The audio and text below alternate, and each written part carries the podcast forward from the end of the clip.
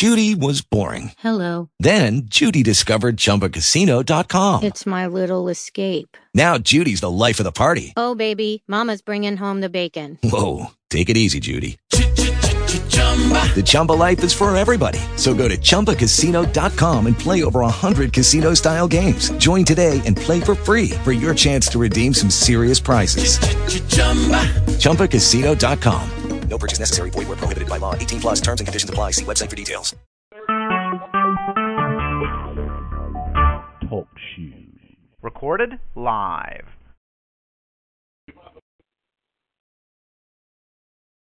So, uh, this is a special day.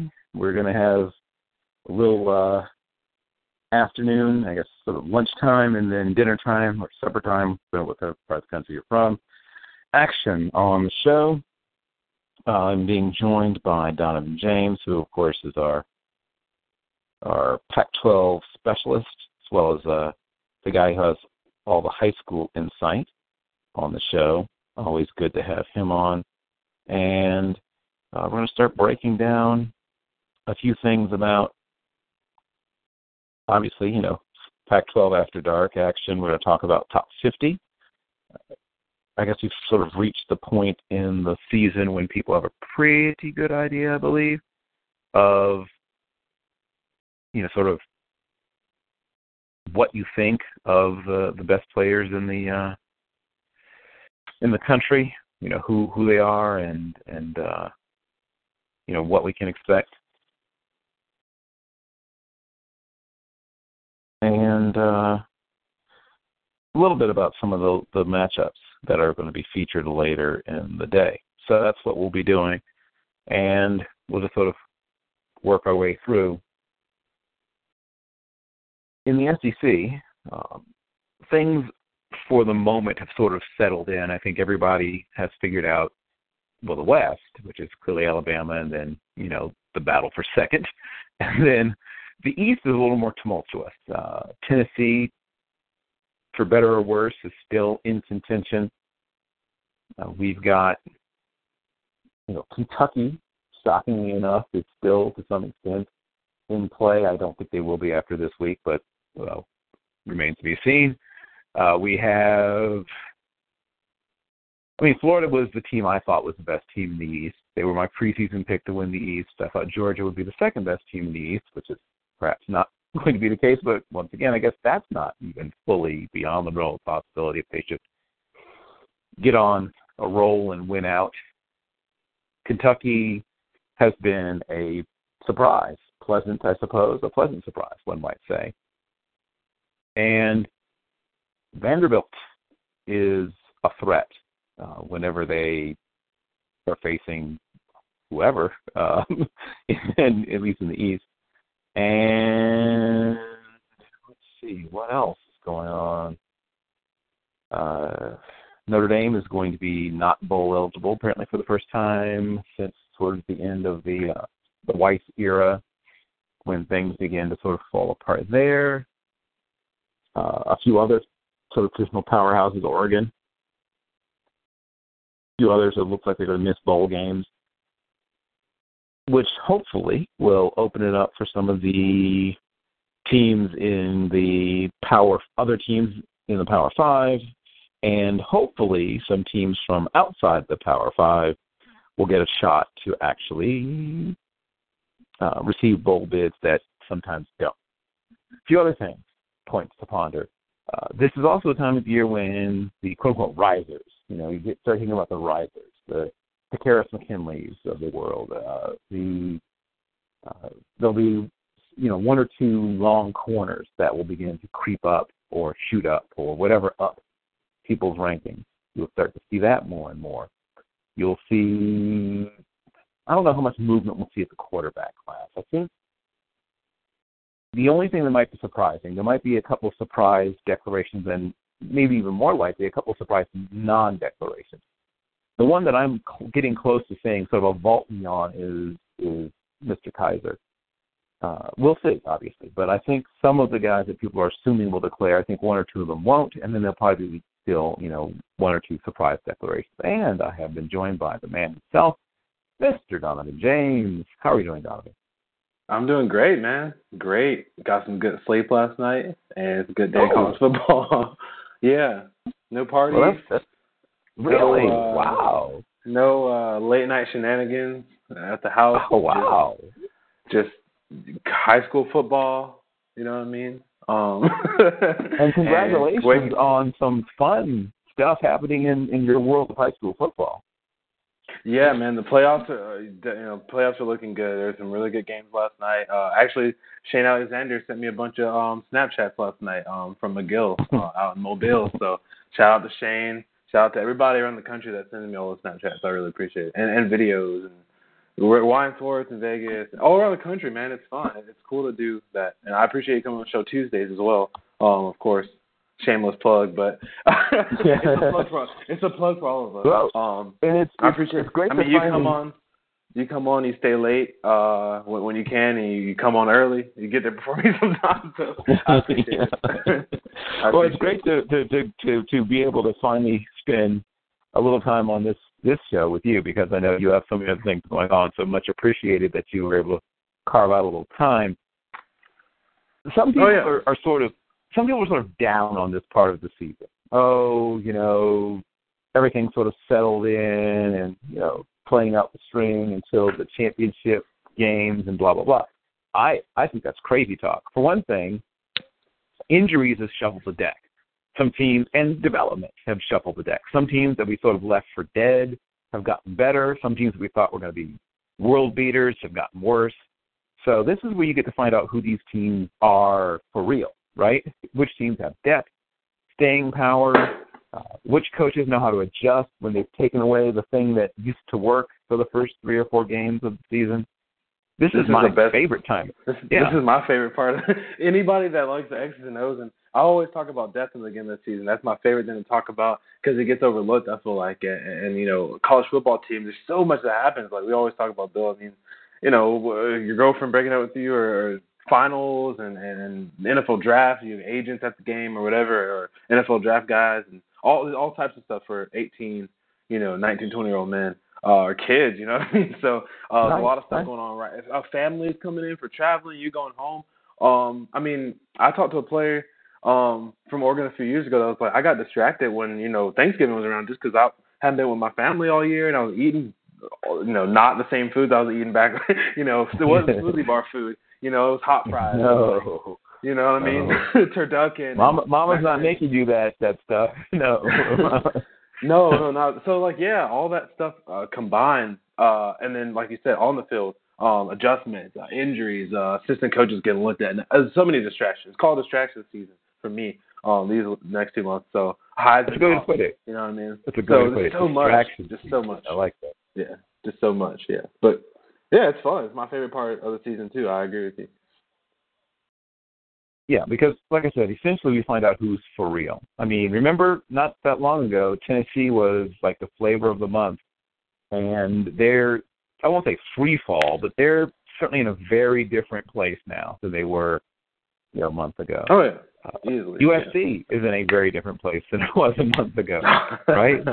oh Um, yeah, definitely. there's a bunch of there's a bunch of schools where uh, think about some of the people we talked about preseason, you know, coaches on the hot seat. Some of them, I mean, Les Miles being the most notable, he's, he's off the hot seat, but not the way he wanted to be. And Charlie Strong is obviously still very much on the hot seat. I mean, they're essentially e- each week is a referendum on Charlie Strong, fairly or unfairly. And Kevin Sumlin, I think, is pretty much off it. I mean, clearly the team could really stumble down the stretch, but it looks like they're going to be a nine, ten win team in a very, very tough division in the SEC. So I- I think this should buy him, you know, time. Oh, I mean, he, he's he, fine. Yeah, he's he ought fine. to be. I mean, But I mean, but Yeah. there were rumblings late Oh, last yeah. season. It's, remember oh, yeah. remember all that the foolishness? so much happened. I mean, in the right? he had How the he lost worst. the team? People were asking if he lost the team. Yeah, they were because I think that he was at a point where he could have lost the team. Um, that they were at the tipping point, but they they fought and they stuck together. And there's a lot of talent on that football team he's accumulated in the past few years.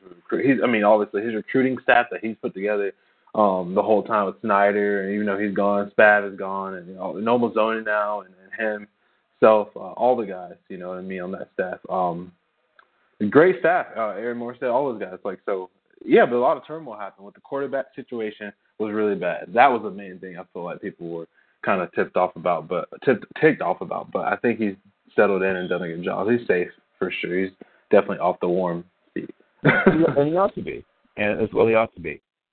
Uh, let's see. Who I'm trying to remember who else we talked about as being on hot or warm seats as the season. Gus Malzahn managed to work his way on it and then back off it all in one year. Well done. Uh, yeah, you know, he's Auburn, patient. Fan bases. Right, fan, exactly. Fan patient. Patient. Exactly. The season doesn't end after the first four weeks, is what we have to remind ourselves. Uh, because Auburn was a hot mess after the first four weeks of the season. They were I would have had trouble if you told me, you know, they were going to play Vandy at Vandy. I would have been like, uh, you know, I would have, I would have had trouble with that pick. week four of the season, if they were to play Vandy at Vandy, be like, uh, of course, they now, were. you know, like, I mean, yeah, you know, no skill position guys. Really, that their line was always good. I always liked their offensive line, uh, even though it's a little young, uh, especially in Silas and Avery Young, and those guys. But um, you know, Auburn's known for having good skill position guys. Well, not this year. I mean, or that Kamryn Pettway obviously really good. Sean White's getting better, but they're still kind of lacking that. But that's where they've improved the most to me. Um, because I mean, the quarterback situation you talked about it on Tuesday. Um, playing three quarterbacks. Um, now I don't disagree with Gus Malzahn playing all three in the same game because he just didn't know which one was. He literally just didn't know which one was the best. Tell. And they're all he was like, all, uh, I don't like any of them different. yet. yeah, I mean, and they're all so different. And then JF three, you know, John Franklin third, he just got there, so you know you're playing him off, and then you know you're playing Sean, who obviously is a smart, cerebral quarterback, but not really the type of Malzahn quarterback, but he's obviously been the best. And then the running back situation, you know, losing uh the kid coming in from Jordan Military College, uh the transfer Right. the JUCO kid, he's off the team, and you know you lose somebody for the season off the team. Uh, Right. Barber Kamryn Pettway emerging, and now he's yeah, hurt. so but he's hurt, yeah, but he's you know still top five, you know, rushing yards uh, per game. So I mean, uh, right, yeah, it, it's but their defense though. That's the story, of course, of Auburn. But I mean, yeah, he's off the hot seat for sure. Uh, Clay Helton, uh, it's not he's he's still in a warm seat kind of, but if he wins because today, USC fans are so spoiled. But I think they need to be realistic. This is not the USC of ten years ago. You're not about to get, you know, Tom Herman or whatever. I mean, most likely, you're not about to get one of the hottest coaches. And Of course, even Tom Herman. I mean, not that he's cooled off exactly, but I mean, once again, week four of the season, you know, remember all the the stuff we were talking about with Houston, like could Houston run the table? Could they force their way into the playoffs? And all the other stuff we were talking about, and obviously, you yeah, know, now they would have been not a, would have they, they might would have been in the race. They might not. Yeah, they were in the. I mean, yeah, this was the year to do it, man. To be honest, but yeah, they didn't get it done. Uh, they still, you know, obviously play for New Year's Six bowl, which would be incredible two years in a row at Houston, of course. But um, Right. yeah, it's died down a little bit. I mean, he's still the same coach he was back in week one. Oh, I mean, I'm not saying that he's still Of course. he'll, he'll get calls. His agent is still fielding calls. Don't get me wrong. I'm just saying But, it's not yeah. the fever pitch that it was at, right after the Oklahoma win, and when it was like teams were jockeying for positions, like maybe we should fire our guy now, you know, that kind of thing. Yeah. Supposedly, I'm- supposedly, Yeah, yeah. that was what. Yeah, beat.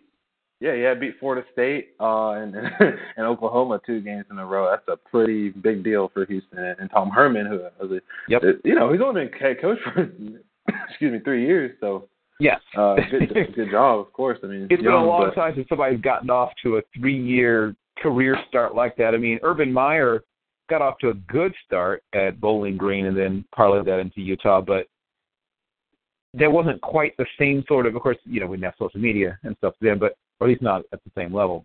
There wasn't quite the same level of buzz to the early part of his career. I'm having some of the people's coaching careers I've seen begin with a certain amount of excitement. Um, Bob Stoops got off to a good start to his coaching career, and you know did well right out of the chute. But it wasn't quite, once again, the same sort of mania that we have seen no, in the early Oh, coaching correct. careers. I think I mean Kliff Kingsbury got off to even though it was only one season, um, he got off to a good start uh, Sure. for his career. Yeah. yeah.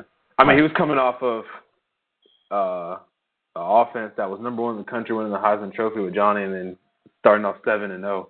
So I mean, that was a pretty good segue. To, but then now, you know, he's obviously died down. He's on the he's on the hot seat. Now he's So- now there we go, there we go. Right, how, how about that turnaround? Now, if Texas Tech loses down the stretch, you know, ends up maybe barely being bowl eligible, you know, if they're six and six or something like that, that yes, the people the the love, you know, will be gone in essence. I mean, they might give him one more year, but he will be on he'll begin next season on double secret probation if they stumble down the stretch. Oh yeah, So that- easily. Uh, got to win. Um, it just he started off to such a good start, and there's a lot of hype. I feel like around with with uh, what he's brought in. Um, some of that's gone now, obviously around the country, a couple quarterbacks, but um, a lot of hype he brought in just definitely died down there. He's definitely hot seat. They, he's a he's a obviously local guy, you know what I mean. So they're gonna give him a little bit more time than they usually would. If it was another coach, uh, it'd probably be fired in the season. But I think he's honestly safe. Um, even if even if they don't make a bowl game, I still think he'll probably still be uh, not fired this year. And of course, But you assured me when we talked earlier that that Coach Helfrich was pretty much 100% safe. Are you still there on that? Do you still think he's pretty much no matter what happens, he's going to he's going to be safe? Yeah, I do. I do. I, I think he's. uh I mean, they're three and six, man. If they go three and nine, I mean, it's gonna be really hard um to come back to that. He'd have the hottest seat in the country easily, but I think he's safe. Yeah, and I, I mean, three and nine, they lose out. He he he has a possibility fired. I'll say that. I mean, three and nine is just atrocious, but. Uh, at the end of the day, if I was a betting man on this, I still think that um, he would still be the coach of Oregon in 2017. Right. Uh, but like but I I'm said, to be on the hot assuming he right. I'm assuming yeah he'll be on once again, like I said, double secret probation as of next season. Um, so yeah, especially if they end up yeah four and eight, three and nine. If they're you know they're not. I mean they're not going to be bowl eligible. That we've already sort of seen. But Yeah. I They think can, well, they if can, they can win out. I can see them winning out. Um, I, okay, it's starts possible. yeah It's possible. starts today. Yeah, definitely starts today. Uh, they, if they they beat Stanford, they'll be favoring the rest of their games. So, uh, but beating Stanford is not gonna be easy. no, no, it's not easy even when they're good. I mean, when they have they they struggled with Stanford when they had a decided talent advantage, Donovan, but they don't anymore. That's that ship has sailed. That's the thing that's shocking to me. Remember how fast Oregon used to look? I'm not talking about a, a long time ago. I'm talking about like two years ago. Remember how they would just be running around all over the place, just out athleting all but maybe one or two teams they played all season, and now look at them. Not the same. Not as deep as a team, and just uh, like I said, they ha- they've missed on some recruits now. I mean, they haven't done as good as a job. Chip was was so good at recruiting um, out of state and out of the region. And I think Mark Hofer has lost a little bit of that personally. I think that's hurt. Yep. Uh, Chip And Chip that- always dipped that- in there. And it. Go ahead. Sorry. No, no, no, no go ahead, uh, because I'm going to I just agree with you basically. Go ahead. Yeah, I mean, I just think Chip was getting a, a lot of guys from. uh He he recruited a hotbed at Dallas area, Skyline, starting off with that high school, and then kind of getting out, uh, you know, Dallas and going into Texas. Obviously, you know, a lot of players from Texas Cliff Harris, and a bunch of bunch of guys from before. Um, uh, just Cal- L.A. I mean, they still got a lot of guys from California. Don't get me wrong, but it's not the same guys. Um, you know what I mean? It's not. And he has done a solid job of recruiting, but Oregon's a lot. Last year and the year before weren't good, especially last show. Was, you know, we had a recruiting show, and I was just talking about how disappointed I was with Oregon's recruit recruiting uh, staff. Um, and then Scott Frost being gone was a big loss for the recruiting staff. Um, and what they did last year, you can tell that he was gone. He was the guy that gets out there and really, you know, he's the one they put on the jets and flies to Dallas and, and Jersey to get guys in New York or whatever, Florida. They got a lot of Florida guys on the team too. So, um, and Crenshaw or whatever. So that's the guy. He lost him, and I don't think Hoferage is good at that. And I don't think he has anybody on staff that's good. That Brady Hoke is now, uh, you know, one of the top recruiting coordinators. And he's not that good of a recruiter to me. He never has been really. Um, you know, at Michigan San Diego State, I mean, he did a pretty good job, but just never big time recruiter like Scott Frost or um, guys before. Um, Chip Kelly did his own pretty much recruiting. He went out there himself. So uh, this is just different. With Mark. I feel like this team's a little too soft too. Honestly. It's funny you should you should mention that, and I'm not trying to um to be mean, but they seem to lack edge uh, once Chip left. That's what I think I would notice. I, there used to be a little bit of an edge.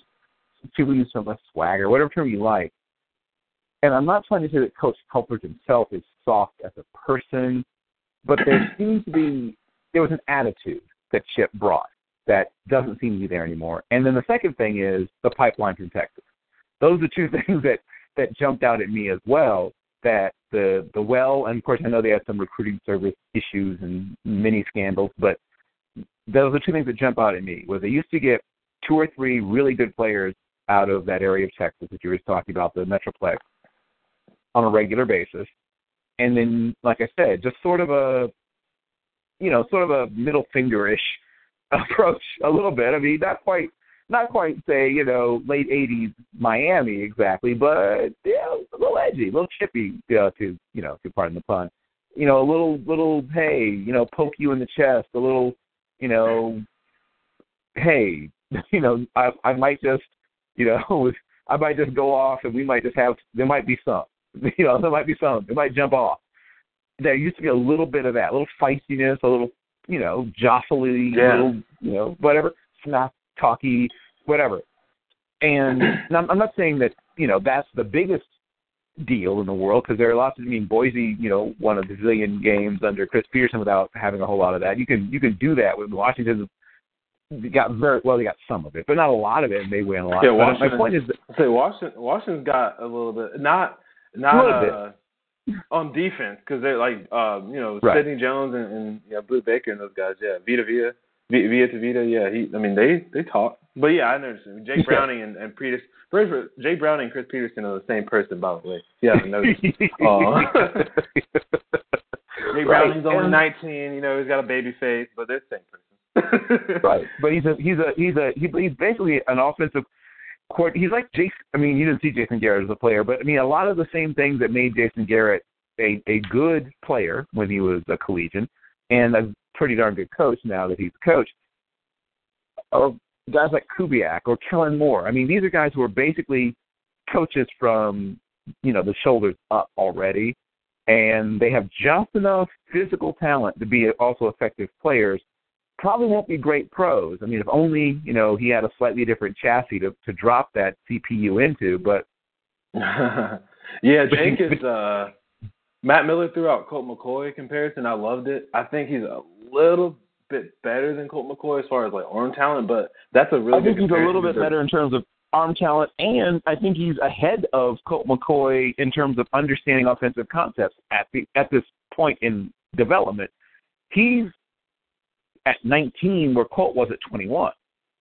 Yeah, that's true. I mean, well, Jake, yeah, I mean, Jake is a, is a, a talented kid, man. People don't, you know, he's not some little quarterback from just Folsom, you know, California. He's the two-time Gatorade Player, State, State Player of the Year in a state, obviously in California. I Where know, but people look at him and they think of him as sort of a gadgety, you know, gimmicky. Yeah, he went to.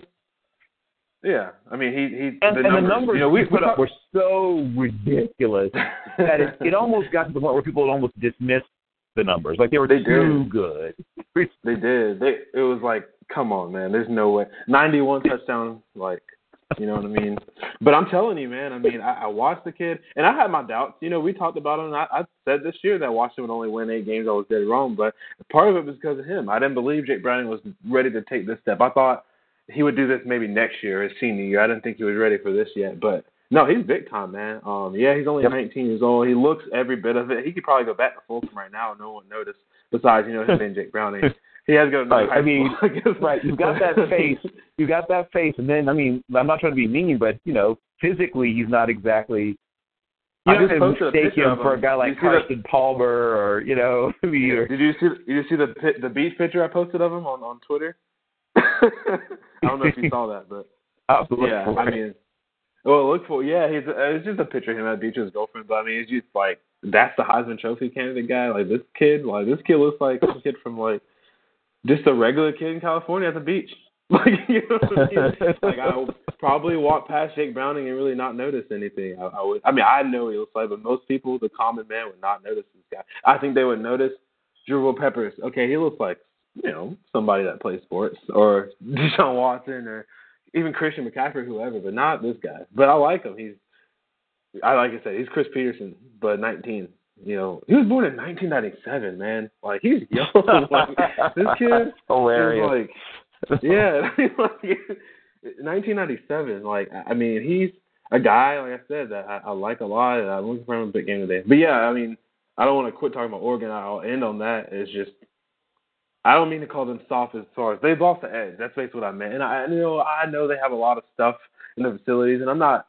There's that's not why you're soft. Alabama has really close to the same facilities almost as Oregon, and they're not soft at all. They're the hard, most hard-nosed football team in the country. But um, so it's not facilities, it's that edge. You know, whatever it is. Um, Mark Helfrich is a really, really laid-back guy, and so is Chris Petersen, and they have an edge. So it's not that either. It's just something with, with the kids there and getting together. They, I know the Oregon it preaches family. Um, that's something they always have had uh, preached since uh, you know Bellotti was there, and they've kept that there going. But family, all the players love each other. They always come back to each other. I think it's too lovey-dovey at Oregon. That's what I kind of think. Mm. And I I think it's too like everybody's so friendly. Sometimes you got to get in somebody's face and smack the hell out of them in practice, or if they mess up. and Marcus isn't there. You know, Marcus didn't do that stuff, and they still won games. But um, he was so talented. He took them to another level. Um, they don't have a guy like that. I like Justin Herbert a lot. I don't think I think he's really good. He's a freshman too with Sam Darnold and Jay Brown. He's young, but I don't think he's that level yet. But he looks really good. I mean, this kid's throwing a lot of touchdown passes. He looks very cerebral. He's big. He's a big time court. He's six four, two hundred uh, sixteen pounds. Uh, he's only 19 as well. So the future looks bright. Uh, if he's the quarterback, and that's a guy that's homegrown. He's from Eugene. They love that. Um, didn't work out with Dakota transferring over, obviously. So um, then on Oregon, just I, I think it's sometimes you got to have a guy smack. You know, Cliff Harris, like Anthony Thomas, like yeah, those guys are knuckleheads sometimes, but you almost miss having the knuckleheads because they, you know what I mean, like they smack you around a little, like hey man, no, don't do that, you're an idiot, or don't, you know what I mean. Uh, when, when Colt had his trouble, Ireland, they, you know, had in-house meetings and, and they got him dealt with pretty much by the coaches, and he was off the team. Stuff like that. They don't have that anymore. I think everybody's just you know, going around doing what they want to do, being friends, well, hanging out, doing. Point. Usually, there's at least one guy that they say, "Well, that guy is the heart soul," or "That guy is the emotional leader." You know, the you've got a guy like like Connor at at Pitt, beat cancer, tough as nails. I mean, you you know, you know. When the USC team, there's always a Rey Maualuga, or I mean, there's somebody that everybody was a little bit afraid of, and respected kind of at the same time. Ray Lewis, obviously, in his days at Miami. Yes, I'm saying, right? I mean, including, it. I hate that once again, I, that's something I'm pitching, picking on the coach. But I the no, the guys kind of, I don't get the feeling there's, like, they, I think they like him. I think they respect him, but I don't think they fear him. No, they don't fear Coach Helfrich at all. Definitely not. Um, they love him. Actually, not dislike him. They love Coach Helfrich. Um, he's uh, Uncle for I mean, almost. I mean, not. I mean, they don't call him that's not a nickname, but he's like he's the uncle you go to. That's like it's gonna be all right, man. You know what I mean? Everything's okay. He's not the uncle that you don't want to talk to because you messed up. Uh, he's the uncle you go to that I need consoling. And and Brady Hoke, just he doesn't fit, and they don't really like Brady Hoke that much. He hasn't really made them better. Uh, he's not. I don't know, man. Brady Hoke's just the guy that sits all the way up top of the booth, and he's not really close to the players. Like from what, like I said, I've talked to people on Oregon staff and recruiting guys. They they say that you know he's there because you know they thought he was a good defensive coordinator, not really because he's good at you know helping kids out and blah blah. I mean, you know he doesn't stay extra with the kid. You know what I mean? So that I think that's gonna you know, hopefully he's gonna have to get rid of his staff for sure. He's gonna have to get rid of some guys that he's friends yep. with. Um, like I said, it's just a yep. friendly culture there. There's guys that he should have already fired, but Mark Helfrich yeah. has been he's been friends with I mean, he's an Oregon guy. He's from Oregon, like you know, I mean he he went to um South Oregon. He knows a lot of these guys. They they were on staff with him for a long time since Coach Chip was there and sometimes you gotta clean house, man. Maybe it's time for him to clean house. Um and the Brady Hoke experiment didn't work. That was kind of a you know, let's get a tough nosed guy, you know what I mean? But it just didn't work out. It's not his defense is worse, the worst it's ever been. Um yes. in the past probably twenty years, honestly. right. I mean, they, because under Bellotti they had decent defense, and you know, in the chip era, sometimes they would be, you know, they could get bullied against teams that had a lot of a lot of size up front, but they would be, they'd force turnovers, they would, you know, make plays, things like that. even if they weren't incredibly stout between the tackles. But now they, they there's none of it. Like there's not ball hawks. There's not guys who force fumbles or force interceptions. There's not great blitzers. There's not guys who are great. Like they're not great against anything. There's no there's nothing to hang your hat on. Like you can't say, well, we're weak here and here, but we can do this. There's no this. There's no there there. No, there's not. There's not. Um, they got some guys. You know what I mean? Obviously, I hate to say they don't have a leader. Cameron Hunt. You know, I've known him for a while. Um, since he's at Corona Centennial, he's a great kid, and he he is a leader. He's just not. You know, he's a, he's a guard. He's the right guard. He's not. Some you got. Sometimes you have to have leaders at those skill positions or or just on defense. And the defense gets you fired up, and that's what gets you. Most of the guys that are the loudmouth guys, you know, they're corners, they're linebackers, they're line. You know, it's always defense. Guys. Guards are rarely vocal leaders, even if they're the best player on the team. They're rarely vocal leaders. Yeah, and he is the best player on the team to me, and he's not. Well, he's not the best player on the team. but He's been the best this season. I'll say that. Royce and obviously Darren Carrington probably the best draft guys. But I mean, uh, I like Cameron Hunt. He's a leader, but yeah, he's he's not a vocal leader really. I mean, he gets the linemen together, and um, though this line actually isn't bad.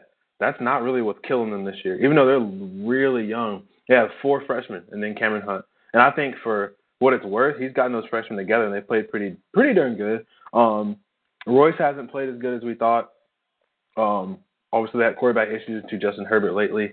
Um, their receivers haven't been as good as I thought. I like, you know, Darren Carrington's Ooh. always been this guy that people say is going to be a first round pick one day, and I'm just I'm waiting. Based on what? Like he, not based on his tape.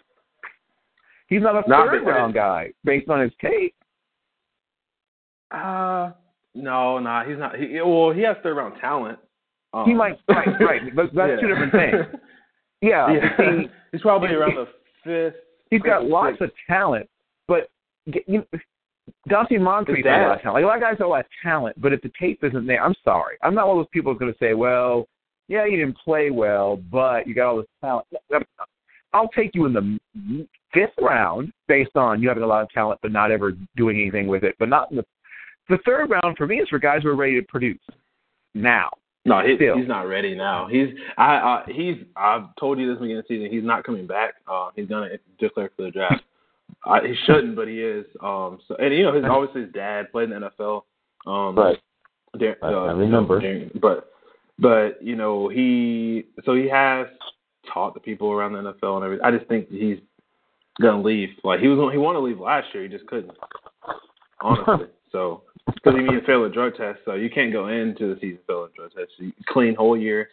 Hasn't been. He's he's catching on now. He's getting. You know, he's caught that Colorado game. Um, he did a really good job in this year versus a really damn. I can't think of the corner's name. Damn good corner from Colorado though. He's about, um, about Awuzie. Yeah, yeah, Chimbo. yeah. Uh, Dar- Carrington helped. It's weird. Carrington is that. I talk about this a, a lot with you. Uh, he plays really good versus like it's like he knows he's playing against a good corner that week, and he's like, I'm gonna turn it on this. He also but then the game, also games the scouts. I mean, he's one of those guys that really get the feeling he's one of those guys on the dash for the cash. I think he knows when there's, you know, only one or no there, and I think he knows when there's eight to ten scouts there, and he plays I mean, I hate to put it this way, but I really think he's kind of a mercenary. Uh, yeah, I mean, I hate to say it. And he's been kind of a cancer on the team a little bit to me. This year, like I said, he's cleaned up a little bit. Um, but he's had, like I said, the Colorado game was really good. And then you put on, uh, obviously, you know, UC Davis, he had his best game, but it was UC Davis. But I mean, there's some games that, like the USC game, looked like, and he's from San Diego. He's from, he's SoCal kid. Um, he tried to do way too much, and he wasn't. He has like a focus issue. I feel like. I mean, there was a pass Justin Herbert threw on a dime. It was on Iman Marshall. He beat him.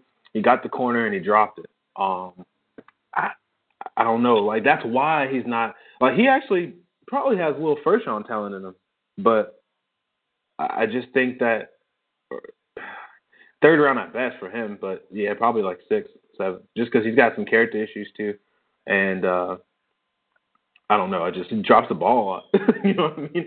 He's got. Yeah, I don't. I don't like that Donovan in wide receivers. That, or, I er, don't know if you know this er, about me. No, I mean no. Of course, you know that just it breaks hearts and drives. You know, 13 drops, so it's a lot. That's a lot. That's whew. That's yeah. I'm Now, I'm not a some drops, some drops, you know, they count for drops and might not have actually been like your fault necessarily. I mean, a pass, you know, that was way out there and you dived and you dropped it. I mean, okay, but you know, give or take, that's still double digit drops. You know what I mean? I haven't watched every drop, but I'm looking at it. I'm saying, okay, um, you know, they're gonna have to put on a tape of drops. That's already not good. You know what I mean? like, let's see all the drops. Let's chart them all. You know, you don't have to do that with other wide receivers that are supposed to be the top, excuse me, in the country. Yeah, So, you, uh, like if you do that with Dede Westbrook, it's over in about seven seconds because there's like three. You know, so that's that's Yeah, the guy exactly. I'm interested Yeah. in. The guy that the guy with And the tape, funny, with the tape of drops is seven seconds, not thirty-seven. Yeah, they're similar actually, except I mean, also the drop. They're similar, you know, Bills guys, and like the way they run routes. That's what I mean. Like the, uh, Darren Carrington is what like he want. Dede Westbrook is what he wants to be, pretty much, and he's a little bigger. He's taller than D. D.D.'s only what five eleven. I think Darren Carrington's about six two, but they they same weight. But, but you know, Darren Carrington's got to put a little weight on too. Actually, that's another thing. Um, Yeah, he's not the biggest guy in the world, but um, tall, lanky guy. But he his route running is great, man. You can tell he's been around the NFL. Like he knows like how to run routes really well, and he's fast. Obviously, I mean every player on Oregon is really fast. Uh, at wide receiver, um, probably all under four five, but like you said, drops and issues. Uh, I mean that failed drug test sticks with me when they lost to Ohio State because have, not having Darren, Darren Carrington um, for the college football playoffs that year was big. I mean, they would have lost still because Zeke Elliott ran all over him, but when Devon Allen went down in a, in the game before versus Florida State, and then they didn't have Darren Carrington, that took a lot away from Marcus not having Darren Carrington and uh, Devon Allen. So that was a. I mean, you failed a drug test before the college football playoff. I mean, I don't know if you know. But people know about the drug testing, but I mean, it's like literally they they tell you when you're about to take the drug Yes. test. Still, Oh yes, it's not a surprise. It's not random. It doesn't pop up out of nowhere. So there's no that was- excuse. I mean, it either means you don't care or that you have a serious problem. I mean, it's not the first time you failed a drug test for Nope. weed either. So I mean, um, Nope. now there, I talked to some people in Oregon, and they're like, you know, he only had like the levels. He could have just been around weed. That was the level of weed he had. So, but then the Well, second time, That's not okay. That's not okay with me either. It's not. His levels are just real. His THC levels are like really, really low. The second time, it was not low, so he was probably smoking. Uh, Right. There was some people that I don't know, man. I like I said, you know, I'm close to the Oregon program, so like Right. I don't say too much, but I mean, I don't know. Like it, it's, It's tough. clear, I mean, it's obviously, that he has some priority. Weed's legal. Weed's legal in Oregon, and you know Uh-huh. he he had a quote. It wasn't a big quote, but I'll say this: uh, he either was just being joking around, being a prankster, whatever, being funny, uh, whatever you want to call it, or just didn't know. He said that he thought weed was legal in Oregon, so didn't know he Uh-huh. didn't have to not smoke weed or eat edibles. Well, here's my issue I- with I don't know whether he was like, joking or whether he was deadly serious. I think they said he was serious. Like he really just didn't. He thought like when we we got legal in Oregon that he could smoke weed, like or he do whatever, like with marijuana. So like he didn't know that he didn't have to. I mean, Well, he here's, here's, here's why this here's why that bothers me, Donovan. Because as you know, as part of your orientation at every school I've ever heard of, and I'm pretty sure Oregon's the same as every other school when it comes to this, they go over policies about things like drugs, guns, domestic violence. There's things that I know for a fact that he was told. And I guarantee you, somebody, if not one of the coaches, one of the people with their compliance department, somebody, as he was becoming a student athlete at Oregon, went down their codes of conduct, went over what you can and cannot do. And I'm sure they mentioned drug testing. And I'm willing to bet you a dollar to a donut they mentioned that marijuana was one of the things that was going to be tested for. Now, why would they to test bet you. for it? I want to go in with you on that bet. And I mean, Darren's too smart, and his dad played in the NFL, and he's been around too many NFL players to know. Yeah, I don't. Even even even if he did think that, he knows that he's gonna go to the NFL or he's trying to, and you know you can't smoke weed in the NFL. So you see on ESPN suspended player every day. So I mean, he knows. There's no like, there, he's not that naive. You know what I mean? Like, right. That's what I'm saying. That was that's what I'm saying. Like I don't. What even if he, whatever, serious or joking or whatever, he knows better. That's what it comes down to. He, I know he knows better. You know he knows better, and most importantly, he knows that he knows better. And so, yeah, I don't want to hear.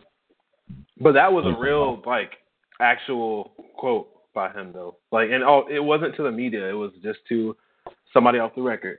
Um, but right. that was an actual quote from sure. a very reliable person. I got you. I know what you're saying, but it doesn't. It doesn't help. I guess what I'm thinking. Like I'm not favorably impressed by that. I am not a fan of. I wasn't Probably a huge fan of him. right. I wasn't a huge fan. First of all, just the tape. I mean, he's super inconsistent on tape. That's my first issue. As you said, he's had two or three impressive performances, and then the rest of the season, he's a guy with his talent should be able to dominate virtually every time. I mean, we should be watching him battle Adoree Jackson with rapt attention to see, you know, which one of these guys is a better prospect. His USC tape is not. I mean, even and once again, that's one of the games I would think, especially the way he thinks, where I would think, okay, finally we're going to see the real Darren Carrington. He didn't kill it. You know what I mean? That wasn't. That wasn't. I wouldn't be sending that to somebody saying this is a guy we've got to take early. No, he didn't kill it. He didn't. Uh, he didn't play good versus uh, Washington. Well, I mean, obviously nobody did, but he didn't play good versus Washington. He he he. Like I said, the game he played good versus uh, Colorado, um, good tape versus Washington State, and uh, pretty pretty good game versus uh, UC Davis. All I mean, like I said, I know UC Davis is the greatest team, but still playing good. Um, it's just a solid team, UC Davis. So okay, um, right. But that, but uh-huh. the the game Nebraska, no catches. Uh, Virginia, one catch. Um, you know what I mean? Like, it's, yeah. like he can't. He go. He just fades away. And it's like if you don't get him hot early, he's he's like lost. Like he's done pretty much. And I don't know if that's him just checking out or just him not getting involved into X and O thing, or, or I don't know really what it is. Well, it's I mean, probably yeah. a little bit of both. He's. I mean, once again, you knew him better in terms of his personality than I do, but from what I've witnessed, he seems to have a little bit of the diva in him. And you can tell when things aren't going his way by watching his on field demeanor. I mean, I don't know him as a human being, but I sure as heck know him as a prospect. You can tell when the ball's not coming his way on certain plays. It's like, oh, you know, he, you can he, you can read him as a player. I mean, that's one. And the other reason why he doesn't have some of the games he should be having is if you're defending him, you can tell, oh, oh, they're not coming his way on this play. and you can also tell when he thinks he's getting the ball. He's not terrific at hiding things. He's not deceptive. Despite having a decent level of talent, he's not deceptive. There's something where he and Dede Westbrook are wildly different, where Dede is very difficult to read. Does a great job of hiding if it's going to be a speed out or if it's going to be a wheel route or if it's going to be, you know, just a straight up, you know, go route. I mean, he's pretty much the same cat, if, or if he's going to be blocking on a screen for another wide receiver. Like you can't tell. He doesn't give you a read. Guys like Carrington, guys like even Juju. Uh, that's the thing where I separate some of these guys. Some people have guys really, really high who aren't very deceptive. Mike Williams is not at all deceptive. He tells you pretty much what's going to happen. I, I, when I watch him, and I'm just sort of looking at him and ignoring everything else, about seven times out of ten, I'm correct with what Roddy's going to be running. I shouldn't be right that high percentage. like it should be closer to 50-50 and preferably lower. You know, with Dede Westbrook, it's I'm guessing, right? I'm not I'm not I'm not, I'm not like confident. It's like okay, I think he's going deep here. I'm, I'm looking at down and distance. I'm trying to sort of get things that might help me, but he's not giving stuff away. Guys like Carrington, even Mike Williams, Right. a lot of these guys tell me pretty much what. So here's like I said, Juju even at times can be pretty easy to read. That's my my main criticism of him. Well, two main criticisms. One is he can be sloppy a bit as a route runner, and he definitely can fail to look exactly the same coming off the ball each time, which is something I I prize. Now some people don't seem to care. right? It's like traits, traits. And traits are cool and everything, but if you don't know how to run routes for real and deceive people at the next level with all of your talents and all of your traits, you'll get shut down. Once again, Donte Moncrief. I mean, there's a long list of dudes who are just loaded with traits, but they they don't pan out because they don't master their craft. Receivers are art. I love watching receivers. Um, Yep. The guy I actually like on Oregon a lot. Um, now, don't get me wrong. I mean, we're talking going in on Darren. That's only because people have him pretty high. But the actual best receiver on the team to me um, is Charles Nelson. He's a little guy. Obviously, he's really, he's really tiny. small. Yeah, I that's the only knock on him is Dede Westbrook looks like Julio standing next to him. yeah, he's five nine, maybe. Oh, Maybe. he's like he's probably probably five eight, but one seventy six. He's, he's pretty. probably five eight and three eighths, and he's probably what do they have him listed at one seventy two? one seventy six. Maybe. Okay, so I mean, I guess it depends what he's eating, right? He's had a big breakfast, maybe. But I'm willing to bet you weigh him after a game, he's about one seventy one. But you know, Oregon don't really eat too many big breakfasts, man. It's kind of light breakfast, so like, Light breakfast. you know. So So maybe maybe they should make an exception for him. He might need to have a couple of big breakfasts. Cause But I, I like him a lot. I like him. I like he's him good. too. He's, he's a I nice, agree he's a nice with you. I think he's their best receiver. he'll be a nice little kick returner in the NFL and a probably a, a maybe a slot guy, probably a four guy, probably a fourth wide receiver. But I like him. Um, and that you know, Darren might not. Darren could be a two. I could be wrong, but because he has upside. But I know Charles doesn't have much upside, probably because of his, his uh stature. But I like him. He's he's a better receiver. Well, you know, you say that, but you look at what John Brown's doing. I mean, I, I don't. True. I'm not yeah, saying he's. I'm not saying he's quite as far along as John Brown was, but I'm saying he could get to that. I, I don't think Carrington's going to be what people think he's going to be. Now, it's not impossible. I mean, he could get his act together. He would need to go to a team with a very solid locker room where it's a no BS, you know, kind of situation where they tell him, look, kid, you know, um, go down there, cover these punts, cover these kicks. You know, I don't know, the Ravens. I mean, someplace where they, you know, they make it very, very clear, or you know, the Patriots. Well, the Patriots would, I don't think they'd really take him, but it'd have to be someplace where it's got a strong locker room. You know, the the coach is sort of an unchallenged tyrant kind of situation, and you've got a really strong veteran locker room where they're going to be going to let him know that's not the flavor we savor around here, neighbor. If you keep coming with that, we'll just flat out cut you. I don't, I don't care how high you were drafted, and I, I wouldn't draft him as high as, like I said, most people have him. I don't, I don't know. Talent's cool. I saw him- Talent's how you get invited to the party, but talent won't keep you at the party. I could, without thinking hard, name a hundred guys who have as much talent or more than he did who didn't last two years in the league. It's gonna be tough. Like I said, I, I think the only reason I brought this up is because he's not coming back. So, and then he might. there, there's like a five percent chance, but I mean he's gone. So I'm just thinking like, okay, he's a junior uh, that hasn't. He's missed some big games, obviously because of suspensions. It just the timing of his suspensions are horrible. I mean, Pac-12 championship, college Yes. football playoff. You know what I mean? Like I said, clean year though. Clean clean year right now. A bad year on the field, like record wise. I mean, clean year. He's caught. He's still stat wise the best receiver on Oregon. Um, you know, his his his his yards per catch is 14, which is really good, of course. But uh, they've got some guys. I, I like Jalen Brown on Oregon too. I mean, Oregon's got not to keep harping on Oregon. I mean, it definitely can move on, but just saying. I mean, they've got some guys with that speed that you were talking about, um, and some leadership. Farrell Brown's a solid leader. Cameron Hunt and um, excuse me, I also lost Buckner and Armstead from a couple years ago, who are good leaders too, and they don't have guys like that on the team. But uh, they're just lacking on defense, man. Uh, I, I really thought Reggie Daniels, um, since this is his fifth year, and he's shown me some really good. He he just hasn't played that great this year. And Tyree Robinson too. Um, I still like Reggie Daniels. I think he's a, a, a guy that you draft uh, on day three, and I think um, Tyree is too. Even though I hope Tyree comes back to school, he might not either, honestly. But um, you know, he's the number one corner on the team. He just gets burned a lot. Like that's my main because I, I watched a lot of Oregon tape. Um, like Thursday, I was watching Oregon. I was like, they've got good players. It's just like they're not coached well, really. Like because or, And- or they're just lacking that- effort, that- or they're just And that brings me back to what I said. I mean, I know you say Coach Helfrich is is safe, but people who really study Oregon, you're going to notice the team's not quite as deep as it's been previously, not quite as talented as it's been previously. But the biggest thing is it's not as developed. Guys don't grow. I mean, Marcus Mariota grew a tremendous amount in his time at Oregon.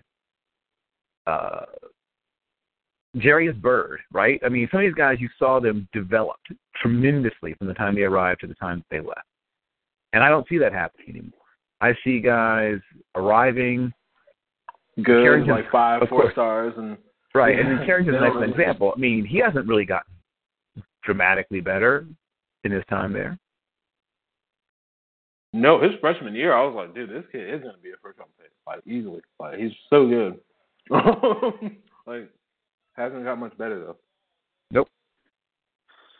So that's the thing that I was sort of driving driving home. And like I said, I, I I like what I know at least. I mean, I- I'm not once again I'm not close to the program, but I like what I know about Coach Helfrich, and I hope he gets another chance. If not at Oregon, someplace else, maybe. And I'm not trying to say this to be mean, but he might be better suited to being in a place where there's a little less of a spotlight on you. Yeah, he might. Um, like I said, I think the only reason he's safe, one, because they would owe him a lot of money. Um, just I remember he just signed an extension not too long ago. Um, Sure. and two, he, he hasn't lost the locker room. That's the main thing. Like, yeah, like they're losing still, but the players are fighting for him, and they want. If you know, if they come down, the AD comes down and asks every all 90 players. Maybe one or two might say no, we don't want this coach anymore. I think 88 out of 90 would say yes, and that Oregon again, family. That means a lot. And he's an Oregon guy. Like they don't want to fire him. They want him to succeed. They're going to give him Yeah. another chance. Sure. And I'm not saying that's even the wrong move. I'm just saying he's lucky he's at Oregon, because He, oh, if he was at lucky, very SC and he was about Anywhere to go three and nine or four and eight, whatever, he wouldn't even get that spot. Like he would, he would no long. We would not be having this discussion. He would have been Kiffin before this point. Yeah, and Kiffin was an SC guy. I mean, obviously, you know, he went to Fresno State, but I mean, he's an SC guy. And Helfrich didn't go to Oregon. He's still an Oregon guy. Um, his family, his, his both of his parents went to Oregon. He went to Southern Oregon.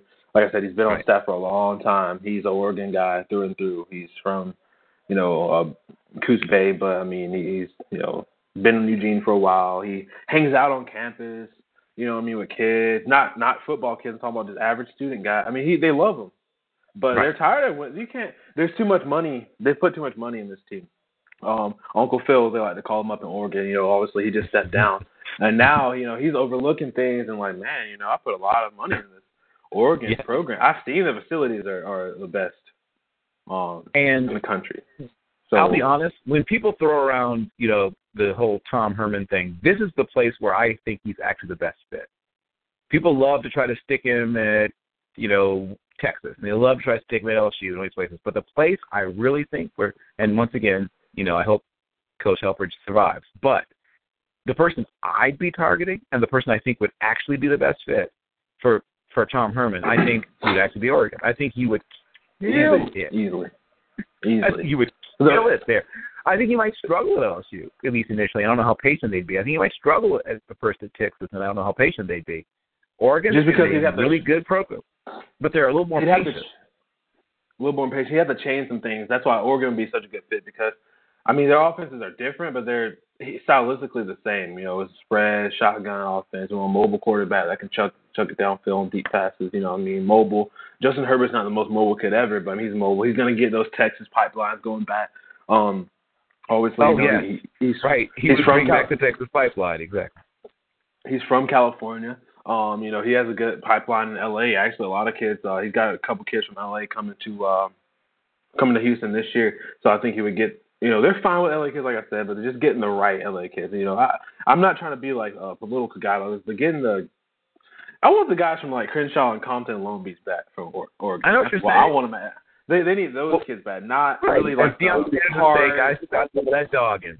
Right. I mean, let's be honest. Yeah. That's what you're talking about. not modern day kids are cool. Like they're they're probably just as good, but they're just they, they don't have like that edge sometimes. The modern day kid or the Boston Exactly. kid or the you know what I mean? Like you know you know what it is. I mean like you know yeah. There's so- that guy that will get in somebody's face, teammate, opponent, whatever, and say to them some things that I can't say, and you know, be the guy that is you know playing young thug in the locker room and will punch somebody if if there's if somebody you know says the wrong thing at the wrong situation.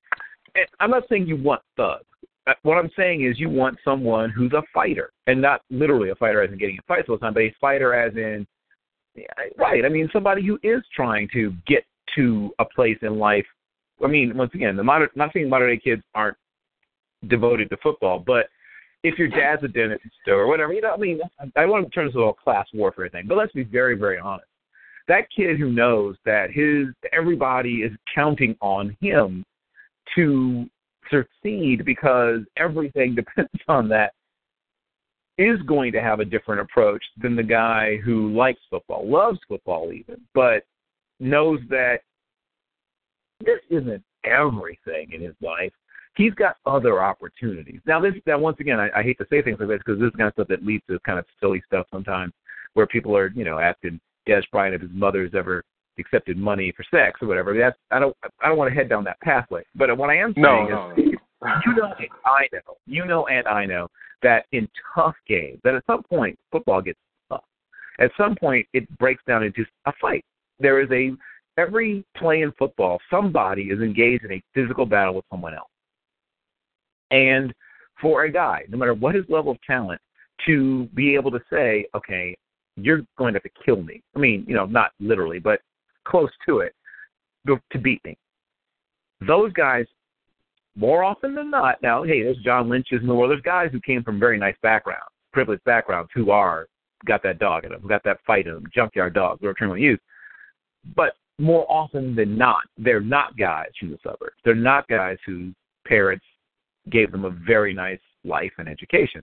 For the most part, the guys we're talking about come from a tougher background. Rey Maualuga didn't exactly come from the nicest situation, right? No, I mean, most no, of them, not at all. right? Exactly. Most of the guys, the guys we're talking about, are guys that have had a little bit of had to come overcome some things, had things a bit tough. So, Oregon. I mean, this is an interesting test study. If you are right in that Coach Helfrich is indeed completely safe for this season, I'm agreeing with you that they're going to demand some heads, though. If he survives, he's got to give up a couple people. I'm guessing more than one. I don't think just getting rid of the the the outsider, you know, just getting rid of Brady Hoke's going to be enough. I, I think they're going to no, demand more no. heads. I'm talking about a whole clan of house. He might have to hire a new staff completely. That's what you're talking about. You're about emptying out the entire. Everybody's going to have to yeah. get. You can't just Wow. blame Brady Hoke. I mean, yeah, his defense is bad, but Don Pellum, who I liked as a person too, another Oregon guy, like his defense wasn't great either. They demoted him, you know, but you can't just demote somebody that was defense coordinator and make him linebacker coach. Just get rid of him like that. Nick Saban would never do that. It's just because No, like, I've been friends. you're right. I've been friends. With. I've been friends with him. That's the stuff I'm talking about. Like I, I've, I've been friends with him for 15 years, and I didn't really get rid of him on my staff. No, man, just you can't have the old defensive coordinator that's been there for six years be the, still on staff. They're, who they're going to listen to? They're going to listen to Pelly. They're going to listen to Brady Hoke. They don't really know who Right. this new guy. You know, this, outside. That's that's a messed up situation. That is that is a messed up situation that you just described there. That's I Yeah, bet that's not- the problem. I'm sure it is. You know, Brady Hoke, his defense is different for one. Um, it's a different style of defense that they were running at Oregon um Right. before. So And and you need different guys to run it. Quite frankly, Brady Hoke's defense has worked best when you've got a 318 pound angry dude at some point you can stuff in the middle of that defense. I don't see that guy at Oregon. No, uh, I, I like Canton Kaumatule, uh, whose brother played at Stanford. Uh, he's got some. I, I I don't know, man. Like I said, I- he, he has an ankle injury, but he he's also homesick, and he went back to the islands from Hawaii, and I, I don't know, like when he's coming back. Basically, he's in out indefinitely. So I mean, he that, probably he, needs to transfer to Hawaii. Is probably what should happen. Probably. And Hawaii looks better this year. They've already won four games, which is more than they won the past two years. Two years, Well, excuse me. So and once yeah, they, and I mean- they get that kid, they'll win six or seven. Yeah, yeah. I mean, he he's homesick. He went back to the island. It was an ankle injury, and now it's like it's just you know I don't know, but he was good. I, just kind of didn't. He lacked. I don't know. Just he he's big. He fills up space, but he never really did anything. You know what I mean? Like six seven, like two ninety two, big guy, really tall. Uh, you know, strong upper body, but just didn't you know didn't stuff like I, I thought he would, and didn't get to the quarterback like would. But I mean, they got Austin Maloata, who, who's like a little bit up front. Uh, Justin Hollins, it's a lot of tall guys, really tall. I don't know if they have the tallest. I've noticed they they're big into links, even in their interior linemen, six five, six seven, six four, and obviously their well, DNs super they tall. Yeah. of, uh, yeah, and Oregon, you know, they do a lot of metrics up there. They have a, a, a you know a lot of metrics that they that they do, and they use Sparks a lot. Um, Yo, you know, God, they are the spark so, guys. They're they yeah, sparkalicious. They are. they are. When I was up there, you know what I mean. They, you know, obviously when, when, when Sparks competition started, bunch of I saw a bunch of green out there. You know what I mean? That's all I'm saying. saw a bunch of green out there, green and yellow. So uh they like that a lot. But like I said, I don't know. Um, at, at the end of the day, just to sign off on this, I just think, you know, you want to be a little patient right now because it looks up, but you're not winning still. I mean, you look better, but when are you're gonna win these football games? Like Justin Herbert, you can't just say, well, looks like we got a good quarterback now, so we'll be all right. I mean, you can't. This kid came out of nowhere. I don't really know how good he is. I mean, he might not be that good as we think he is, but he is really good right now. So we'll see what happens. But it's more than him. You can't just have Justin Herbert throwing, you know, a bunch of touchdowns and, and yards and, and not, you know, stopping anyone. Um, not running the ball, not catching the ball as well as you uh used to. So we'll like I said, we'll see what happens. Like I said, they if you look at them coming back next year though, Bill, um, I'm looking through the depth. I mean, Royce is gone, Carrington's gone. Uh, everybody else comes back. Cameron Hunt's gone because he's a senior. Johnny Mundt's gone, but uh, okay, they lose a little bit. Pharaoh Brown will be now, gone. yeah, now Mundt was a guy I really, really liked, and I guess a combination of injuries and Pharaoh Brown and quarterback play that's too. been yeah. less than stellar has combined to keep him from. But I remember, what was he? Was he a true freshman, or I can't remember if he was a true freshman or a redshirt freshman? But I saw him kind of take a game over from the tight end position, which you don't see that very often. No, he did. Uh, there's a few games. There was an Oregon State game I know in the Civil War where Marcus was still a quarterback that he did have uh, I think nine catches or something like that. I think that was the game we're talking about. Um, where he took over and because Yep. it was kind of a over the clo- game. closer game. He- yeah, it was closer yeah, than he it was took, he took over. He, he, he, that game, he was the most impactful player. I mean, there's no, to me, it's not even close. You know what I mean? Like he was the most impactful player. No one else Yeah. had anywhere close to the level of impact this kid has. And I thought, man, you know, we really might, got something yeah. here. Well, they, they you know they tried to do the little top, two tight end this year too, and I mean it worked a little bit. But you know you got Evan Baylis is good. Johnny Mundt, like I said, he's splashy pretty good. And Pharaoh Brown, when he's healthy, he's you know one of the better tight ends in the country. But uh I don't know. They they don't know what they want to do, man. You know they they wanted to they tinkered a little bit, and I liked it. I that's why I you know I I, I picked Oregon to win the, the conference this year. Um and and I liked what they were doing tinkering, tinkering with the tight ends, tinkering with and now you know another thing I thought was Dakota Prukop I thought would be just as good as Vernon Adams last year, um, and I thought Royce Freeman would be a Heisman candidate, and maybe not a top you know in New York guy, but on the ballot somewhere. And it's just none of that's happened. And then Devon Allen out for the season. I don't, you know, I don't think Devon Allen's going to play football again. That was the, but actually, I was going to ask you about that. And so you think he, he's pretty much done with football? He's going to be a I track and so. field athlete from this point He's forward. hurt. He, professionally. he want. I think so. I mean, you know what? I think that it's funny because I think he might play in the NFL, but I don't think he's going to play in college anymore. Um, somebody will probably sign him as a, you know, he'll play some preseason, maybe a kick returner for somebody. He's a damn good return man. Um, and he he he's a hard work. I would- Like you talking about Darren Carrington, you know, playing special teams. He doesn't want to play special teams. Devon Allen, you would think he doesn't, but he does. He loves that stuff. Like Devon Allen, I love Huh. hitting people because I don't get to do. I'm a track guy, so he knows he's a track guy. He plays football because you know he's really fast and you know he's he play, he's all American. You know what I mean at uh, Brophy Prep in Arizona, but I think he knows he's a track guy. Look at what he just did. I mean, he was did a hell of a Yeah. job to be a college athlete. Right. So he's gonna he's gonna He's for Olympics, Tokyo. So that that establishes you as Yeah. a track guy. That's Tokyo 2020 is what he's thriving for and what he wants to do, and, and that's what I think he will do. And I think that he's done with football. He gets hurt a lot. You know, what I mean, he has to. His weight is always it's it's it's hard. He talked right. about it right. when he was right. at the NCAA. it's a war. I mean, I, I I was a wrestler, so I understand completely. You, my I would be wrestling in high school. My wrestling weight was 132, and I was a very small football player. But you know, they wouldn't let you I mean, they would want me to try to get up to, you know, 160 something. That's 30 pounds difference. I never got to 160 something. At least not in high school. I, the heaviest I ever was in high school was like 150 something. It's so, hard yeah, to to do. Yeah. 150. Right. So Uh, every Right. everyone's not Conor McGregor, you know, and everyone's not Conor McGregor putting on weight all the time and dropping weight.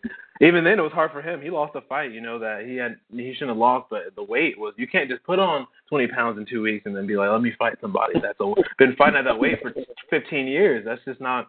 Right. And So same with that's their natural. That's close to their natural weight, or I mean, closer to their natural weight. So this person, who probably they're walking around weight in well into the 180s, drops a little bit of weight to fight you while you're trying to you have to put on weight to match their power inside. Yeah, the t- and just beating on you basically. Uh, The turner It the turnaround for Devon. No, good. Sorry. Yeah, I was gonna say the turnaround for Devon this year was tough because the you know August Olympics were just over and he had to come back and he didn't have time to practice. He just had to really put on weight and weight lift and stuff. And you know he dropped 18 pound difference. That's what it was. Uh, that's how much he dropped from last year. So and he's had a lot of ankle injuries and a hamstring. This is I, I think he's done um, with football. Personally, I don't have any insight on that at all. I, I just think that he's done. You know what I mean? It's over. Right. Um, he and, I, and guess what? I, I he agree with you though. I have zero insight as well, but I agree with you. I think that you know, if for some reason track and field doesn't work out, he he's the kind of guy that could show up in an NFL camp. I think if he ends up having the track and field career that he wants to have, he may never play football competitively ever again. He might not. He might be. Devon Allen wants to be one of the best track stars of all time.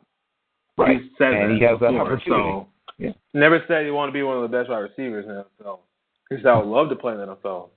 I mean, who wouldn't though? you know, everybody wants to play at least one down man or woman in the NFL. I'm sure at some point. So I mean, and Well, I mean, he has- Roger he has- Roger Kingdom, you may or may not know this, did not go to Pitt on a track scholarship. He went to Pitt on a football scholarship. And they had a coaching change, and he fell down the depth chart at free safety. And, you know, he went out for track anyway. He was going to run track also. Ended up, you know, setting a bunch of school records as a freshman. By a sophomore, he was an NCAA champion, and, you know, went on to be an Olympian and all these other things. But he he was originally at Pitt because football scholarship. So, and I, I think that Devon Allen is enjoys. I mean, once again, you know better than I do. I'm not too super close to him or anything. I think he enjoys football. I think he likes football. But I, I really believe that, as you said, his his real goal and his passion and the thing that he knows he's best at is track. Yeah. And hey, he played baseball in high school too, center field. So maybe, hey, get back to that, Tim Tebow. no, I'm just kidding. But uh yeah, Devon is, is a, a hell of an athlete, and I was rooting for him for sure. Being, you know, 21, junior, junior in college, um, being at the Olympics is special. So hopefully, uh, by the time he's 25, in four years, um, he'll be in his prime of his of his athletic career. So, wish him the best of luck. Right. You know, so we've pretty much talked about almost everything that's quote unquote wrong with Oregon. And yeah, I didn't realize that I spent quite so much time on Oregon, but it, it's a fascinating story about a fall from, I won't say, well, yeah, I guess you say a fall from. Whatever term you want to use. You had Oregon being this really cool story because, you know, Oregon had clipped along being a good program, uh, had some good years in the 70s, then we dropped back down, had some good years in the 80s, then we dropped back down. Then Coach Bellotti came in, they had their best consistent football in a very long time, and there was, I mean, once again, it's easy to forget. There was a lot of concern about Chip uh, when when Bellotti first, because Bellotti's a Hall of Famer, right? I mean, he's a guy that's done great things for Oregon football, and you know, he brought in this sort of odd dude from the East Coast, you know, Chip Kelly of all people, whose big Charles. claim to fame Right. I mean, he's been a high school coach, and his big claim to fame was what he did at New Hampshire. New Hampshire, right? I mean, and he wasn't winning national championships at New Hampshire. He just made New Hampshire fun to watch. You know, I mean, let's not get it twisted. He wasn't beating App State at, when he was at New Hampshire. Uh, you know, he wasn't in, he wasn't doing what NDSU did. You know, winning a back to back. No, no. I mean, they I think they made the playoffs maybe twice, once or twice. But he wasn't in New Hampshire that long. I think he was only there maybe three or four years. So it's easy to forget how concerned the Oregon people were about Chip when he got the job. There was a lot of concern surrounding him. You know, I was around in those days, and uh, gosh, really, you know, a lot of people wanted to go after a more established guy, a guy with West Coast ties, you know, all that good stuff. You know, Chip was neither. but uh and now That's, you know we come, I love those stories. Going outside of the grade. Every time it's not going to be that guy that was a defensive coordinator for 15 years. He's been waiting in the, you know what I mean? It's got a, it's a Mhm. New Hampshire guy going to Oregon. We don't, who know, no one knew who Chip Kelly was. You know what I mean? The average Joe blow well, I mean, right. I mean, Um, I, I'd followed obviously New Hampshire because Ricky Santos, the quarterback, I really liked. We had a kid named Ball at wide receiver yeah, that but I. you are high on a super duper nerd when it comes to football. Bill. So You are everybody's correct. not. You are. And no, it's, it's, a, it's a good thing. It's a good thing. It's not, I'm not knocking you for it. I love it. And if you weren't a super nerd, then I would, uh, you know, who would I learn from? But uh, who would I know? Fat when I, you know, anything before '89, you know, when I was born, I would not know. I'm kidding. But uh, right, which is fair. I mean, it would be fair to expect you to know about stuff that happened before But that. no, I, I, you know, I read Control Chaos, um, the book. You know, the, the I, I forgot who wrote it. I know the, the Chip Kelly uh, Book of Revolution. I, I can't think of the writer right now. I, you know, blows my mind. I can't think of that because I read it last year. But um, it's a really good book, by the way. Control Chaos. Um, if you haven't read it, but uh, yeah, I mean, it, it Chip. I mean, I know NFL. He's not doing that good right now. I don't want to talk about that, but I thought he would be doing good. Uh, but uh, I just think at Oregon, God, I mean, Rose Bowl, BCS National Championship, Rose Bowl, Fiesta Bowl, four in a row and then gone. You know what I mean? Like it happened so fast. Uh, It- but yeah. yeah, they, Very definitely fall of grace. Um, obviously, you know, Helfrich took over. They still were good. 2013, 2014. Um, but now it's all Helfrich's players. And now, not looking as good. So, like I said, Chip's stats were good. His staff was just really good. I mean, not obviously he's a hell of a coach too, but you in college, like I feel like your staff really means a lot. I mean, I'm not saying it means more than NFL staff or high school staff, but just because there's so much going on, like you know, I think it is more important than uh, NFL stuff actually. Um, maybe not the upper front office because the GMs and stuff they handle that for the most part, outside of a couple coaches like Belichick or whatever. But you know, you have to have a staff that can recruit and get out there. You know what I mean? That has to be pretty much the same person as you. Because when you talk to parents and you send a guy out there and then they meet you and they're like, "Whoa, but like your guy was totally different than you." I mean, you know what I mean? So you gotta have to. You have to have a guy that's totally different from you too on your staff. A good cop, bad cop. Like you have to have everything in line. And well, Helfrich was in line at Oregon, he was the good guy. You know, they, they didn't want to always go to Chip Kelly. You know, Chip's not a crazy fireball guy yelling at people, but he's he'll get in on you. You know what I mean? He has that edge you're talking about, and you know, Don Pellum was the other guy there, and then he had a whole other, you know, Scott Frost was there, or whatever. You know, the wide receiver. It was a great staff, is all I'm saying. And I just this staff's not great, and uh, I don't know what they do. All they can do is get a new staff, hope that Justin Herbert becomes Marcus Mariota 2.0, and uh, you know, get some juice back. Because let me say, last year they weren't bad on offense. They were, excuse me, really good. So defenses. Oh God, how many points have they given up per game? What, thirty something last year? Thirty something. well into year? the 30s. You are correct. It's well into the thirties. Yeah. 30s. On on the other good note though, USC and Yeah. Washington.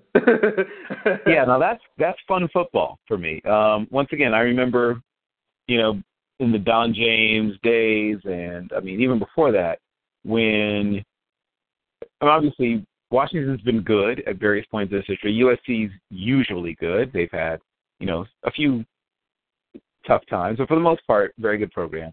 And now Washington's one of the top programs in the country. I mean, there's no two ways around it. They are one of the best teams in the land. They are set up, especially if they win this game, but they're set up to have a pretty good chance to end up in the the playoffs. They are. We talked about depth. They are deep. They they haven't had a lot of injuries, but when they do have somebody who's hurt, the person who steps in looks pretty good. You know, there's not some huge drop off in terms of you know what happens when somebody who, like I said, they've they've they haven't had that lull, that performance where they look bad, or any, they haven't had any of those things happen. Basically, where you lose. They haven't had that performance that makes you lose belief in them. So I was skeptical early, right? As I right, as yeah, I they struggled a little bit, struggled a little bit.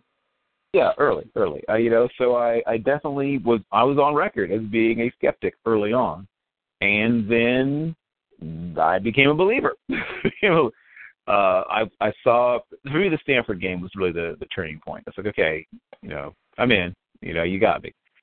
Yeah. So- See, you were you were I was in, but I wasn't like uh, I was I was still kind of a little skeptical until honestly until they beat Oregon. I know Oregon's not good, but that game just kind of like that's the type of game they lose usually. Washington, like the game that now they beat Stanford. They're supposed to beat Oregon. They don't really. It was a road game, and they haven't won at Oregon in like whatever how I was like 50 years or whatever it was. Not 50. It's been a long time. you know what I yeah, mean? It was a long I know what time, you mean. So A been a while. Yeah. that was the game where I'm like, and they 70 to 21. Jake Browning had six touchdowns. At one point, he was like 24 of 30, and I was like, okay, all right, like they're for real. Like, and then, I mean, Dakota Prukop, you know, he, uh, you know, got benched before that, and then Justin Herbert was starting quarterback, and they tore him up. You know, he was, he came, he's came a long way since that game, but you know, they threw a freshman out there, and he got destroyed by their secondary. He looked front like a freshman. Yeah, that's what he did. He Yeah. like a- that game particularly. a freshman that was only the fourth string quarterback coming in the depth chart too. I mean, he wasn't supposed to even be playing this year, but I mean, the quarterback situation is just not. I mean, hey, you know, people don't realize that that kid from last year is still there. Um, God, I can't think of his name right now. Um, well, they have Taylor Alie still there, the walk on, and Jeff Lockie. Yeah, he's Is still Lockie there. still around? Yeah, he's the he's the he was the third string quarterback coming in the year, and um, I mean he's still there, but why? I mean, why go with Lockie? I mean, you might as well go with Herbert. Right, right, right. He, now, if, if Mark Helfrich didn't go with Herbert and went with Lockie, and they're losing these games, then it actually might be a different story. You know what I mean? It would be. yeah, I, yeah. So yeah, I mean they Washington. Uh, uh, yeah, that game really did it for me though. The Oregon and then Stanford, Stanford, Oregon. Those have been the two best teams in the in the North. So I mean, they took care well, let me ask you. Let me ask you about a, a team that is sort of out there, and of course they got off to a really slow start this season, but is out there lurking, right out there, you know, in the in the shallows, waiting for the unwary. Just how good is Washington State? Because they have impressed me of late after getting off to a Ah. really poor start. They always get off the poor start. Also um, true. This year's no. I mean, losing to like I know Eastern Washington's good, and and all these schools they lose to, but they shouldn't lose these games. Like they just No. shouldn't lose them. That's not like what you know. They're paying these teams basically, and they're still losing. So I don't know what that is. But yeah, they're good. I, I don't think that that Apple Cup's going to show. Obviously, a lot depends how both teams are going into that game as well. Um, and both teams are, you know, haven't lost yet. That game, God, Apple, we haven't seen the Apple Cup look like that in uh, it's the '90s. You know what I mean? Since the '90s, when when the Apple Cup was really, really meant something nationally. Um, this time it will. Um, if it's number, you know, four versus number what, 15 or 16 or whatever. Um, I think Washington State's really good. Um, offensively, defensively, their line is, is good. Secondary is solid. Linebackers still kind of eh, not that great. Uh, they don't really. One thing I do worry about them, Washington State, they get beat on deep passes. They give a lot of big. Uh, their defense keeps everything in front of them, but once it starts getting back, you know what I mean. they don't do a good job, and I, that's what worries me. But yeah, they're a good team. I mean, offensively, I mean, if if this was like seven on seven football, they might be top five in the country. Um, you know I mean, because their receivers and and the running back, two running backs they have I like, and then you know uh, obviously Luke Falk, and then Tyler uh, Hilinski is not a bad backup quarterback. He's probably one of the better backups in the conference. So I like this Washington State team. They're good. I mean, they're. I thought they'd be eight and nine win team, and this is probably pretty much what they are. I mean, they they most certainly could beat Washington at the end of the year, but I don't think it'll happen.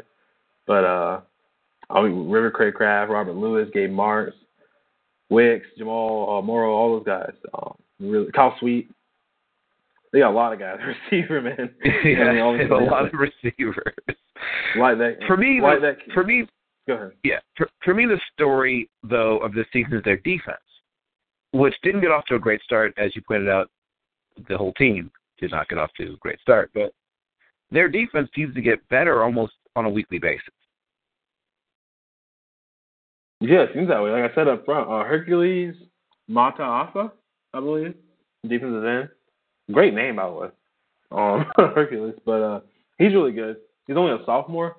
Uh, I like him a lot, though. They stole him from BYU. He was supposed to go there, but uh, you know, I just I don't know really why he flipped, but he flipped and went to uh, Pullman. And I like him a lot, and then I like uh, excuse me, a couple got um, Dar- Darrien Molton at corner, and then Jalen Thompson's going to be I, I told you about him early on in the season, Jalen Thompson, the strong safety. I like him a lot. He's only a true freshman.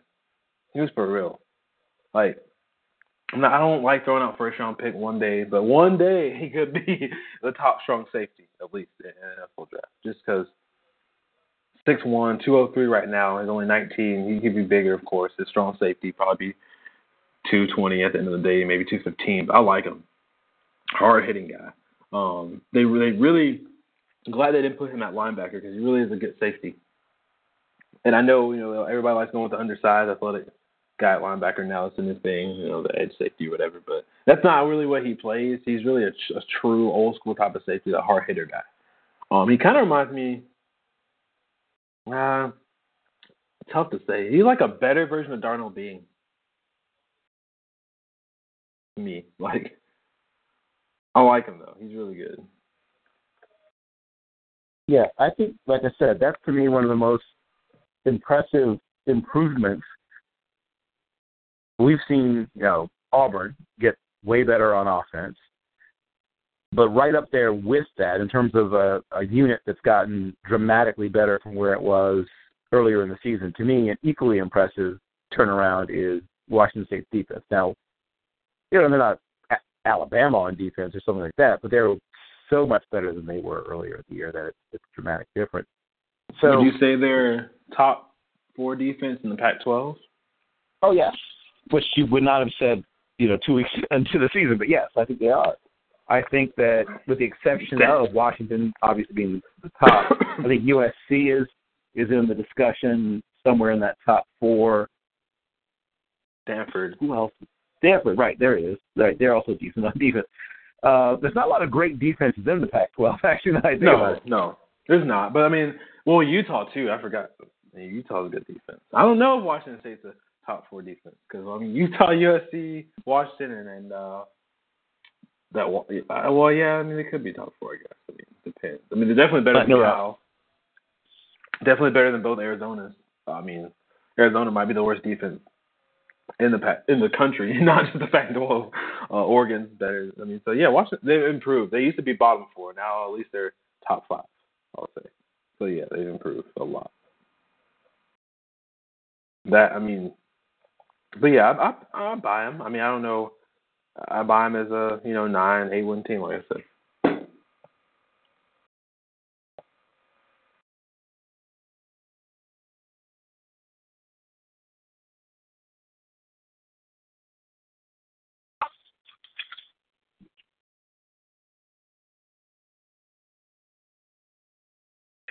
So, in terms of how the rest of this lays out,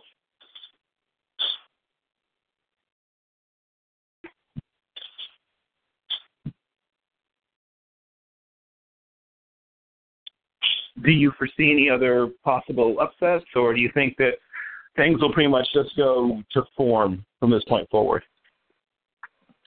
Uh, in the Pac-12, just in the Pac-12. Yes, right. We're focusing on the Pac-12 for the moment. Yes. Do you think there's Okay. any other? Um, uh, I'm trying to think. You know, I I think. No, I don't. I think I think at the end of the day it'd be Washington Utah again for the uh, Pac-12 title game. So it'll be a rematch, and that's been the best game in the Pac-12 all season. Uh, well, I maybe not the most fun because there's some good Pac-12 after dark ones like Cal and like Cal. Uh, But Oregon depends game on, right. Depends on what kind of what kind of football you like. Yes. Yeah. If any game with Cal is Arizona fun. State and Cal, Cal and yeah, Cal and a lot of people have. You know, if you're into just watching, as you said, seven on seven, then yeah, that's been the fun for them. But Washington, Utah had a little bit of everything. Had good de- two the, of the best defenses in the conference, two of the top defenses in the country, really. Um, if you look, you I love Utah. Um, just didn't have enough, you know, juice. Basically, they didn't have the special teams like Washington or the, um, you know, quarterback with Jake Browning like, like uh, Troy Williams not as good. So yeah, I, I think uh, it'll stay the same. I mean, not much is going to change to me. Obviously, you know, um, like I said, that game Washington versus Washington State, if it comes down to for the Apple Cup, that whoever wins that wins the North. Um, it'd be weird seeing a team, you know, go 11 and 0 and then losing the last game and not being able to play for the conference championship. But that may be the case because you know Washington State undefeated in the conference. Um, as far as the South, obviously Colorado, Utah, USC. Uh, that's who. It's a huge gap. That's who's fighting for it. I think Utah ends up winning out though. I think Utah ends up uh, getting that uh, to six and two in the conference. They only play one more conference game. They already took care of Arizona State this week. They play Oregon next week, and that's it. play at Oregon, and uh, then they play, uh, you know, a couple non-conference games. But I think Utah's a team, man. They get a bye week too, late bye week. So one more game left, but I think they win. Colorado, Colorado. It's a fascinating story, though. They are. They are. I mean, Colorado's still obviously, you know, the season ending right now be Colorado, but and I, you know, Colorado plays Arizona today. Um, I think they win that game. Let's say that. Even though you know Pac-12 is weird, I don't know if that's an after dark game or anything. If it's if it's after dark, they might lose, but because weird, you know, strange things happen down in Tucson. It's only 10,000 yeah. 10, 10, fans at attendance. You know, there's nobody out. You know, the worst attendance in the Pac-12. But I mean, it's gonna be. Speaking of a coach on the hot seat, Ryan Schwartz saved his job on on our show, on my show anyway. But I mean, I, I think he is safe just because he has like one more year left on his contract. But I just I don't oh, know. Okay. That Arizona, that's Arizona why. team, that's why you think he survives. Oh, well, you have to pay him eleven million dollars to fire him. Do you? I mean, you might as well go one more season, right? one more season. Do you want to pay him I eleven guess dollars just to get rid of him? Like, I mean, you're not gonna get a national championship coach at Arizona next year. You might. You know, that's that what I Les Miles is coming coming out to the desert. That would be. You know what? I don't think it'll ever happen, but that'd be an interesting contrast. That would style. that would be that'd be great. Like it would be fun. I mean, it would be have a lot of hype, but I don't think that. But we ne- probably probably never thought Rich Rod would be Arizona either, though. So who knows? but yeah, Col- Colorado is. uh Like I said, they got Arizona today on the road. Uh, they got Washington State though. I think they'll lose that one, and I think they'll lose to Utah. So I think they'll lose two more games.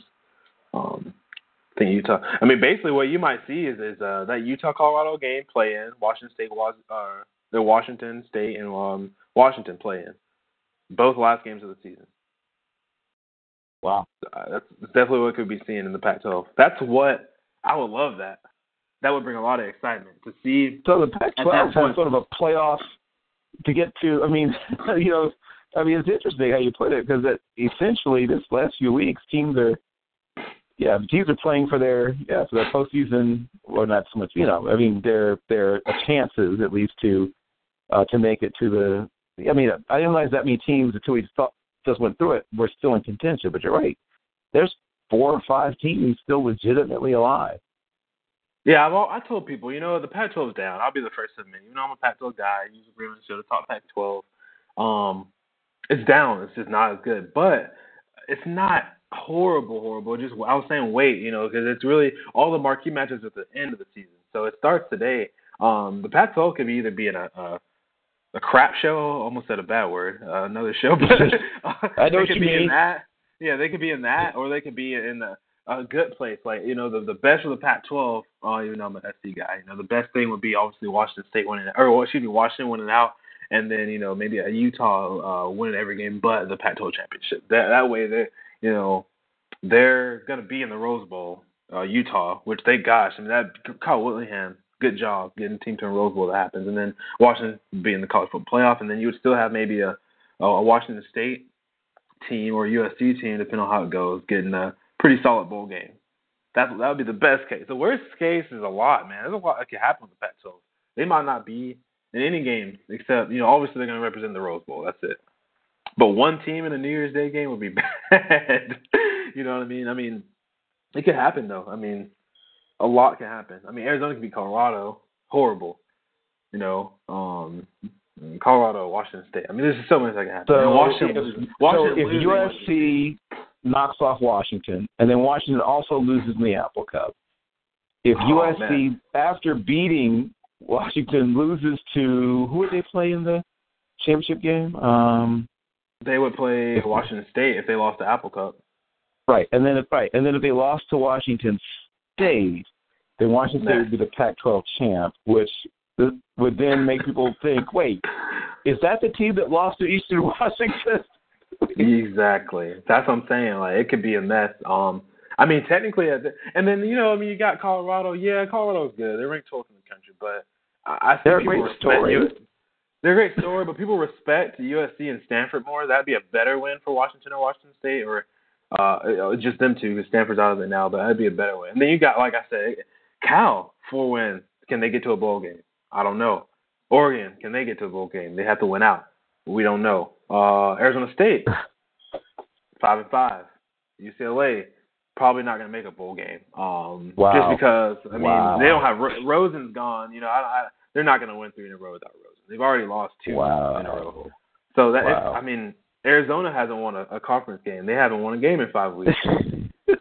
Um, Oregon State's Oregon State. Obviously, they were picked to be where they are, and that's where they are, two and seven. But yeah, Yep. it could be bad. I mean, it's it it could go.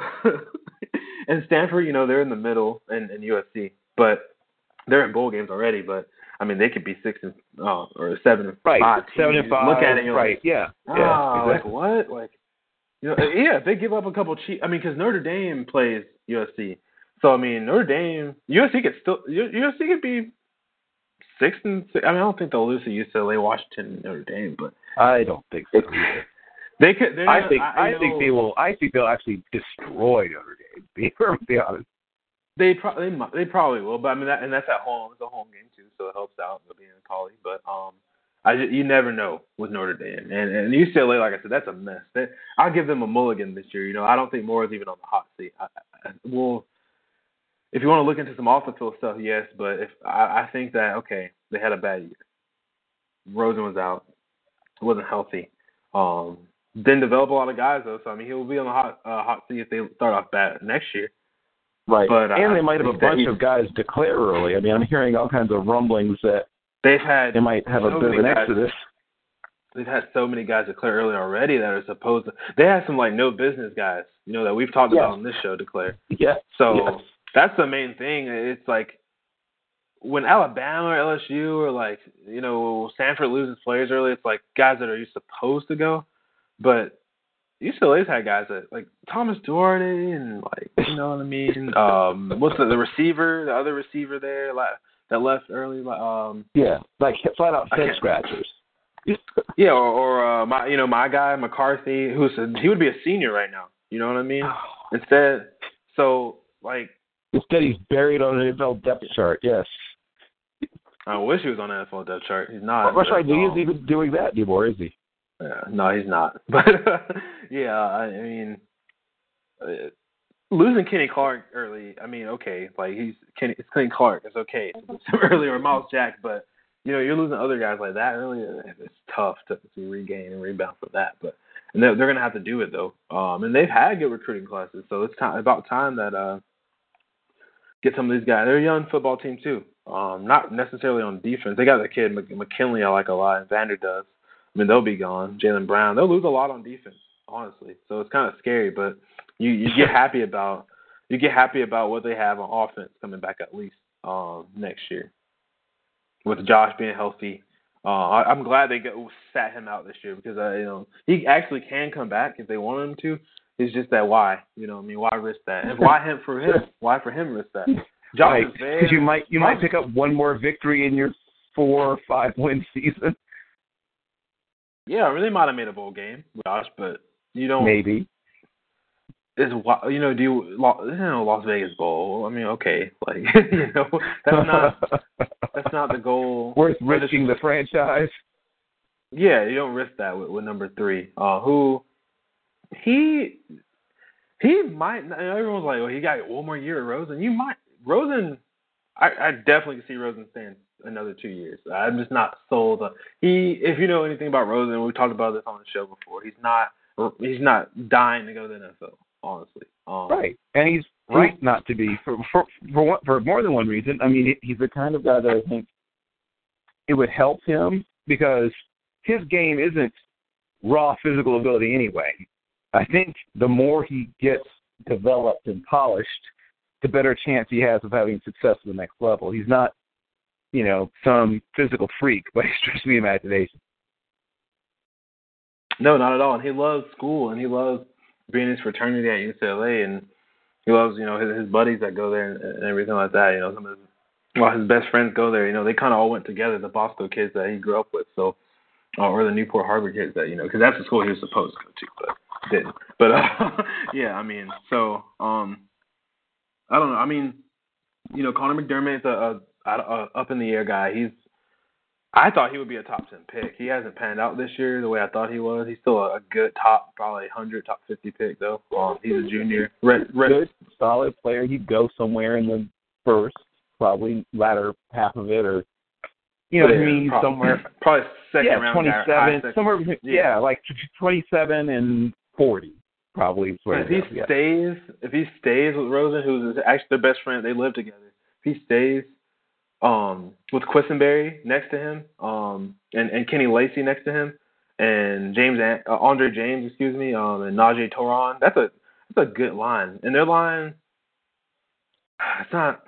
It, it's gonna be a good line. It's not good yet, but those are promising guys, especially that left side. I love Quessenberry, long family lines, of course, and then Kenny Lacy. Um, you know, he's been starting for a couple years now. And McDermott, he could end up being in the top ten pick next year, top five guy. really, he's got the talent to do it. So uh, if he stays, that'd be great. And they got you know some young receivers all coming back, and they got this promising. Uh, hopefully you can get you know Soso Jamabo and Nate Starks going, man. Soso Jamabo just had a bad year. He's he's you no know, number he's dropped on the depth chart now.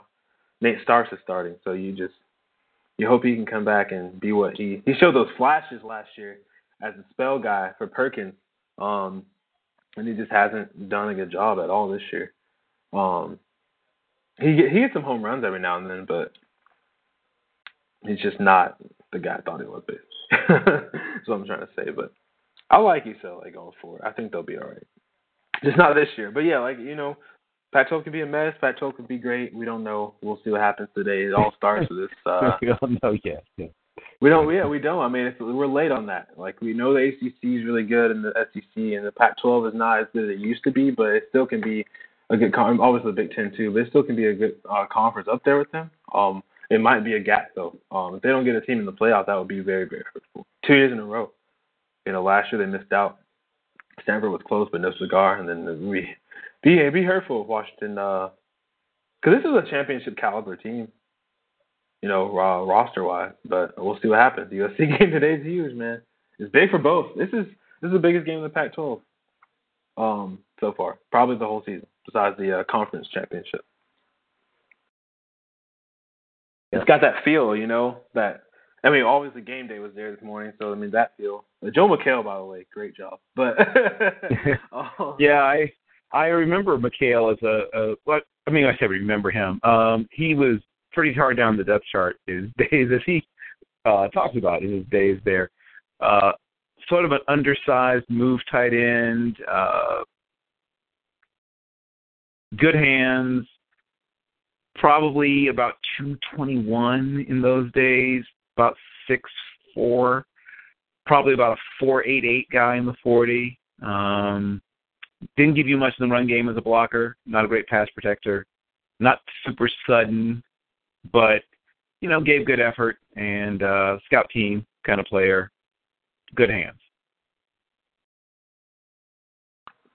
Yeah, he. You know, so if uh, you're if you're one scouting notes on Joel McHale, there they are. Yeah, I think you know somebody else that gave, they didn't give me that in depth of scouting notes, but they they told me because he, he's this isn't the first time he's been a celebrity guest picker. He's the second time, but uh, the first time somebody was saying something about him being a solid tight end in high school. Um, I cannot think where he went to high school at. I forgot, but um, Mercer Island, yeah, Mercer Island, yeah. So, which is a pretty, you know, the good high school up in Washington um, football. So yeah, he they said he, yeah, solid tight end in high school, and then you know he didn't really play. um, well, I mean, he should have gone to a smaller program probably if he wanted to actually see some action. If he'd gone to like uh, a D two school, he probably would have been a starter. Right, makes sense. McHale was uh thinking big. He he still made it though, so that's good. he went to a Rose Bowl. He did go to Rose Bowl. He talked about that on the show. See, I didn't know he went to play football until he talked about it on his show, The Soup, uh, one time. Oh, you didn't know that? I did. Well, yeah, I didn't know. It was a few. It was it was about five years ago, maybe four or five years ago, where he said something about it on one of his shows that he plays football. And then he hosts the ESPY. He's kind of talked about it too. So yeah, he's good. I like Joe McCullough. Um, but uh, yeah. yeah, he. Uh, but yeah, I mean, this Washington, like I said, is it's got a feel to it. Be- beautiful stadium. I mean, I'm talking about top ten, beautiful site. Um, it's just it not just the actual stadium, stadium yeah. just the, the back setting, right? The facilities and the new, brand new facility they just got. Uh, I haven't been uh blessed enough to go up to Seattle yet, but I want to. I've got a couple people I know really well up there, so I hope they can, you know, uh give me a place to stay while I hang out. but um but beautiful facilities from what I've seen and heard and, and uh those kids fight, man. They they love Washington. They love to bring this program back to where it was when Coach Neuheisel was there, and that's what they're doing right now. Know, they're they're right they're right on board. I'm on board with them, man. Like I said, they look at their schedule. Um, what's left, I, I, I oh, you kind of hope they went out if you're a Pac-12 guy. You know what I mean? Like I said, it's it's a good story for me. And they were a lot of people liked them coming in, but I don't think anyone actually thought they were going to make this uh, college football playoff. Though think everybody thought they were about one year away. But no, they're for real. They're here. They are here.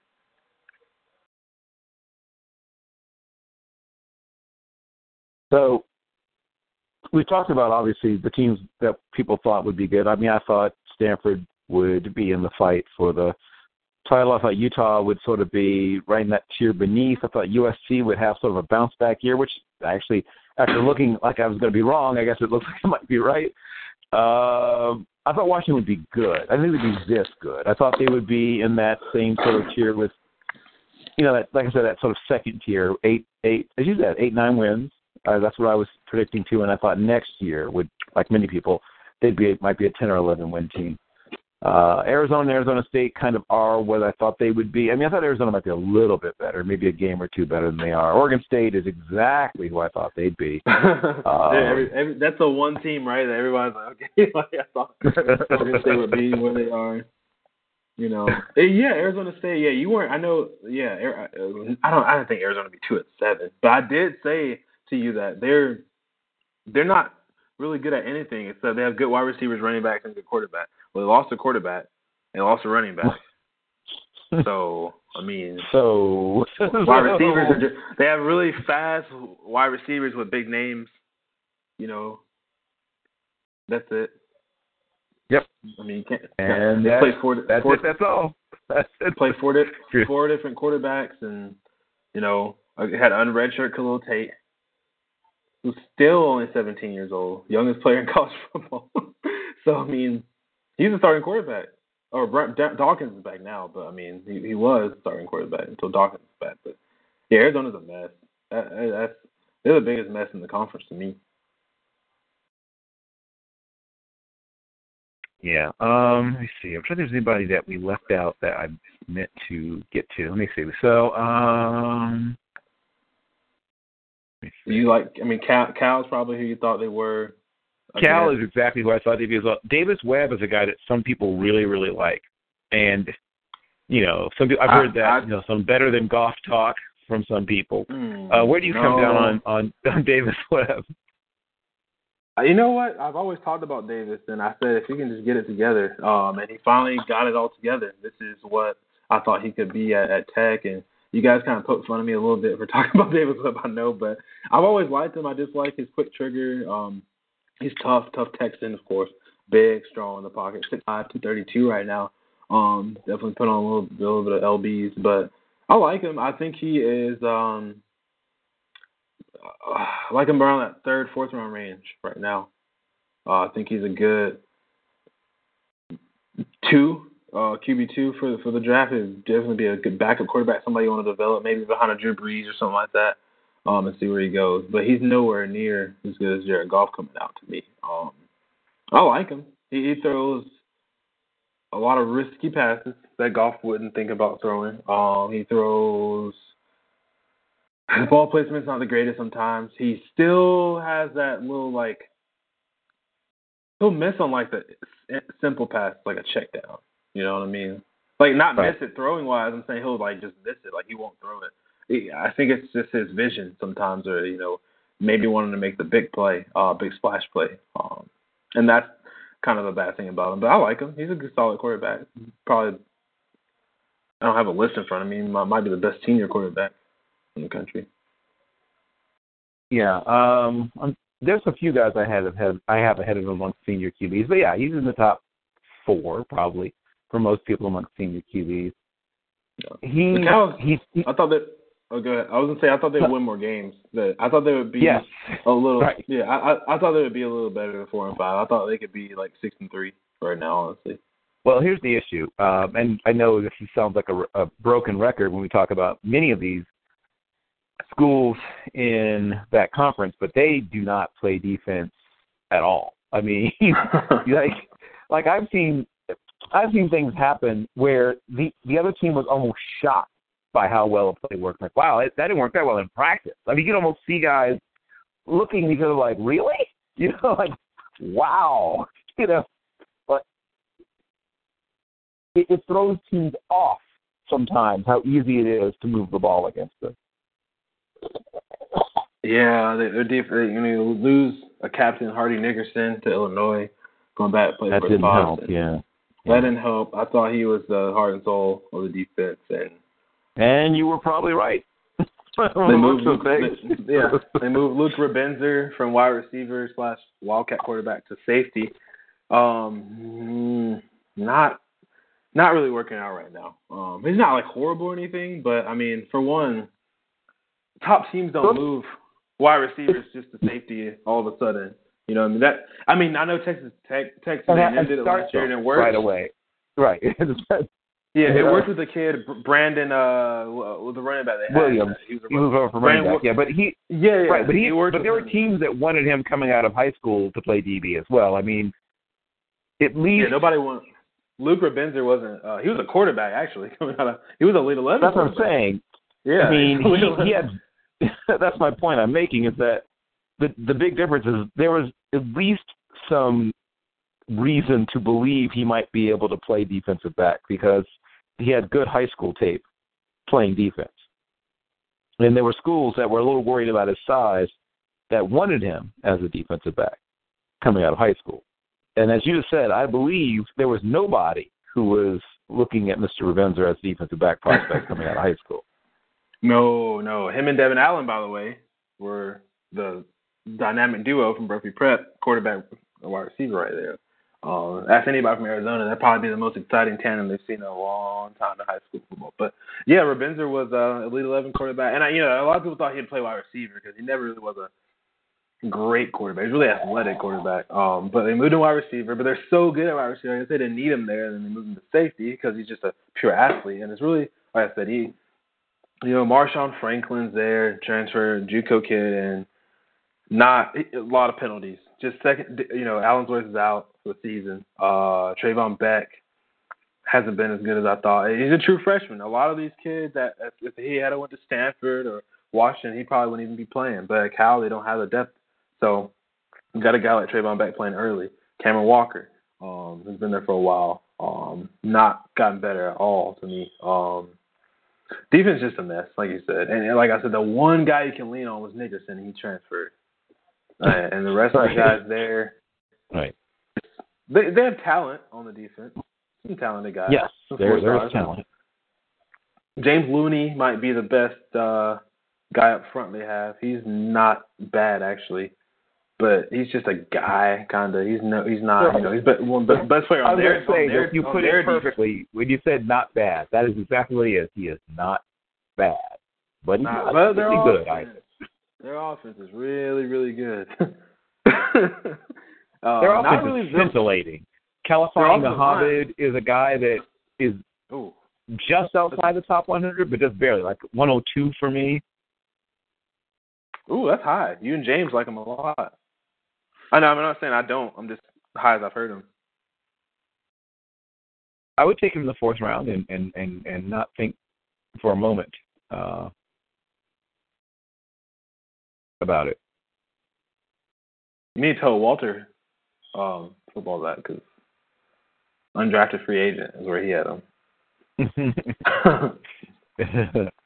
well, if he does But- what I think he's going to do at the combine, somebody Oh, will draft him just based off that.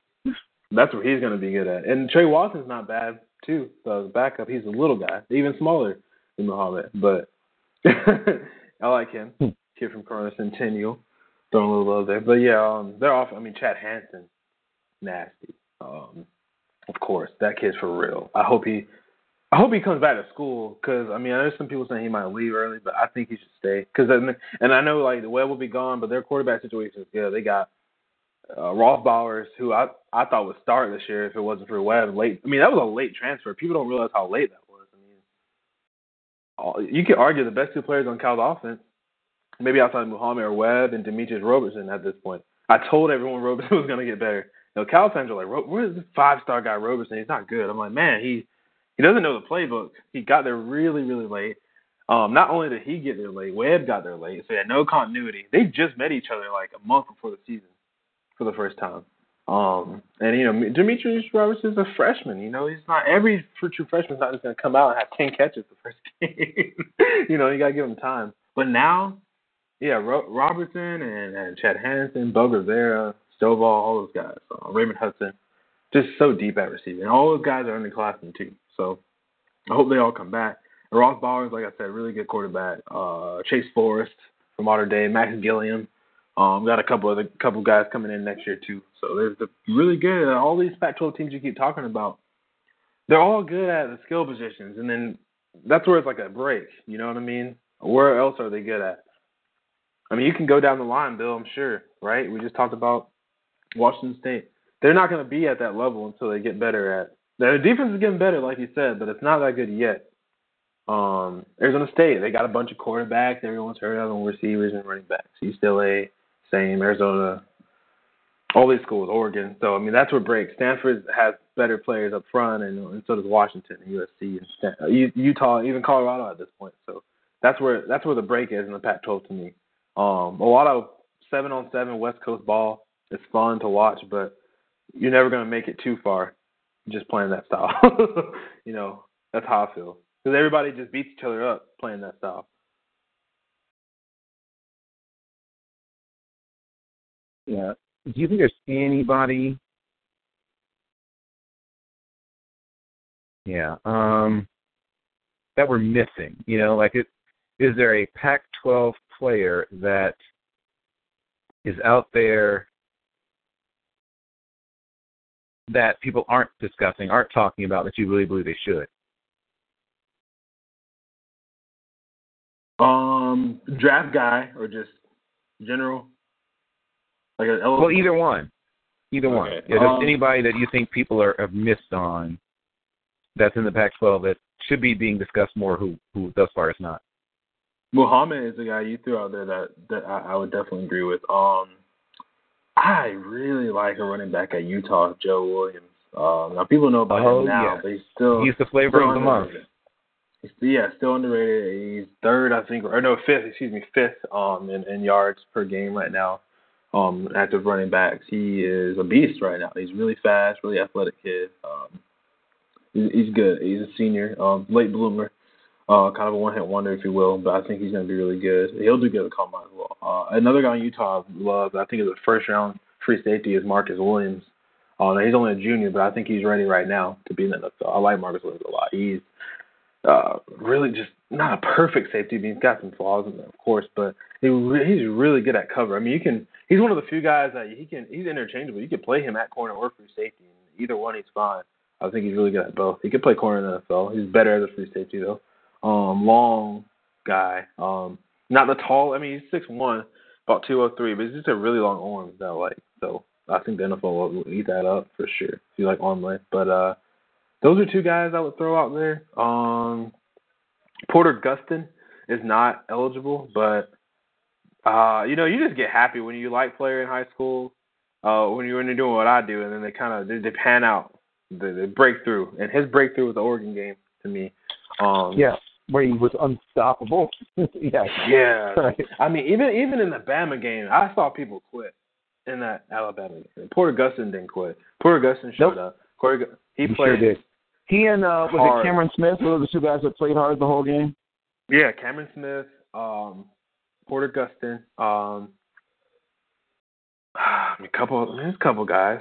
Ado- I, you know, even Adoree locked out to me, and I love Adoree Jackson and Iman Marshall. It was definitely locked up, but I think Chris Hawkins uh, stayed in there too. But uh, yeah, as far as guys, I definitely Cameron Smith and Porter Gustin are heart and soul of that defense to me. And Porter Gustin, like I said, has just played so well, and you know he had to deal with um, that Osa Masina stuff. I mean, those issues that Osa Masina had early on in the season, he had to deal with. Um, Osa, him and Osa used to be roommates uh, their freshman year. Um, they came in together. They're both from Utah. They've known each other for a long time. Uh, they were both all you know, all state guys there, and that, I think that kind of hurt, you know, and it's kind of confused him. You're a young guy, and your buddy gets kicked off the team for rape charges. I mean, that's gonna affect you a little bit. You know what I mean? So sure. I think that I think that was big for Porter, but he broke through. Porter's just a, a freak. He's one of the best athletes I've seen. We're talking about um, a guy who's what, 19? Yeah, well, he's, tw- he's 20, but I mean, yeah. 20, okay. He's, I mean, still, he's like I said, I'm starting to feel old now, Bill. Older, not old, but older. Because I'm looking at, I'm looking at, and like when I say they're 20, it's not. I don't feel like that bad. When I'm looking at their date of birth, 1996 for Augustine. Okay. Whoa, like now I'm like, like I I remember what I was doing. So even though I was a young pup, of course, but I still remember. But yeah, I mean, Porter Gustin's 20. Um, they got a really Cameron Smith is a sophomore. Those guys all came in together. Iman Marshall, Marvin Tell, um, Rasheem Green. That sophomore class was really good two years ago. That was uh, Coach Sark's last class and that was a damn good class. Yes, I, I think that, that that's going to be the class that changes USC. That Sam Darnold was in that class too. Don't forget, uh, he's a redshirt sophomore, not a or excuse me, redshirt freshman, but he was in that class. That was that was a class that almost you know beat Alabama. That was the number two overall recruiting class in the country that year. Um, I think, that, I mean that, like I always tell people that you know want to talk about USC or whatever. If, if USC is going to be good, everyone from that class is going to have to pan out. Ronald Jones was in that class. I mean, look at the guys, Bill, from that class. Um, I mean, it's almost insane when you think about it. Like they're all panning out right now, but they're not. They're not there yet. Deontay Burnett, another guy from that class. They're not there yet. But if they can all get to where they should, everybody I just named five star, you know, or four. So think about if they could be where they're supposed to be in in a year or two. Oh man, why the USC will be back. You know, we'll be back to top ten, top five. And I keep saying, man, it starts today. I'm not trying to make this game bigger than what it is today, but USC goes on the road and beat number 14 in the country, Washington. I, I just think that's one of the biggest wins they've had in the past five years. It will you know, the measuring stick for me was Alabama to see where they were nationally, and I know that they blew it, but this is the chance to kind of come back. And if they blow it again and get blown out, then you kind of have to go back to the chalkboard, right? Well, well what I think. I think they won't get blown out. I, I as I I wanted to go out on that limb and pick SC, but I don't think this team is quite matured enough. Partially what you just said, a lot of juniors and sophomores, not a lot of seniors, at least that are good, not a lot of seniors, and they don't have enough quite on defense. Their defense is much better now than it was earlier in the year, but you know, it feels like I'm talking about almost every team in the conference, with the exception of Washington, I guess, and sort of slightly lesser extent Utah. They still have a tendency to give up the. I can't believe you let them pick up third and nine. You know what I mean? Like there's certain things that good defenses don't do that you still see them do sometimes. Like it's one thing if it's like Alabama and they're just beating on you and you know you just get pushed around, and, and that happens to most teams who face Alabama except LSU. It's another thing, you know, when some of the other games where guys just do things that don't make sense based on the situation, down and distance, things like that. Take on take risks they shouldn't take, or you know, give up big plays. So if, however, this team because they don't have that pass rusher, you know, like I mean, Gus, uh, I guess Porter was sort of coming close to becoming that, but to me, he's he should be the other guy. If he if we're talking about those peak Pete Carroll teams, he's not the pass rusher, he's the other guy. You know, he's he's Nick Perry or he's you know what I mean? Like he's the one who's on the other side from the the guy who's the guy. You know, so So are you buying the Porter Gustin and Clay Matthews comparisons at all or mm, not? Because he's not that kind of athlete. I mean, unless unless I'm not seeing something, I don't think he's going to test like Clay Matthews. Yeah, his testing numbers in high school are, are, ridiculous, but I think he's put on so much weight since then. I mean, Porter Gustin. I mean, have you seen this guy? Like, he looks like uh, what's his name? The the guy that fought in the, Rocky. You know what I mean? Like the blonde guy. Ivan Drago. Yeah, that's what he looks like. He's got bleach blonde hair and he's like just jacked, dude. Like you look at him, we're talking about Brownie. Like you see poor Gus on the beach, you know, okay, like that guy is now that guy is a football player. yes, right. He played, I mean, right. he's like three percent body fat, six five, two fifty. I I don't know. Like he he he actually had the number one numbers in uh um at the opening uh two years ago for linebackers. He was the number one linebacker as far as testing numbers. I don't know uh how well he would put up in the um NFL numbers because like I said, down put on about twenty pounds of muscle. Like you know what I mean? So uh, we'll see. And this kid is a pure athlete, though. I mean, it might not be the most athletic like what you're talking about, but keep in mind that Porter Gustin was the number one pitcher in the state of Utah coming out of high school and put up 25 points a game at power forward in basketball. And he went to Salem, which is a 5A school. So that was a good. I mean, four four A four A school, four A school. But Right. Yeah, I mean, that's no, I'm saying that's cool. It lets you know that a person's got good coordination and and body control, hand eye, that kind of thing. I just think he's not going to run like four seven one and have a 35 inch vert and that kind of stuff. I mean, he's he's a uh, fluid athlete, and he's probably fairly strong. I don't think he's super explosive, but I could be wrong. Once again, um, I I believe Oh, he's- to see what his testing numbers are. He's stupid strong. Strong, yeah. He's he's stupid strong. He's got like a he, he's he's put up some numbers. Uh, USC's got all types of numbers for guys, but he's put up, especially linebackers. He's put up really good numbers in the weight room. But yeah, I understand what you mean. He's a he just because you know you're good at a lot of different sports doesn't mean that you're necessarily the great greatest athlete. Um, what you're talking about, putting up numbers, um, testing numbers, that's different. Two different things, of course. So yeah, but I mean, I'm just saying he, you know, this kid is a pure athlete. He he he played. God, I mean, I, I've never seen anybody in high school, honestly, ever. And I haven't done, been doing high school recruiting for that long, but I've kept up with it. He played every position in high school. Played offensive line, center sometimes. He played quarterback actually, um, and tight end. Um, he played. He was a starting quarterback. He's a lefty actually. He's a big lefty. Six three, two hundred thirty pound lefty playing quarterback, um, running over people. I mean, they just ran him like Tim Tebow style. Like, I mean, he he he can throw. He's got a funky delivery. He kind of throws like Tim Tebow too, actually. Like, but he probably could have played quarterback maybe somewhere. But he uh he just ran ran over people playing quarterback. But he threw threw some passes. I mean, I watched him. But he played line sometimes um when they needed him to. Uh, nose tackle and linebacker outside. I mean, everywhere. I, think I don't think he played corner and free safety. But I mean, I'm sure he covered some people downfield though. I mean, he's just he was a beast in high school, man. Um, doing track too. He was. I mean, he played four sports. Like he only did shot put. Um, that's the only sport he did track. But still, I mean, most commitment for kids these days is hard. It's hard to get a kid to take out the trash. You know, so that's what Trent Dilfer says. I stole that quote from him. Um, it's hard to get it. To, your kids just don't commit to stuff. And for him to commit to four sports is good. I like Porter Gustin. He's a good kid, but um, yeah, he he might not be Clay Matthews. I did, I heard that comparison thrown out there.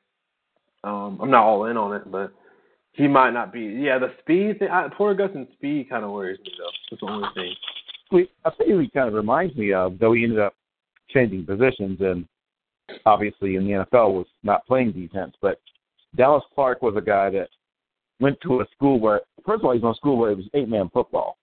And he oh, played okay. basically all of those eight positions at some point or another in his eight man football career. He was a walk on linebacker at Iowa and then was switched in the spring of his second year there to fullback and then I think it was injuries or something. They moved him to the depth chart at tight end and by his sophomore year he became a starter at tight end.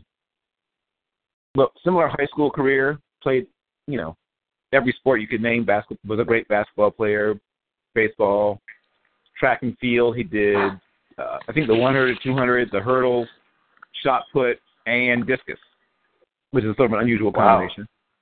Wow. It is, yeah. Yeah, it is an unusual. Call. Yeah, you know, I, I, I'm surprised. Uh, honestly thought Porter Gustin was going to play baseball at USC. That was part of the reason he went to USC over a couple other schools is because uh, they were going to give him the opportunity to play baseball.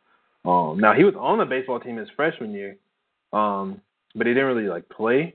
And I think he's done now though. I mean, he's starting linebacker, and you know he's got NFL aspirations, so I understand him quitting. But he, I mean, that kid throws like 97 though. I mean, he's got a gun on him. Uh, he's he's a really big pitcher. Just look at him. you know what I mean? But like, but no, like Roger uh, Clemens big.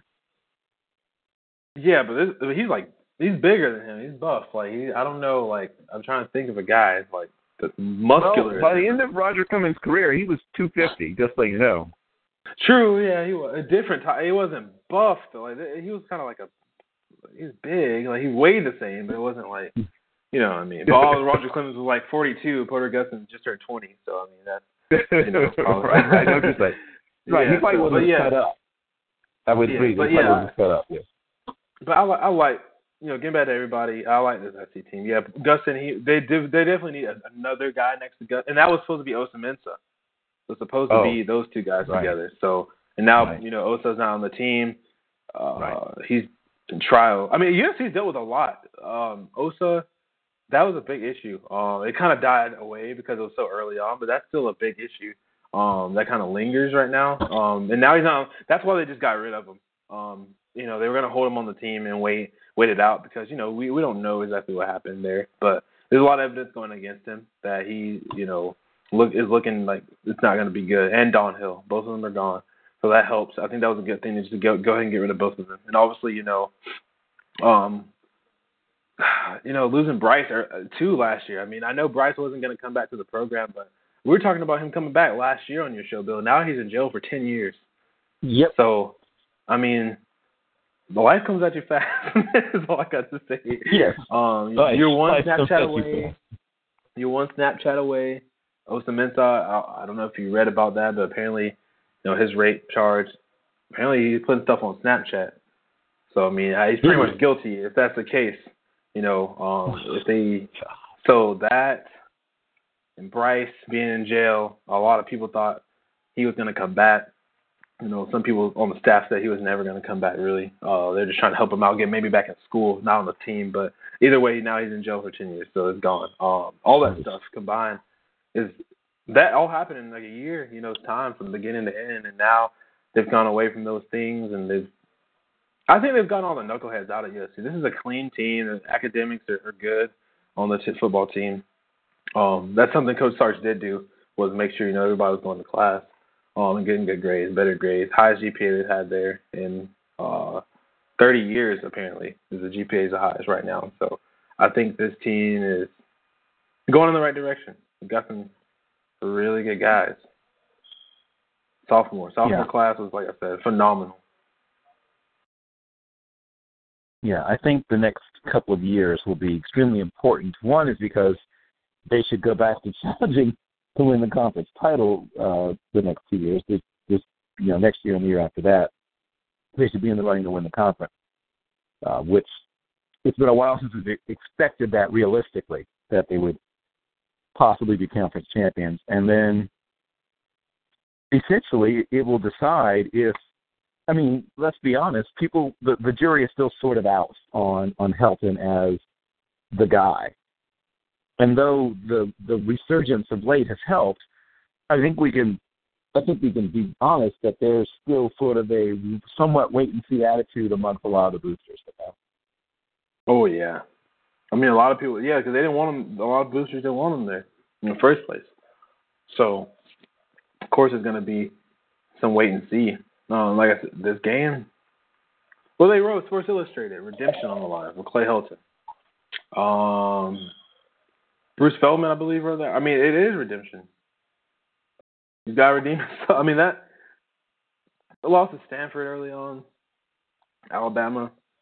Uh, right. Those are so over. that's the main you know thing. I mean? is, uh, there are people who, people on the East Coast, that's all they know about. So in many cases, all you're going to see is oh, the team that got basically depantsed against against Alabama. I mean, it, it was it was over quickly, and they looked like they didn't really belong on the same field with Alabama.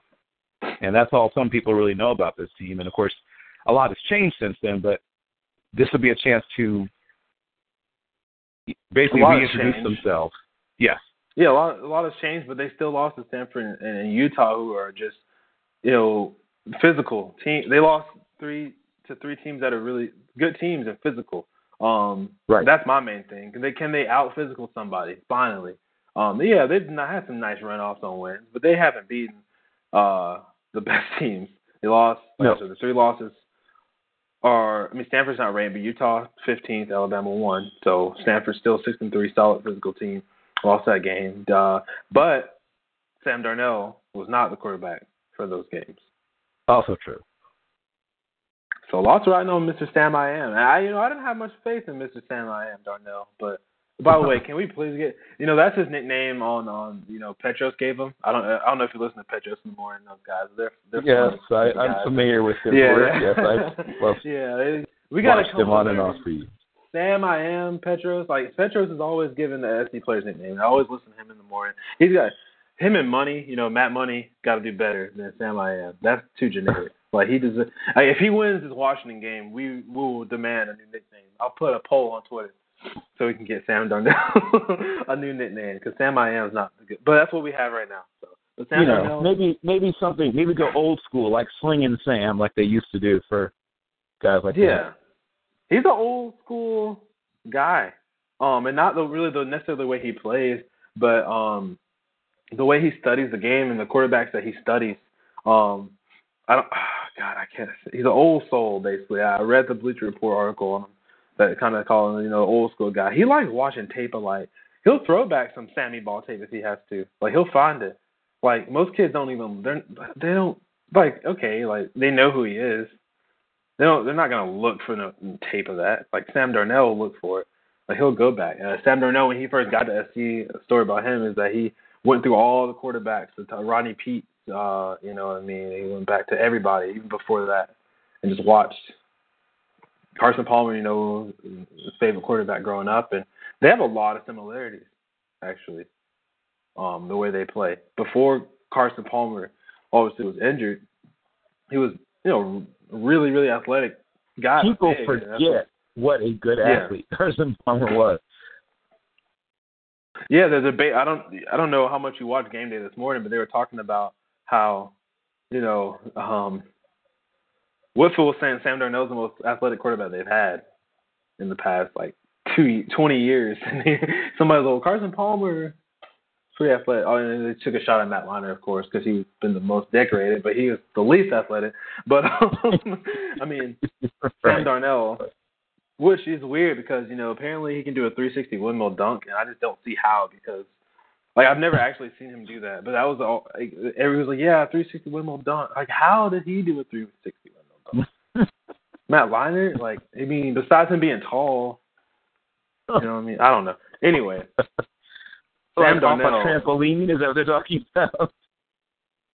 You know, well, I don't know how well you know you can trust Wendell White, but he says that Matt Leinart is way more athletic than everybody gives him credit for. He did a 360 Oh. windmill dunk, Awesome. but uh, I don't know. Anyway, Sam Darnold, very good athlete, and he reminds me a lot of Carson Palmer. And I just didn't think he.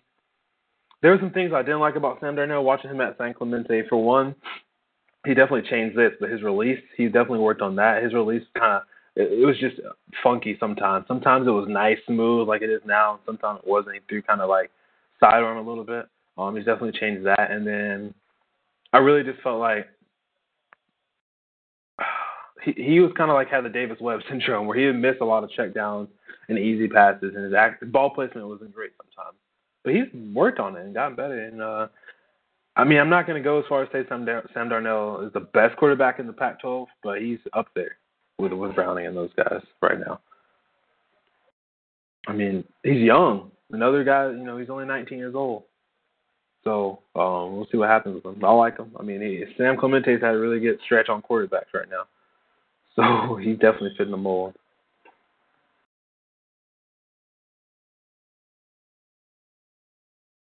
So your prediction is still for the the game coming down to Utah versus Washington, and I, I'm going to assume, though I probably shouldn't, that you're picking the favorite. I'm picking Washington to win that game.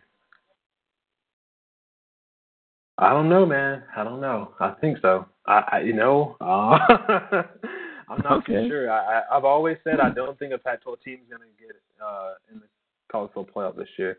Even when Washington was undefeated, I still felt like they might lose the game. Um,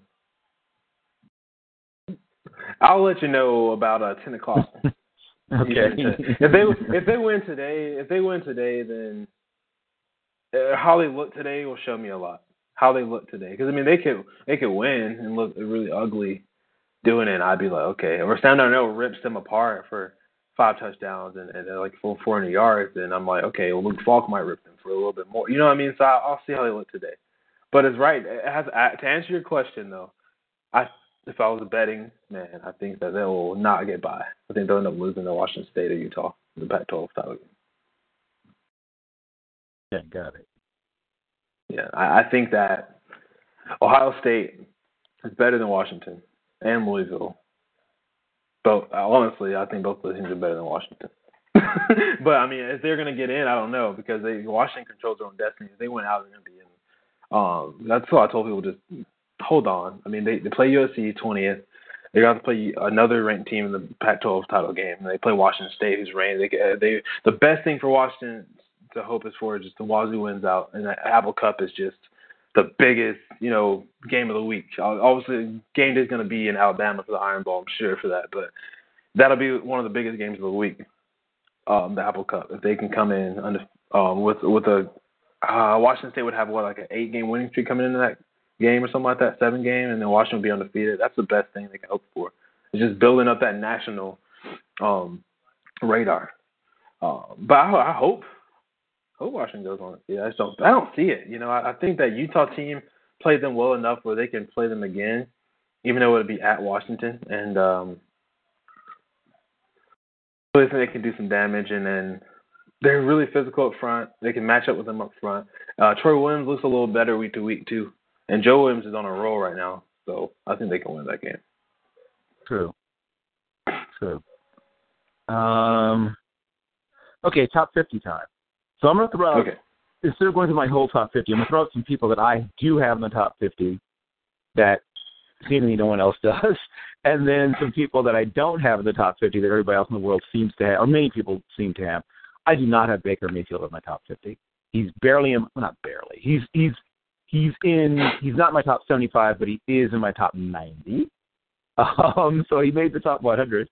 Uh, I, I think he's a backup at the next level who, under certain circumstances, could be a starter. But it would take some kind of special circumstances. Sort of like how I felt about Manziel, but without all the character stuff. uh, I think even without the characters of Johnny Manziel was going to be a, a backup type at the next level, and obviously you know the character stuff kept him from even becoming that.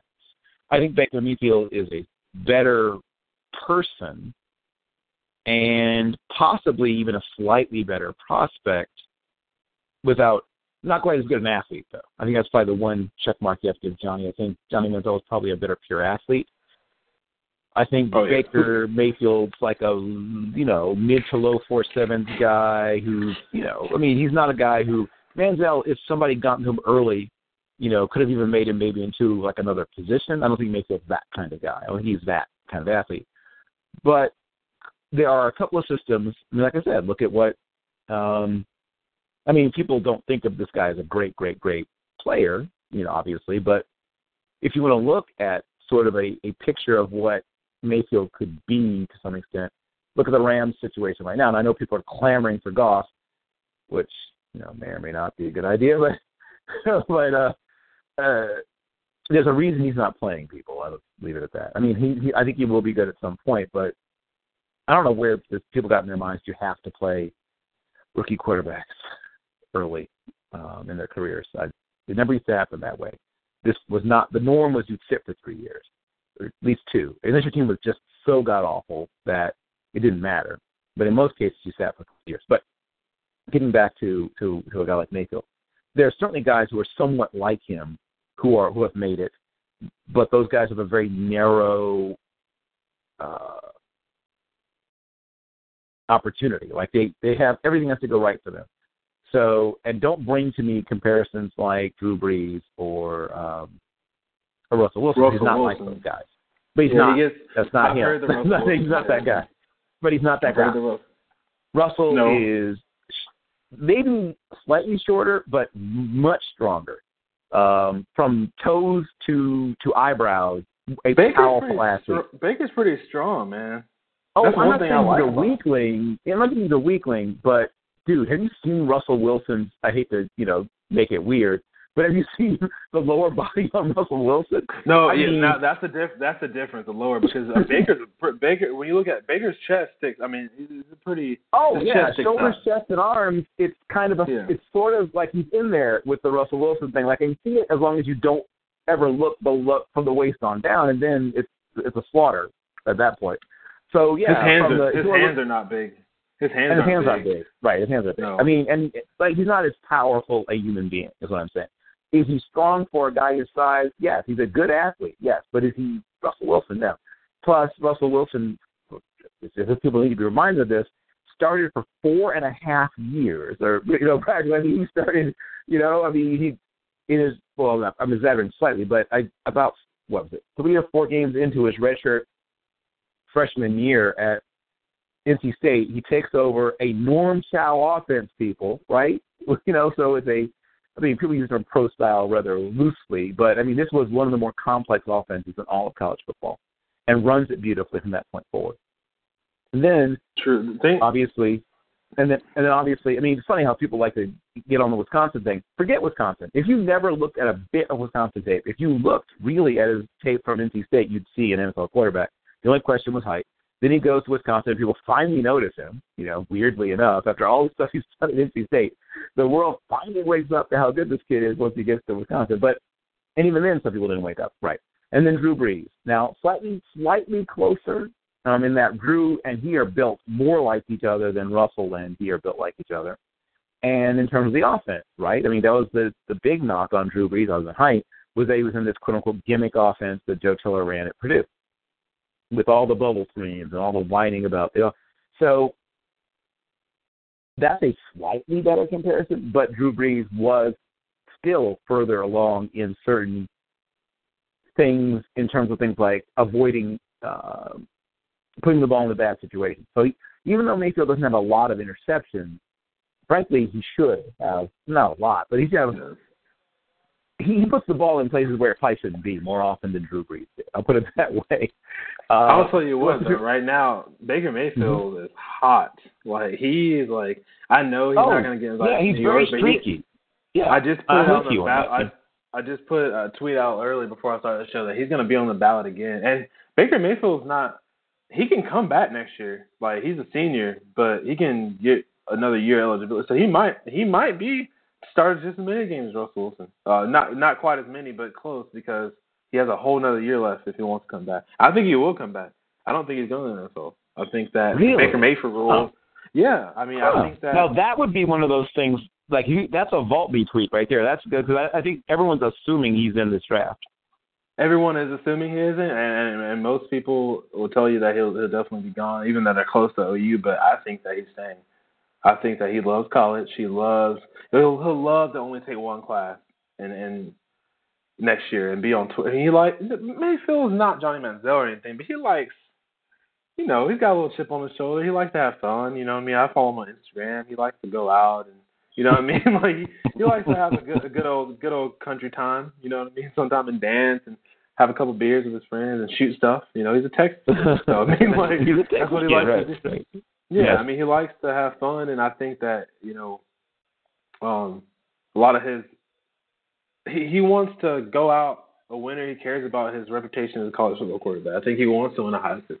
Um, I know guys like Browning, you know, they truly just don't care if they win like trophies like that. But Mayfield does, and it's not it's nothing wrong to want to win those trophies. Um, you only get one shot at this, man. Go ahead and win a Heisman, Right. be All American, or, or win a championship, or you know what I mean. So I right, think national likes- championship, right? I mean, that's I think that's the thing that really drives him. Is it He likes the thing to that I like most about him, and the, the probably the most Drew Brees thing about him, once again, is, and to a lesser extent Russell, is the chip on the shoulder. I think all three of those guys have the massive chip on the shoulder because they've all been to some extent. I mean, the guy's a double walk on, right? Um, Brees couldn't get any of the Texas schools to even take a sniff at him. Uh, No. it wasn't well, Westlake wasn't Westlake back then when Drew Brees was there. If he was at Westlake now, oh Austin Westlake, then everybody would be looking at him. But back then you know what I mean, that was a that was a school he put on the map, but he didn't reap any benefits from it though. you know I mean? It's like, Right. yeah, we want every quarterback after you, you know, not not you actually. So, but yeah, I mean Baker is a, and I've always said Baker, you know, he he comes from a prominent high school, a prominent family, and he had D1 offers or FCS or FBS offers. It's not like this guy was just Right. like nobody knew who he was. He just didn't want to go. He wanted to go to big time schools, and he had Right. to walk on to do that. And you know he was fortunate enough to do that because of his skill. And then you know obviously you know it's you can't just walk on. It's hard. You know it's hard to get your money up and pay for that stuff. But I mean he did it, Right. and he's made the most. He's probably might be the best walk on ever. like I mean honestly, just because like I don't know. I mean he might. He's, Well, there's a, the there's a few stuff. guys I could throw out there. I mean, some people might say J.J. Watt. I mean, there's a few, but yeah, I mean, he's he's up there. I would I mean, say amongst the great in college though, I mean, this yeah, he's gonna be you know, like I said on the ballot twice. He was fourth last year. He's probably gonna be around six or seven this year if he keeps. I mean, he's like he's thrown like 19, 19 touchdowns and one pick in the past three weeks, and they've won every game. And I mean, his completion percentage is like seventy six. I mean, he's just on a roll. Like when he gets hot, he looks like a top fifty guy. but when he's cold, when he's cold, he doesn't he doesn't look undraftable cold. He just looks like a backup guy, like you said, a you know journeyman Right. type of guy. But when he's hot, Right. I'm like, whoa, like this dude's for real. Like you know what I mean? He's he's and Dede Westbrook helps, of course. And last year he had a Shepard, who's always had a go-to guy, um, at, at a wide receiver. Um, guy probably a little around his size too, smaller guys uh, that helps him out. So um, I like Baker. I, I think he stays though. You know, he got the voting rule in his favor by the NCAA reversed, so he does have an extra year of eligibility if he wants it. So um, Okay. I, I think that was Um, a good. I think that was a good rule too. I, I know he got he transferred within conference, and that was a rule before. But this this well they call it the Baker Mayfield rule now. So Baker You can Mayfield. transfer it. Yeah. It's crazy, you know. You walk on, have your own rules. But yeah, I mean you can transfer now. you don't lose a year eligibility transferring in conference, which I, I don't think you should. I don't think you should be penalized for transferring in conference I gotcha. or, or blocked. Uh, you know what I mean? a few more guys. Let's try- You know, Go ahead. I was going to throw a few more guys in the top 50. I do not have Cam Sutton in my top 50. I do, however, have um, uh, Donnel Pumphrey in my top 50. I do, however, have Austin Carr in my top 50, uh, which I think uh, probably a lot of people do not. Uh, so I don't. I don't have Carr or Mayfield or Pumphrey, you know, I like them, or Cam Sutton either. So, Well, so I agree with you. I guess halfway. I don't have Cam, excuse me, because he's injured right now. I think he might be a top 50 player, but he gets banged up too much for me. Um, and there's a there, these corners are just nasty. This is the best group of group of corners I've I've seen since I've been doing the draft. I mean, this this group is, is just amazing. I mean, you got guys on teams, Quincy and then Teez, Tabor in Florida, and the kids on Washington, uh, Dory. I mean, I mean, there's so many out there. So I love Marlon Humphrey. Um, so many good corners. So Cam's kind of lost in the sauce, being hurt right now, but I still think he's a top hundred guy for sure. Um, yeah, yeah. No, most of the people I say I'm mentioning that I don't have in my top 50. I Most of them I have in my top 100. Um, like I've seen like the thing with McKinley at, at UCLA. To me, I'm I want to see more. I'm on the I, fence heard, with him. I'm on the fence. Yeah, I, I mean, how do you feel? About, he might be right around 50. He might be like it's that, it, for me at least. Now, once again, you know, uh, I might change late my mind later. But the guy I'm seeing right now is super raw. He doesn't seem to always even know where he's going.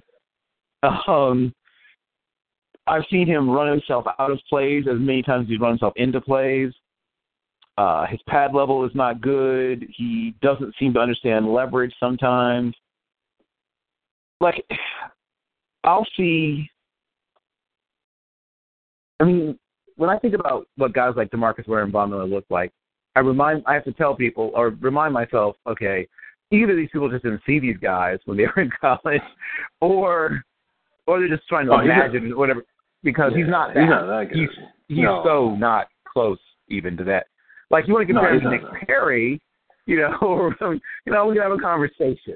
Uh, That's who or, or reminds me Anthony of, actually. Spencer.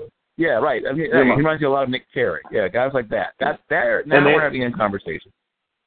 The thing about uh Takk McKinley is that he's productive this year. That's the main difference. Is that you can't deny. I don't know production metrics. I'm not gonna sit here and just talk about that. But I mean, he's got numbers. Um, and he doesn't have much help actually. So what he's doing Oh, is actually yeah, kind of special. true. So I do.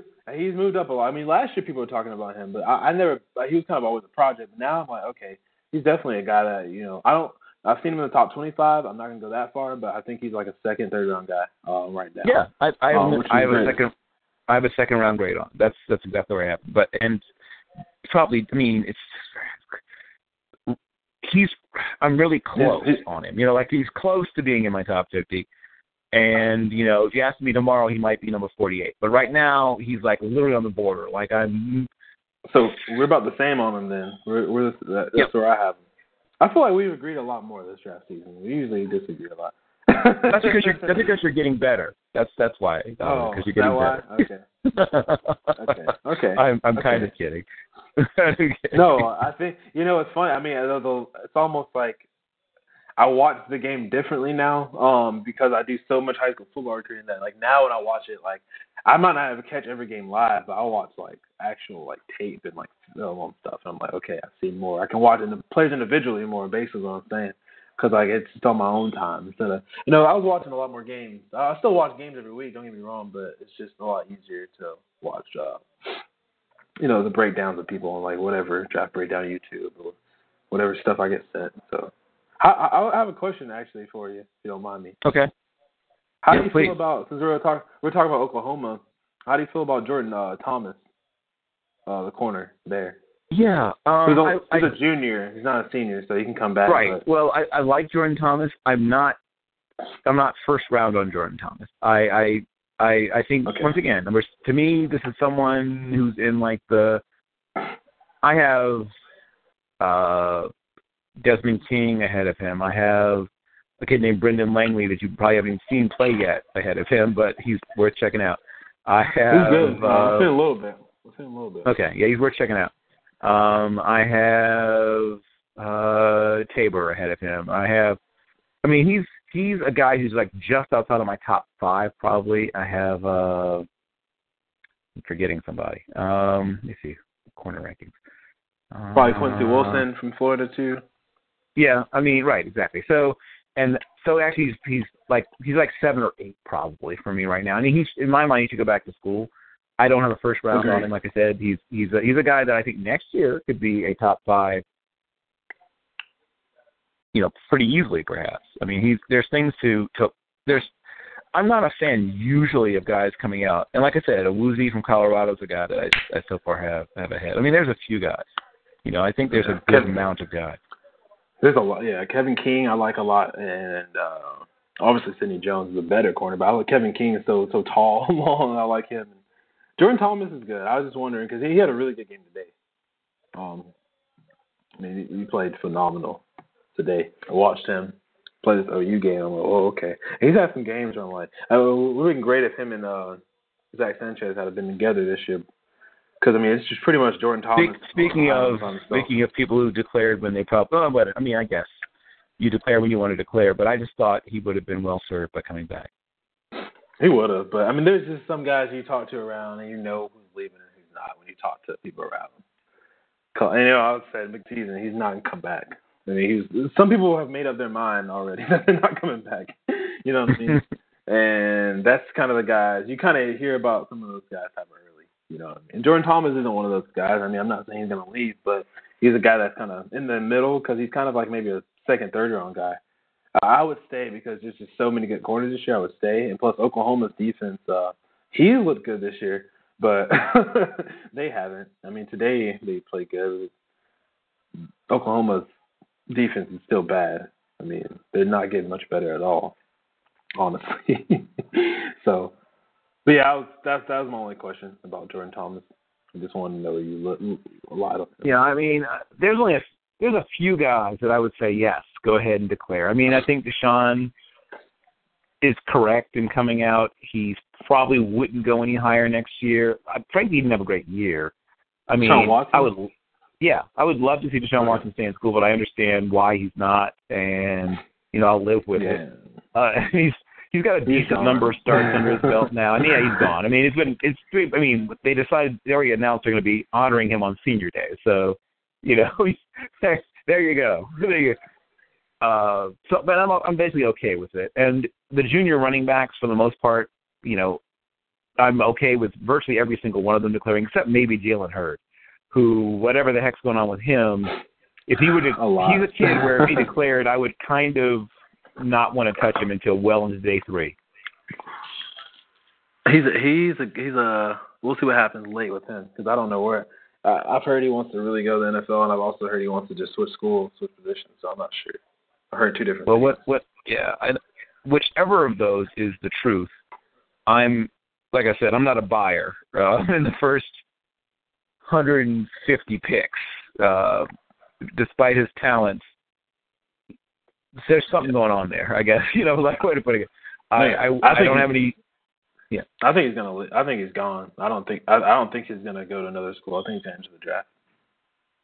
Right. Well, right. I mean, he made this whole whatever. I mean, whatever happens with him, I'm like I said, I'm not touching him early. I've made that. I'm just that if someone gets him ahead of me and becomes a great, great NFL player, then hats off to them and, and well done. I'm just not interested at all at this this point, at least. Like if he did come back to school and had a great year and you know answered a bunch of questions, I might revisit you know sort of the discussion. But and I and I know there's something going on. I mean, I know there's stuff uh, going on in Tennessee apparently, and I like I said, I don't I have any sort of insider access, but my understanding is that there was even before this happened, there have been some murmurs and you know complaints and supposedly promises made to Jalen about how he's going to be used differently this year and all this stuff. And I can understand being frustrated with that. And if somebody, but you have to understand, coaches. I don't want to say coaches lie. Well, coaches lie. They don't mean, but they don't know that they're lying. I mean, you know what I mean? They may not mean to lie.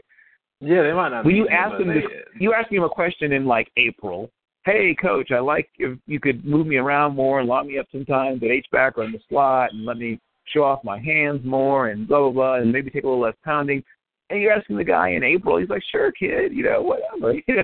and then you know what happens is the season rolls around and you actually start putting in game plans and I mean, the coach probably didn't know he was lying to you at the time when he lied to you, but he, what he should have said is, "I'll see what I can do," but you know, what he should have said. I'll see what I can do, but you know, I got to beat Alabama. I got to beat Oklahoma. I got to be, you know, I mean, like you, I, at at some point, I got to do what's going to help me help us to win these games. And I may or may not be able to do the stuff that you asked me to let you do this year. That would be the way you probably should handle that. But like I said, I understand. I understand the frustration. I understand that he probably thought the season would turn out very differently, both for himself and the team collectively. But either way, all that still to come back to the point that I'm, if he does declare, I'm not interested until somewhere well into the fifth round. You know, either you know second half of the fifth. Now, now I'll, I'll start considering, and you better not have any, you know, demands or questions about how he wants to be used, dude. You'll be on special teams probably at first, is what you'll be doing, but. Uh, yeah, I mean, it was kind of the same thing that happened with uh, Marquez North. Marquez North wasn't as talented as Jalen Hurd, but I mean, damn near. He was close, and it was kind of the same. I mean, they he thought he was to get the ball more. Didn't get the ball. They ran more last year with Jalen Hurd. it's kind of Jalen Hurd's fault that Marquez North was, you know what I mean? Because yeah. he threw the ball yeah. him a lot, and they used him in uh more, um, you know, running between the tackles. And this year they're doing a lot of read option stuff. They weren't throwing him the ball as much. So I don't know. I mean, with Jalen, from from what I hear, is just it wasn't happy um, with the offense and the coaching staff, and and really the team wasn't happy with him. He checked out in the Georgia game. Uh, after the Georgia game, right. he was supposed to get ben- benched. Is actually the story. Um, he didn't get benched. They had a players only meeting. Um, Jalen's their guy. They said, you know, they voted. It was a players vote. They said Jalen can play. Um, Jalen played really bad, and the coaches were like, you know what? You're gonna you're gonna not start. And he was like, I'm right. not gonna not start. Basically, like I'm not. I'm, I'm, I'm pretty big time player, which I mean he is, but I mean the coach's decision to not start him. So that was the beef, um, he's gone. Pretty much it. Right. you know, wasn't any. Uh, yeah, yeah. There's a lot of I want to switch positions. Yeah, okay. Like not really though. Like you know what I mean? like um, I mean I talked to Robert Juden about it, who interviewed um Jalen Hurd. So you know he was just telling me like that stuff like was going on pretty much. Like it wasn't really or Jalen Hurd's mom. Sorry, not not not Jalen Hurd, but his mom. His mom was like, yeah, I mean, you can't just bench my son. You know what I mean? He started the whole season. He led the team rushing every game. He's been there, which is true. But I mean, attitude issues sometimes. You know, the rubs coaches the wrong way. But I mean, I don't know what the relationship him and Butch had. It wasn't that great apparently. So I guess they'll uh, next year he'll be either at another school. I would like to see him on Middle Tennessee State, even though I don't think that's going to happen, just because he's friends with Brent Stockstill. And, That'd be uh, cool, Rick, actually. His father. Yeah, that would be cool. He would get. They would just give him whatever he wanted at Middle Tennessee State, and that's a, a really good football team. Um, Brent's out for the season, sadly, so they probably lose a couple games. But Brent's coming back, and, and, and Rick will be there, that's a good team. That would be great. But I don't. I don't think that's to actually happen. I don't think he's to sit out a year to go to Middle Tennessee State. you know what I mean? So. Right. Yeah, good point. But like I said, whatever happens, uh, he's very talented. I am not. Uh, like I said, what I said, I'd stand behind, and something would have to really dramatically change for me to take him anywhere above, like I said, the somewhere in the middle part of the the fifth. Uh, I'm trying to think of who else I want to make sure I touched upon. Um, oh, okay. So some of the Oh, in terms of your top 50, uh, any surprising, anything that might be surprises you think in terms of inclusion or exclusions, players that you might have in your top 50 that you think others might not, and anybody who might not be in your top 50 that you think a lot of other people may have in? Um, good question. Uh, I'm trying to think if I have anybody at my top that's not in most people's. Do most people have uh Anthony Jr. from Northwestern? Like I haven't really gone around because I haven't. You talking about, like, you talking about Anthony Walker? Yeah, Anthony Walker. I know some people do. I mean, it's not like it's uh, I unanimous, but some people do. Yeah, I have him in my top fifty. Um, I don't have C.J. Beathard anywhere close to my top one hundred. So oh yeah, that's the I, guy. Yeah, the C.J. Beathard Um, thing. I'm not sure exactly much- what caused that to happen because he's not the best quarterback in the. He's not the second best quarterback in the conference, at least for my money. I mean, Him and Mitch in a conference that- both of those guys are that very good to me. yeah, but yeah, Minnesota, I don't like him either. Oh well, I think everyone's kind of uh cooled on. I mean, it was funny because the Leidner talk was, you know, yeah. Um, not a big down. fan.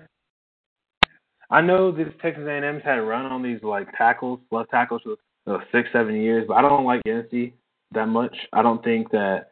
I think people are reaching for him. They just like they're like, oh, you got to have a left tackle for A&M in the top. You know what I mean? Like fifty. But I don't think.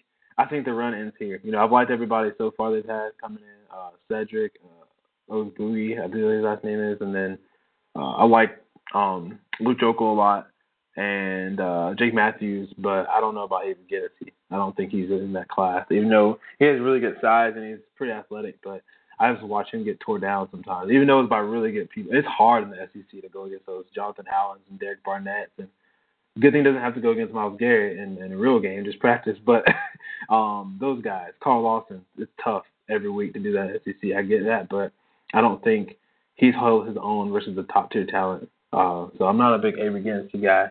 Um, and I don't think most people are huge on him, but I think I've seen a lot. You know, people have him in their top 50. Uh, I'll have Montravius Adams in my top 50 from Auburn, though.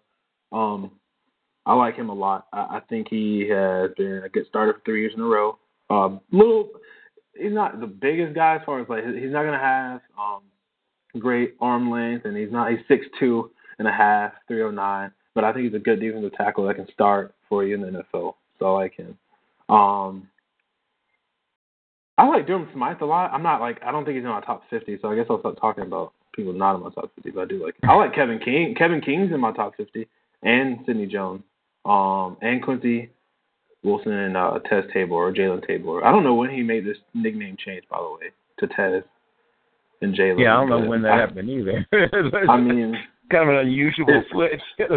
J- Jalen has a, a, a char- he's a character, so I'm not surprised he changed to Teez because that's just Tabor. I mean, that's how he he is, man. He's he's uh he's a loud guy. He's a typical corner, but um, yeah. I mean, Marlon Humphrey. He's the youngest player in my top. Well, Jabril, I guess too. Obviously, Jabril Peppers in everybody's top 50, but Marlon Humphrey uh too. Um, Mr. Trubisky, I'm kind of like iffy on. I, I don't. I like him. I just think he should come back to school for another year. And you know Yep. me, I'm all for like I usually say leave um when you have that in front of you, but I don't think he's a first round quarterback. Um I think No, he might play no. his way into the I late have a first second round. round grade on him as well. Yeah, I mean, I, I I think people get, you know, sometimes I, a I little thought he'd be your over. number, I thought I thought he was your number one. Thought he was your Uh, number one my number one quarterback overall. Uh, no, but I have him. Okay. I have. I mean, he's he's high. Uh, I think he should definitely come back to school next year, and he and Lamar Jackson will, you know, get to do battle. That'll be fun. And watch the ACC is going to be fun to watch at quarterback next year. De, de, Um, DeAndre Deondre Francois. Francois will be one more year, you know, developed further. I mean, it'll be great. It'll be a Um, great. kid, What a time to be alive, as they say. Ryan, yeah, Ryan Finley from NC State, old Boise State quarterback. He'll be there Former. Boise State quarterback, right? Yeah, Ryan Finley would be a, yeah, be ACC would be just fine at quarterback. And then Clemson, you know, they Hunter Johnson coming in, and, know a couple other guys. So I mean, we'll see what happens. But uh, yeah, I mean, uh, Mr. Trubisky, I think that you know somebody probably moves up to the late first, maybe second to get him, but he's a second, kind of mid second guy to me, third. Um, but you know, I can see I can see him leaving too. Just depends on what what North Carolina comes back with and what they want to do next year uh, with Coach Fedora, who's done a hell of a job. You know, he's way off the hot seat now. When people came into the season, he was still kind of he still has he had some wins to be had, and he's done that this year. He's gone above and beyond, even though they just lost that game to Duke. But Duke was due for I t- Duke was due for a win, man. Nobody picked him, huh? Did I even have that game on my? That game no, scared. That game scared me, man. Though I I, didn't- But I Duke didn't- Carolina scares me every year. But I didn't mean, have that. I've said this. I've said this I before, and I, I've said this before, and I'll say it again. How many better coaches are there than Cutcliffe? It's a short list to me. I hope there's many coaches better in the land than David Cutcliffe. Look at what he does year in. I mean, Shaw, Cutcliffe, Ken Niumatalolo. I mean, think about how much guys do with what they have now. I mean, Stanford's obviously a fairly well-known program, uh, great academics, and very good at football. but they're not loaded with five stars. You know, right? That's a three Yeah. star program for the most part, with the occasional four star sprinkled in. And Cutcliffe is doing it with two and three star guys. Do they have any four stars in their program? They may have one or two, right? They, yeah, they, they have the kid from Mater Dei, uh, the linebacker, Right, uh, right. 34. Um, he's Ben Humphreys. Ben Humphreys. He's a um, he's trying to be a Rhodes Scholar guy, and he's going to be an NFL linebacker too. He's he's the real, he's all ACC to me. Um, maybe not first team, but third team as a true freshman. Ben Humphreys. Look out for him. Um, if you haven't seen him play a lot yet, he's he's for real. Um, and he, you know, four star kid from Orange County coming out to Duke was a big move, but you know, academics were really high. All of a sudden, he wanted to be a Rhodes Scholar, so obviously cares about the school. And he's a four star, and he, they got a guy coming in next year from Orange County, Jack Sears, um, from San Clemente, a quarterback too. So that's to be fun. Um, another San Clemente quarterback. You know, um, he didn't really get to play much because Sam Darnold was there, but now he's got a shot. Uh, he's a four star Elite Eleven quarterback. It's the first uh, Elite Eleven quarterback he uh, Cutcliffe's had at Duke. So Right. uh, that'll be fun. Um, so maybe they maybe might have an Orange County pipeline coming in. If No, that'll be cool. there. It makes sense though. I mean, if you want to play for someone who, that's why I keep bringing up LSU. I mean, if I'm LSU, you, to me, you have to make that call. And maybe he says no, but you've got to call. You've got to call this man. You know because he really under- likes him a lot? Well, I was gonna say, you know who, who Tennessee how many likes better? him a lot. No, seriously, how many better coaches? How many guys do you think are just better coaches than David Cutcliffe in college football? I, you know, I Chris don't think- I- Petersen. I, I, I like David. Maybe Cutcliffe. I David know you, you, I, I think uh, Jimbo Fisher and Jim to me, it's a push with Jimbo. Jimbo has a lot more talent, and He does. Duke Duke's better right now. you know what I mean? Like Florida State's got more talent, but Duke's better. It's a better right. uh, Duke's a better team right now today, I believe, than than Florida State Okay. is. At least it's close, um, despite the fact that he has way more talent. But I would say Kurt? Saban, right? Sa- Saban, Saban's, you know, What sort of Kurt the measuring stick. What about said Kirk Ferentz? who? Kirk Ferentz. That's a, that's an interesting one. Those that's close. That's actually pretty. Close. That's a good one. That's Bob a good one. I don't know. Um, yeah, you don't yes, like I'll Bob give it. I'll, as much as me. I'll give it. You No, it's not that I don't like. It's not that I don't like Bob Stoops. That is not true. no, I don't didn't say Bob that. I said no, no. I said you don't like him as much as me. That's what I said. I you don't like him as much as me. I like Well, Bob Stoops a little bit more than I keep thinking. I keep thinking that with what Bob Stoops has in terms of facilities and talent, he probably should have more than just one national championship. That's the only thing. Oh yeah. Oh, I mean, you could. Oklahoma fans will be. They should. They think they should have three. Definitely. So I mean, they definitely should have three. So I think if you handed Coach Cutcliffe that kind of program with that talent and those facilities, I think he'd have you more than one national championship. So yeah, I, I, I will give him the slight edge there. Um, I the guys that I would put above him, and it's not a, yeah, it's not a bunch. I mean, I think Fitzgerald in here kind of in the same tier. He's Yeah, another guy that manages to win eight games almost every year somehow. You know, Coach Mullen, Coach Dan, Coach Dan Mullen. What about what about Coach Mullen? I like Coach Mullen. I Not- like not Coach today. Mullen. I don't know if he's a better coach than Coach Yeah. Cutcliffe, but I like him.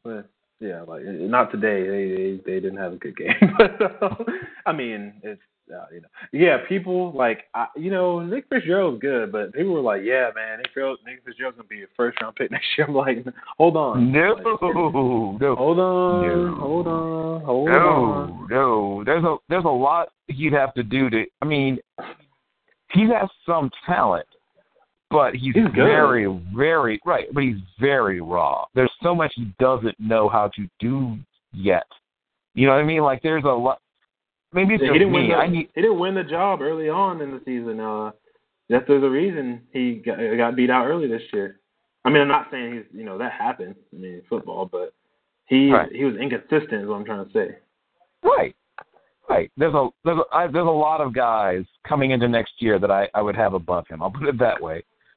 Uh, and I'm with you. I hope Trubisky stays in school. But like like I said, look at what the ACC could look like at quarterback next year. I mean, they there that would be a really good quarterback league next year. When Go think go through it, man. Go through it. Go through the ACC Well, possible okay. quarterbacks next year. um my now doesn't Maryland have like a four star quarterback that they aren't starting for some reason? Um oh the no, they got name?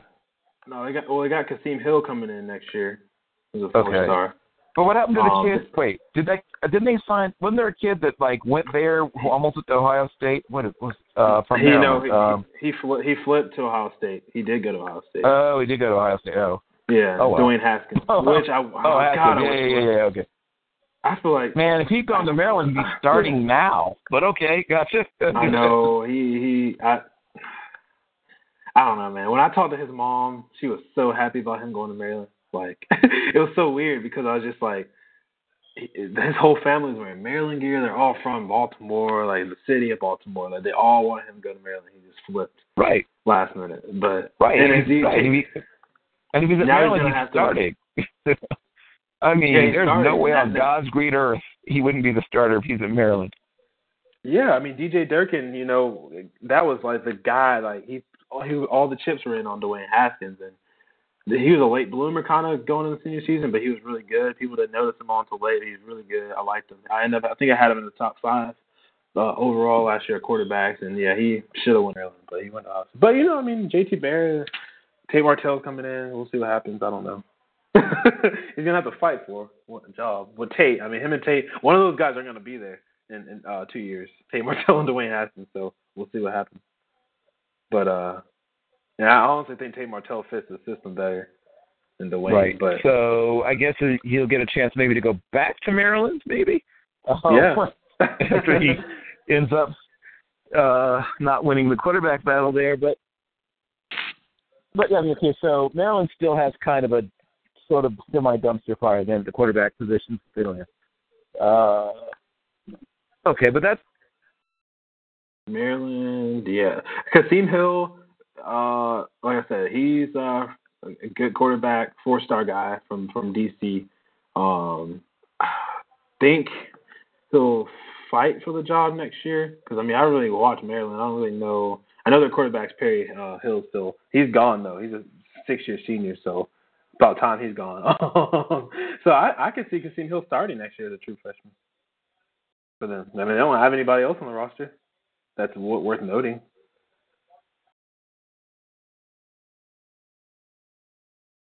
So yeah, I mean, uh, Virginia still got a little, a little bit of funky quarterback situation too. Like I, I don't know. Uh, I'm trying to think. Who's who's Virginia starting quarterback right now? Is it Matt Jones still?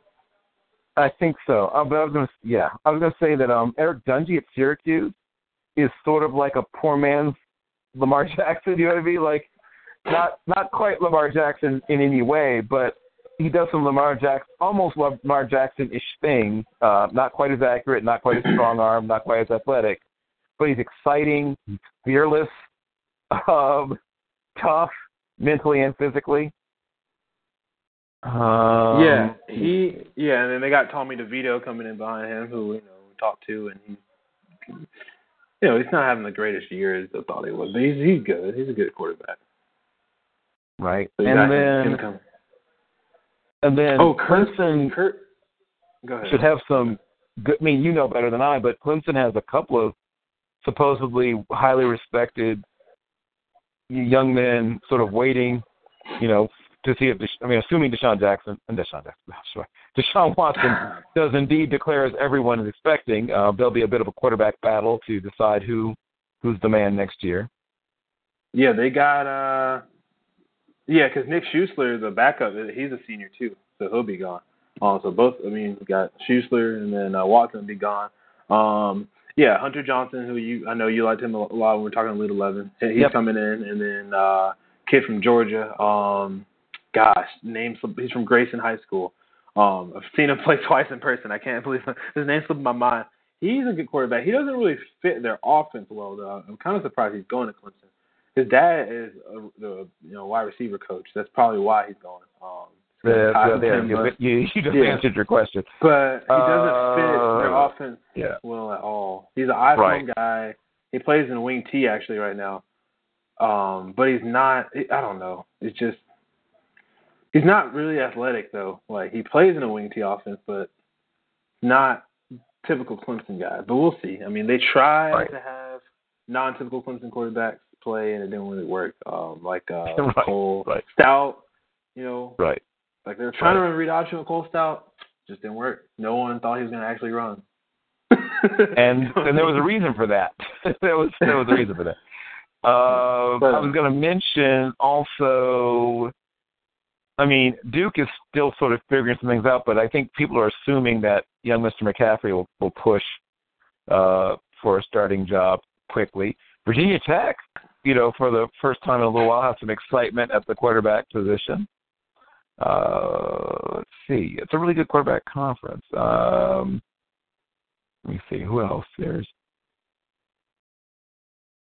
Oh, you got uh. Wake Forest State, obviously, we has, yeah, right. Oh, Wake uh, Forest.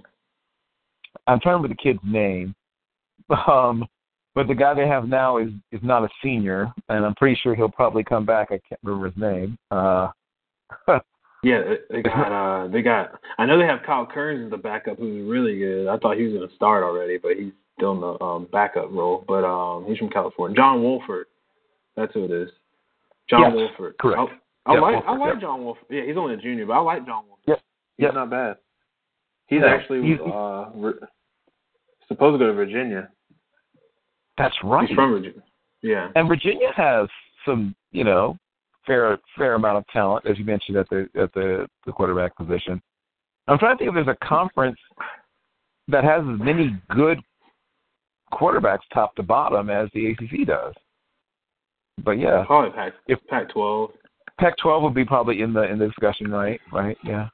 I like where the uh I like where the um the Big Ten's always weird because they got a lot of different types of quarterbacks, a lot of pro style, a lot of uh, fast spread guys, JT Barrett stuff. But I mean they're good too, but they're they're well off. But uh, SEC uh, is looking good at quarterback right now. I know everyone was kind of They're getting better. Yeah. yeah, Yes. yeah, a few years. But if you look at, I mean, yeah, I, I can't wait to see Shea Patterson play today. Um, that's kind of as a recruiting guy, that's just you know that's he was the number one quarterback um in that class to me. Um, some people had Eason, uh, some people had Shea, but uh, I like Shea a little bit better. So I, can't wait to see. I we talked about on the show. I don't. They, I think they. I don't know if they should have pulled red shirt, but I mean Ryan. Ryan says that you know that he would have pulled the red shirt and go with him. Because you know why? Go ahead and give him some reps, I guess. You know for next year and see. Because I mean, there's nothing better, like you say, than reps. Um, and he's got as good as he was in high school. Um, he still hasn't actually played uh, a college game, so go ahead and get his feet wet these three games. So if he messes up, it's at least you know throwaway games, and the next year you go forward. So I guess there's a you know half glass full, half glass empty. I don't know what you would have done in that situation, but uh, I think Shea's ready. You know, uh, I think Shea was a guy that um, outside of Chad Kelly, you know, being you know returning for a senior season, he would have started pretty much anywhere else in the country. Yeah. I So I would I would like to have seen them, you know, be able to preserve his his red shirt, but I understand both why they didn't. One is they're trying to win football games. The main reason they thought that was their best chance to do that. he's a dice roller, man. Hugh Freeze. I mean, everybody knows Hugh Freeze is a dice roller. He's he's gonna he's gonna either get fired rolling the dice really hard, or he's gonna be, you know, uh, have a statue in front of you know Holly Tolly Lane or whatever, um, with Right. rolling the dice. You know, because Hugh Freeze is he's close to not being. To, he's not untouchable by any means. He's going to be on the hot seat next year if they have another bad season, actually. But he's close to going either way. It really. I mean, he can win a national championship next year, or it could go five and seven and then he'd be fired. That's where he is. So he's uh, he's got to roll a dice, I guess. And Shea Patterson is a uh, a dice roller. This is a kid that's moved around a lot. He lived in Ohio in middle school. He went to And three then- different high schools: Right. Texas, Louisiana, Texas, uh, IMG Louisiana. Academy. Right. IMG Academy. Yeah, Right. he, he he's been around all, all the world. um, you know what I mean? He's God. You know, think about it. I mean, a couple of years ago, he was committed to Arizona. now look at it. Um, you know what I mean? He was, you know, when Rich Rod was rolling, he was like, they had Shea Patterson coming in. It was all, you know, sausage biscuits gravy for for uh, Shea Patterson in Arizona two years ago. Now Shea is at Ole Miss and starting for them, and Arizona's two win team. So you Crazy, said, life comes but- at you fast, as you said. Oh yeah, in college football, life's gonna be fast. But yeah, I mean Shea, you know, I would have liked to have him redshirt, but like I said, you know, He's playing. And you know, Shea, I, I love you, Shea Patterson, wherever you are right now. You know, prepping for the game tonight, I'm sure. But st- why are you wearing number 20, man? What's up with that? I don't get it. Why is he wearing? I hate it. It just looks. I know that quarterbacks. You know, Doug Flutie wore double digit. You know, the 20s, number 20 or whatever. 20, 22. 22, 22. But uh, I just don't like it. It looks weird. Like it's like a pet. It's like a pet peeve, like almost.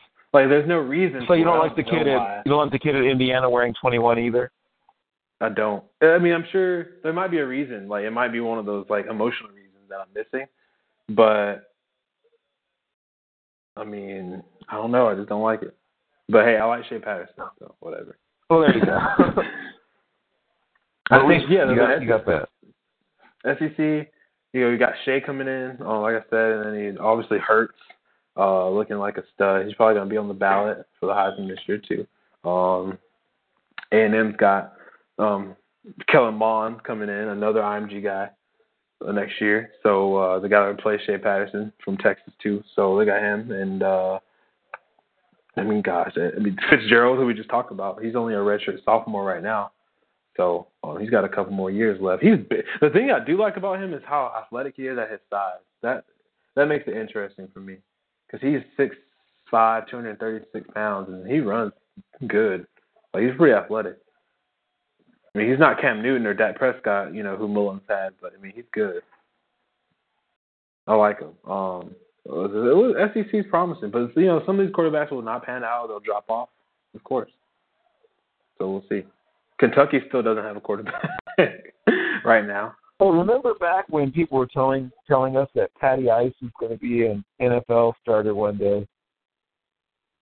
Oh yeah, Patty Ice. They were saying Patty Ice was a first round guy, and that's why I said, wait, hold on on Fitz Fitz Fitz uh, Fitz uh, Fitz uh, Gerald or Fitzpatrick Fitzgerald. Sorry, Fitzgerald from uh, Nick Fitzgerald from uh, Mississippi State because yeah, his five game stretch has been nice, but I mean, Patty Ice had a, a nice stretch where he came from behind on wins and all types of stuff, and now look at him. You know what I mean? no offense, but he's not I'll be really tearing honest. it up at Boston I'll be College. honest. I, I would bring him into a camp, and I might. I mean, I keep hearing he's athletic. I might see if he can even change positions. Maybe he's a tight end. I mean, I. I not that athletic to me. He's not really even that athletic. right. Well, I keep Like- hearing he's athletic. I don't. I don't see it, but people keep saying it. A, He has a he has a really good vertical jump. I mean, that's it. Like he he has hops. Like he did that dunk video, but I mean he's not athletic. Like I mean he doesn't ever look athletic except that dunk dunk. I mean yeah he can dunk. Like I mean he's six five though. I mean most people are six five can dunk. I mean he it was a nice dunk. Like it wasn't just a regular dunk. I'm not gonna take away from his dunk, but that's that's other. It's, a, it's like we're talking about football being quarterback. I mean, he's not. But I, yeah, yeah, you do hear that he is, but I, I just don't see. It. I've watched a lot of him. Um, I don't see it. And he, he, he there are people he is, saying there are people saying he runs the four five. I keep hearing no, people say that. no, no. Right. I don't. I don't buy that either. Four or five. Really? Four or five. Yeah, I mean, he's not even like Travis Wilson. Um, because Travis Wilson at least had, you know, they're kind of similar quarterbacks actually, but um, uh, Travis Wilson was better. Um, 'cause he was really athletic actually. I mean, he, I think he Right. ended up running a four six one and having a thirty four and a half inch vertical, and he's six seven. He actually ended up being six seven too. So I mean, Right. So that maybe that's the guy I should have asked to see if he could put on 15 pounds of plate that is. I think he is playing tight end now, isn't he? I think I I I have to go check. I I thought he was on someone's practice squad for a minute, but I didn't know if he was. he's on the Chargers practice squad. I think. Okay, yeah, I knew he was on somebody's practice squad. But I didn't know if he was playing. I didn't know what position he was playing. I didn't know if they were keeping him on as a quarterback to, to develop, or if they're having him make a switch. I think he's still a quarterback. I think he's a practice squad as a quarterback, but I think he worked out at tight end. Um, which I mean, may, you know, people said Travis Wilson is kind of similar to the quarterback on the Chargers, even though I never bought that because I guess the deliveries are both weird. That's about it. Um, Philip Rivers, but makes sense that he's on the Chargers. But yeah, uh, yeah, you can't just get hyped on these quarterbacks too too early. I mean, some of them look really good. I mean, like a Sam Darnold. Um, I think he's here to stay. Um, uh, Jake Browning, obviously, this is his second year starting. I think he's for real. But guys like Fitzgerald and uh, you know whoever else, I mean, you don't know yet. We don't know quite yet. Or, or Justin Herbert out west in Oregon. Not sure. But SEC looks pretty promising at quarterback. But ACC, like you said, a lot of young guys, and they look good. I like where they're going. And pretty much everybody has a quarterback in the ACC, which a couple years ago, not not even close, right, to be the case for SEC, uh, ACC. Excuse me. Clemson helped out. I feel like a lot with that conference. So Pitt, Pitt's got a. Well, right now they have Nathan Peterman, the Tennessee Oh. transfer. It's funny how many Oh, Tennessee I quarterbacks like. I ended like up him. scattered around the globe. Yeah. They're, I mean, they don't even have a quarterback. Ironically really. enough, um, it's funny because every year we kept hearing it would be, you know, that that you know, Dobbs. This is the year that Dobbs puts it all together. Three years in a row, I heard that, Donovan. Oh yeah, yeah. I mean, I saw I saw him at Elite Eleven. You did? I was like, okay. I didn't. I never thought he would be good, but I was like, he looks like he's getting better. Brandon, uh, Brandon, uh, kid at uh, LSU, Brandon uh, Jennings, right? Or no, uh, Brandon uh, Harris, excuse me. Same thing. You know, we kept hearing that Brandon Harris is going to get better. Never happened. Yeah. No, Um, and and it often does not. I mean, that's the thing people have to remind themselves that oh, you can't you can't assume development. That's the thing I've learned in this evaluation business is you cannot assume development. Not everybody develops.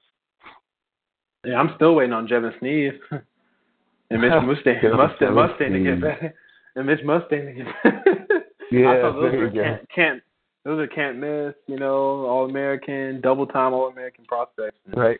Even even Hey, in the high, I was a, I was a Ryan Perrilloux guy, man, and he had a nice little. He got six game stretches. He had a very good six game stretch at LSU uh, before he in, got in trouble and transferred.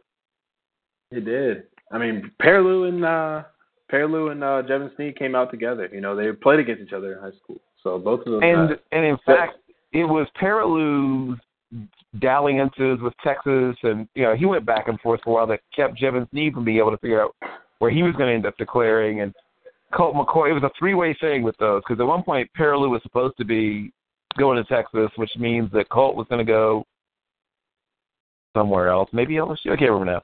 And then I think Cole, Snead- Cole they said Cole was supposed to go with Mike Leach. oh, At, that's uh, right. at- You're right. You're right. at- That's right. If Perrilloux had kept his commitment to Texas, it's all coming back to me now. And then Steve was the one who's going to end up at LSU. That's what it was. It, and then it all changed. Pop- Yeah, yeah, yeah. You know, Jev, Jevan was kind of one of those first quarterbacks back. I say back in the day, it wasn't that long ago, but transfer quarterbacks like high school. He tra- he went to his dad took a job. Um, you know, they moved from Louisiana to Texas, and you know he had a lot of pipelines with uh, kids from New Orleans. He lived in the you know suburbs of New Orleans, so he. Yeah, I mean that whole situation. That, that's how this quarterback thing works in high school. There's a lot of politics stuff involved, a lot of things going on. I mean, kids are supposed to go somewhere. Else. I mean, like I said, Shea Patterson was going to Arizona. Like, could you imagine Shea Patterson in Arizona right now? The number one quarterback in the country at Arizona. Like, I mean, or Eason. I mean, no, uh, you know, he. Now, Who at cares? I Houston, mean, that would be, be actually a pretty good fit because they is a fit in terms of his strengths, and that would allow Greg Ward to be more of a package guy and a guy who could line up, you know, in different positions. Yeah, that would be fun if they had both of those guys. Oh, Shea Patterson and Greg Ward. Yeah, that'd be great. I mean, O'Connor's supposed to be at Houston still. You know what I mean? He was a four-star quarterback. Like, it, it's just this quarterback thing is fun. Like, if you just like follow it, like I do, and then you do, or everybody else, like you start from high school, and it's like decommitment start, and then things just stack on top of transfers, and it's like it's fun. Like just to see like everybody. It's fun to see if like a guy can stay committed from high school and just stay there the whole time. At this point, you know what I mean? Like that's fun because most of the guys don't. I mean, Deshaun Watson, he was always committed to Clemson, and he's there the whole time. So he's one of those guys. Uh, even though Georgia fans probably wish he was there, but they didn't offer. They didn't offer him a scholarship though. So I don't know how that happened. I still don't know how that happened, Georgia. But Mike Bobo, it's his fault. It's his fault. he didn't Yeah. offer Deshaun Watson. Yes, So- right, right. Yes. Somehow that was Mike Bob. Yeah, Mike Bobo went through a period, sort of like where it used to be with Virginia Tech with Bryan Stinespring, where they would blame everything on him. Yeah, I mean, now, I mean, uh, I'm being honest. That really was Mark Richt's fault. And Mark Richt, I mean, he right. He miss. Sometimes you miss guys. You know, Mark, Deshaun Watson's the leading passer in the state of Georgia. I just don't know how you miss him. like he has. A well, now he's got. Well, now he's got Brad Kaaya, and and that's another guy I hope stays in school. A lot of people are assuming he's going to declare. I hope he stays yeah, in think, school, and I think it would help him to stay with Mark Richt for one more year. I think he leaves, but I want him to stay. But I think he leaves. I do. I think he's gone. Um, I don't know. I mean, Francois. Like I said, I like Francois. I really like Francois. Uh, I know he he, he turnovers got to get him down, but he's a, he's, he's a freshman. You know what I mean? So he, he's done a good job so far. I just like his physical attributes. I mean, he has all the physical attributes to be a first round pick. Um, and then Jimbo, you know, is just uh, he's he's not Jameis. He's gonna get paired to Jameis. I get that, but they're different type of quarterbacks. He's a little smaller than Jameis too, so they're not the same size. But I like Deondre Francois. He's come a long way. He, he's definitely had a maturation yep. process. Tough um, kid too. I mean, he and Austin Allen are on my all like boot leather team. just how tough those two are. Sweet yeah. baby, Jesus, can those guys take a beating? They can. Another IMG quarterback too, Bill. By the way. Um, so another one. They got a lot, but yeah, he's he's good, and like I said, obviously Louisville's got Lamar Jackson and Kyle Bolin still. I'm pretty sure Kyle Bolin's going to transfer at this point, though. You so, think? yeah. Uh, he's gone, but uh, yeah, I mean they're they're in good state. Georgia Tech's got Justin Thomas. Don't forget about him. This triple option yeah, down there but, in Atlanta. Yeah, I mean he's he's he's a guy that people don't see as an NFL type, obviously, but he's been effective. Be a running back or a receiver, I guess. One of those two. Probably running back. Yeah, I like the way he runs. He's a good runner. But yeah, definitely not quarterback. He's the be- I think he's the best quarterback they've had there. New scheme, triple option type of deal. But uh, I mean, he can can throw a little bit. I don't, I don't think I think he'll probably give it a shot out. Of, he'll he'll try to be a quarterback, but he's definitely going to be a running back, you know, a wide receiver. So, but um, and that's another coach you want to talk about, kind of lingering on the warm seat. It's not hot, but it's not cold either. Paul Johnson. It's, it's Paul warm, Johnson. slowly getting warmer though. Every every year that he moves away from that one orange bowl, right? You know, gets further and further in the rearview mirror and more and more distant in the fans' memories. There are people who say that, you know, they've caught up with his offense and he hasn't adjusted and you know, all the other stuff you hear and it's hard to attract top tier talent. At, it, I mean any position this is my thing with it because I know living, you know, not too far from from Tech campus and knowing Georgia Tech fans and knowing Georgia football, he should be better. Um, I'm sorry, but there's too much talent in this state. Um, that leaves. He's in Atlanta, man. He's in the city. Like people forget. I mean, UGA is always going to be UGA, but I mean that's in Athens. That's a little further out. Downtown Atlanta, baby. I mean that's where Georgia Tech is. Like you got hotbed for for kids, um, and they just don't, they don't get any of them. I mean, he wins his games. You know, he, he usually wins about six, seven, but I think they should be better. Um, this year, a lot of people were that was kind of a lot of people's sleeper team this year too, was Tech, and it just didn't happen for them. Um, I never bought them really as a sleeper. Just thought the ACC was too talented, but uh, I don't know, man. I think they should kind of just go away from the triple option. The, the way that Georgia football set up, though, it actually what should help Georgia Tech because a lot of people in Georgia still run that offense. There's still a lot of wing T and uh, you know option and, and in, in the South. So I feel like he should be getting those guys. It's just not working. No, something missing from that Georgia Tech team. Well, two things I've noticed. One is, and of course, it's funny to mention wide receivers, but for a nice little stretch there. They kept getting at least one six foot three, six foot four, six foot five wide receiver who could fly. And so you at least when you did throw the ball, which you didn't do often and didn't do well, but you had a guy who could beat whoever it was lined up across from him pretty much every single time you needed him to do it and get you a big play. I mean, these guys would only have 20 some odd, you know, receptions in a year, but they'd be averaging 19.7 yards a catch. I mean, Stephen Hill and Demaryius Thomas, and of course the grandfather of them all being Megatron, Calvin Johnson. But they'd always have this at least one guy. And then I guess more recently, what's that kid? Uh I mean, they just Uh, had DeAndre Smelter and, and Darren Waller together. Well, well, Smelter is still sort of hanging around, right? Still sort of hanging around, but they, let's be honest, they aren't quite the same as Demaryius and uh, Megatron, and they turn to be better pros maybe than than than Stephen Hill, but they they aren't quite the pure athlete that Stephen Hill was. Yeah. Darren Waller is pretty. I actually like Smelter better than Waller, but Waller is a better athlete. Uh, I mean, DeAndre Smelter had torn ACL his senior Right. season, and he actually he's on the baseball team. He didn't came to the football team kind of late, but um, I mean, both of those guys together. I mean, they still, you know, didn't win that many. I don't know. I mean, yeah, you're right. They don't have that guy, but you don't just get guys like that. I mean, that's kind of more luck almost than anything. But like, I mean, all those guys are from Georgia too, so that's the main thing. Is just having those top guys in Georgia to keep, and they haven't even kept those. You know what I mean? So, uh, we'll see what happens. Uh, their recruiting class it's not good. I mean, it's never going to be great because of the style of offense they run, but I mean, it's just not. You can still get guys on defense and, and some receivers and running backs. It's just not there right now. That's all I'm saying. But Paul Johnson's at Georgia Tech, and Georgia Tech is a basketball school, so he'll be okay. Hmm.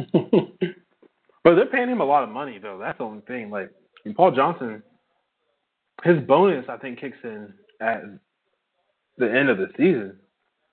And they might not want to pay that bonus. They might just want to say, you know what, okay. If he doesn't make a bowl game, if he goes five and seven and loses, you know, or five, you know, losing three in a row, then to hell with him. You know, get rid of him.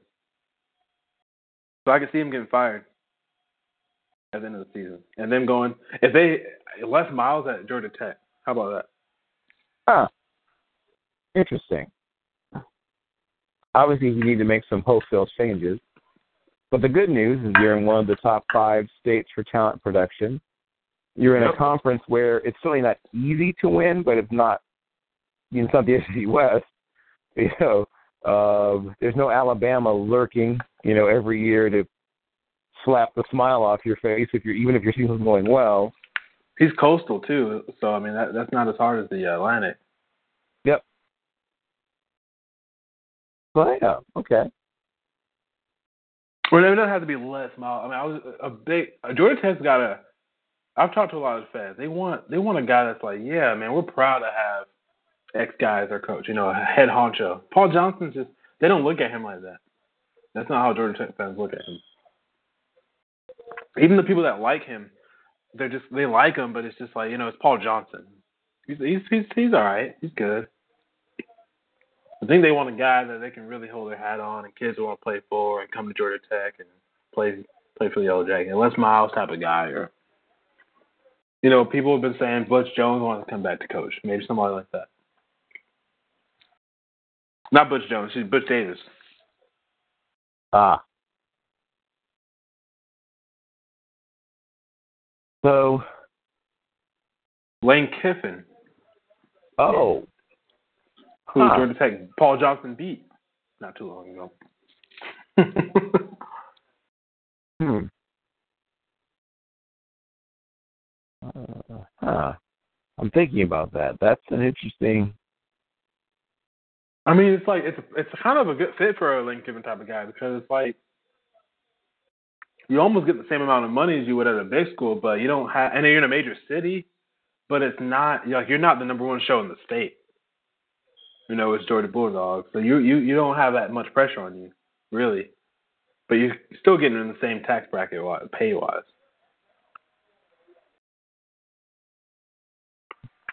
So I mean, I think that would be a nice job for Coach Kiffin. Todd Graham, you know, he's always up. To, he's always up to leave somewhere. Got it. One day I'll stop picking on Todd Graham. One. Day. One day, but it doesn't have to be today. He uh, he's he's a, he's certainly and I don't know if you saw the Mike Leach Todd Graham, you know Oh, their yeah. version of what's your deal. Okay, yeah, That was better. almost at the Harbaugh Pete Carroll level. I thought it was better. I mean, both coaches aren't better. I mean, these those coaches are are legends, but I mean, Todd Graham and they do. I pay to watch that fight.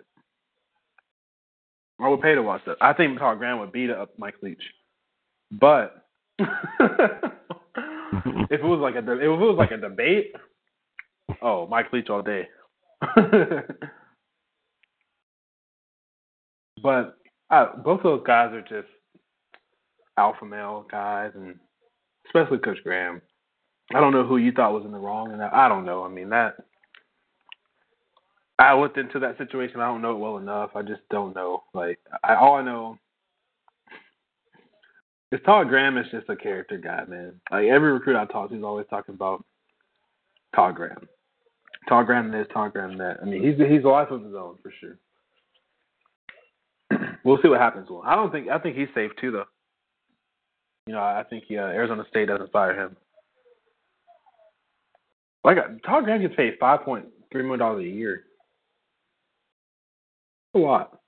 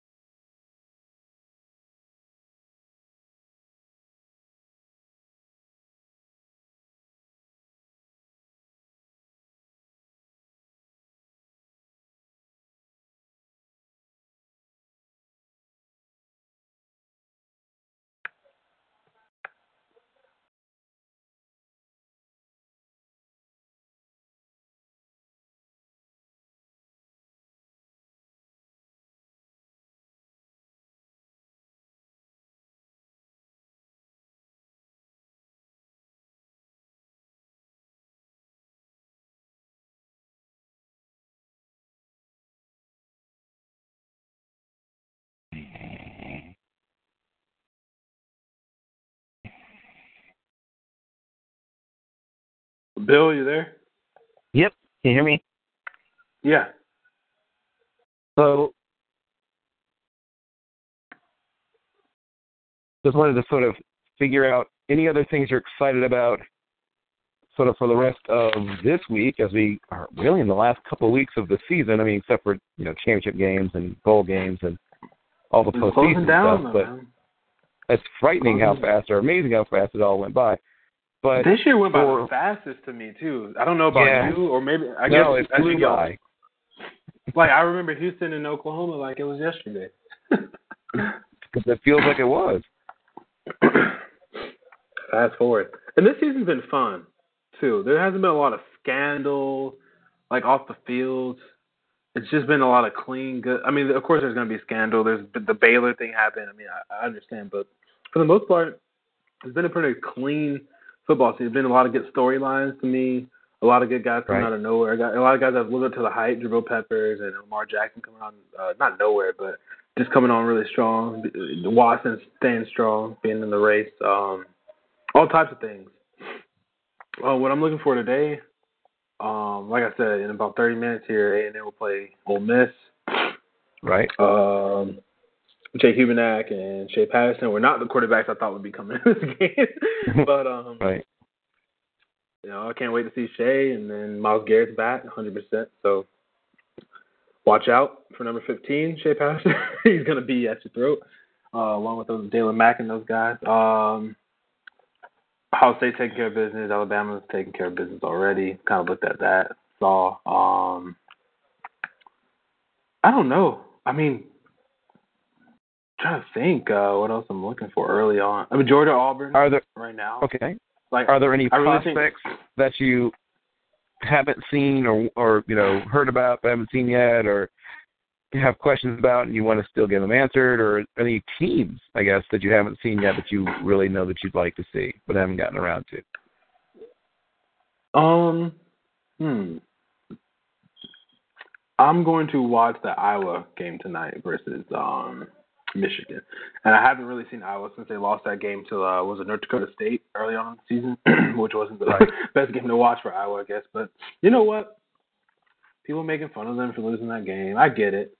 They were the favorites. But North Dakota State, at this point, man, is pretty much uh FBS team to me. Um and I don't usually just throw that out. I, you know, I don't throw that out there. But I mean, look at the a- list of teams they've beaten: Minnesota, Kansas State, Kansas.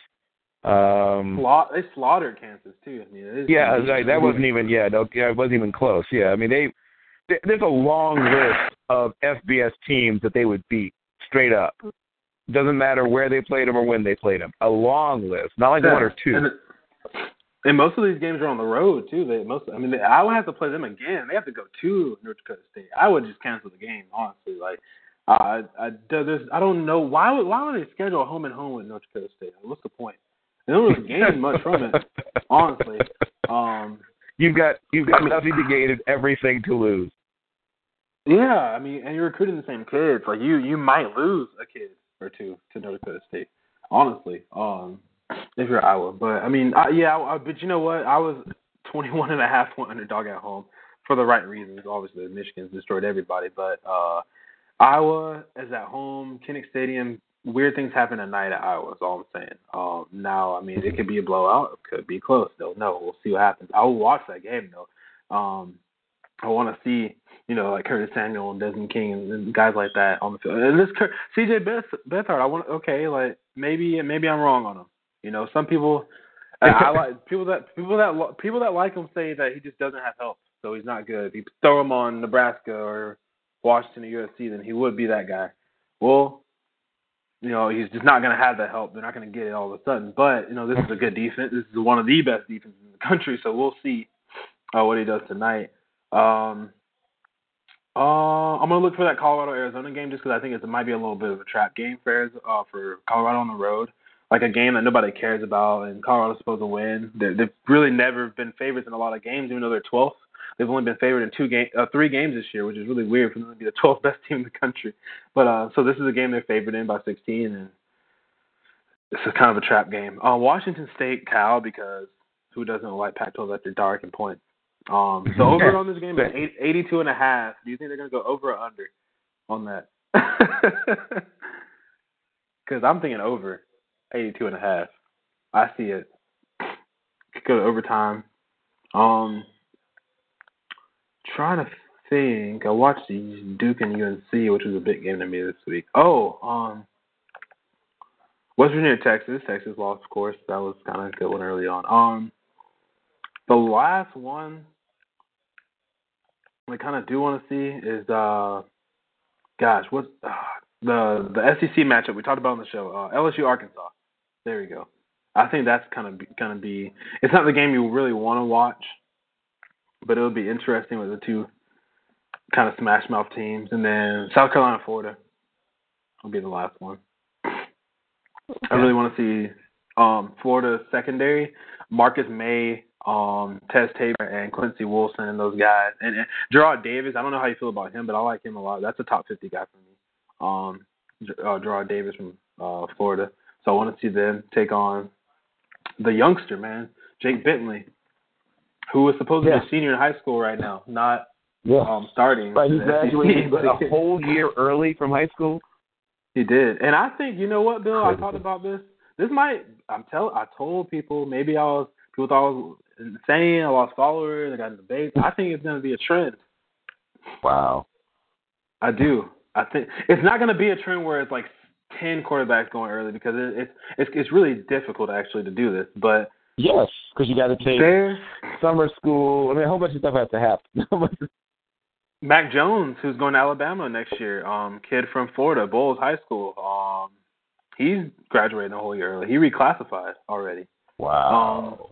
Tate Martell was really close to not playing this year. He was gonna go ahead and just go to Texas A&M, and how the world has changed. Uh, now he's not even going to Texas A&M; he's going to Ohio State, and he's about to win another um, national ti- national title Bishop Gorman. But I mean, that was close. That would have kind of that might have changed things because he's so well known. Um, Jake Bentley is only a, the funny thing about Jay Bentley is he wasn't even a five star quarterback. He's only a four. He wasn't one of the top top quarterbacks for next year's class. And neither is Mac Jones. Neither Shea Patterson was going to leave, but IMG got him late. You know, he transferred to IMG, um, which like, I know I know it's basically college, but still high school. But I mean, I, I think it's going to be. You're going to start seeing maybe two or three quarterbacks the year after this, and five and six. And depending on these quarterbacks' success, that's where it'll kind of either be a flash in the pan, or it'll be Bill Carroll's worst nightmare, probably. Seeing a bunch of 16 and 17 year olds. In Jake in Jake Bentley's defense, though, he's actually already 19 years old, and his oh. dad, oh. Bobby Bentley, is the running back coach. So it's kind of like a perfect blend. Why the heck is he already 19? I don't I don't know I don't know, but he his he Tate Martell's 19 too. Shea Patterson's 20. So like it's not Good like Lord, I was, a, I was a junior in college when I was 20. What the heck? well, he, he's not 20 yet. He he'll be 20 in December. So so I mean he's not he's a true freshman though. So he's a little older. And he's just moved a lot. That's why. I mean, he, I think he got held back because he moved so much. He missed so many days of class. But uh, Jevan Snead was the same way. I mean, he was 19 as a senior in high school too. Jimmy Clausen was a few. But I mean, I think you know Mac is, is different. Though Mac's only 17. Um, he'll be 17 when the season starts at Alabama. He'll redshirt. Um, honestly, I, it's like almost would you rather redshirt um, or just play your senior year of high school? That's what it's going to come down to. And I mean, I would rather just play my senior year of high school because senior year was fun. So I don't know, but you know, I wasn't a five star, four star quarterback either, so I don't know.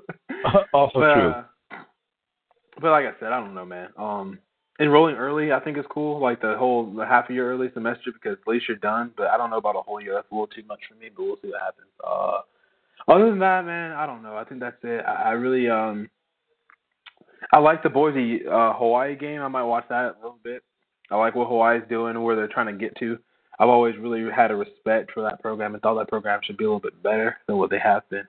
And then Boise, I God, I wish Boise didn't lose that game early on, but they did. Uh, they're still ranked though, but I thought they could be a BCS buster or whatever, college football playoff team. Um, not college football playoff, excuse me, day uh, January first playoff team. Going for it, but they're not going to make that. They might if Houston loses and they can win out. That game with San Diego State's going to be huge. Um, everybody. Yep. Because San Diego State also has only one loss.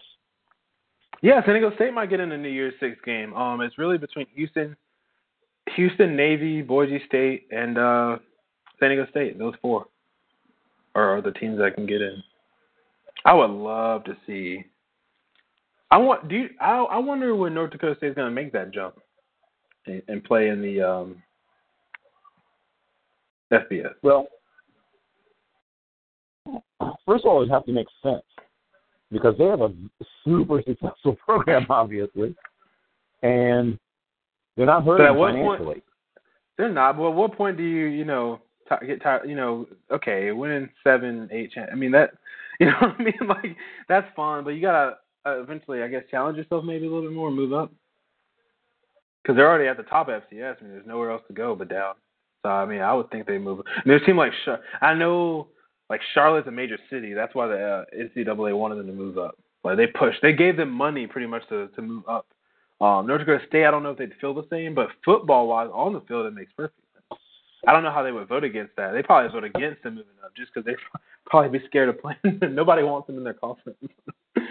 but I mean, if I'm the Big Twelve, I, know I mean, it it's sense. funny you mention that because Charlotte would get what um, if they were they get 20 something points, right? And if those two games were playing each other against North Dakota State, they'd be giving, they'd be getting 24, maybe 28. I mean, what would, what would North Dakota State be favored by in that game? So at least, at least three uh, touchdowns, probably more, right? I, I would say 14, 15. I don't. Charlotte's not that bad. They, they've turned it around. They've won three of the last four. They're winning right now versus Rice. That's true. They are. But Rice they would get off, handled by North Dakota State too, also. I mean, yeah, they started off really bad. They did, Charlotte, and then the, I thought Kevin Olsen was about to get kicked out of school like after the game. You know, I'm sure you saw the shout, shouting match on the sideline with him with the O line, but the first game versus Louisville, he's he's fiery, like, yeah. I like their staff though. They got Joe Tereshinski. Um, yep. They got former Aaron Curry. Georgia quarterback. Yeah, Aaron Curry and J- James Adams who both played at what, Wake Forest together. Um, Matt Wallerstedt, right. who was at uh, K State. I like this. They got a young, nice little staff there. Brad Lambert, who played at K State too. So they're putting together a decent little team based on that staff. those guys still play. they all play defense, and that's what they're good at. Actually, I mean, I know. Like, I mean, I'm not sitting here and talking about like I know about Charlotte, but I mean, they they got the two kids come in, you know, Kevin Olsen, and then they got uh J.C. Adams. Kevin being a five star, J.C. being a four, and then J.C. hasn't played yet. Kevin, eh, Kevin's been okay, but their defense is actually pretty good at Charlotte. You know, that's what I like. Right. And I, you know, I wish Kevin the best. Like I said, I, I talked to Kevin um a while ago. It's been a while, but I mean, I, he looks like he's doing good off the field and on. on he he's still Kevin Olsen. he can't help that, but he does look better. well, the good news is that it appears he's. I mean, he's straightened his life. You know, um, apparently, yeah. like that's that's the most important thing beyond the football part. Right, that's what you said in the beginning of the season is that you know you wish him the best at Charlotte, but you want him to not fight people and do drugs. Basically, is what he was. Yeah, right. That's my yeah. I don't want him to be a 3 a.m. phone call guy. That was my main issue. I mean, Greg Olsen's wife said she thought he was gonna die. You know what I mean? Like, it, it, like she wants to be like a big sister to him. I mean, that's obviously you know a sister-in-law, but I mean, Greg and Kevin like, yeah, man. They thought they thought they were gonna get the phone call at three in the morning. It's like Kevin Olsen is in jail. He's gonna be in jail for about 25 years, or he's not alive anymore. And that's scary, man.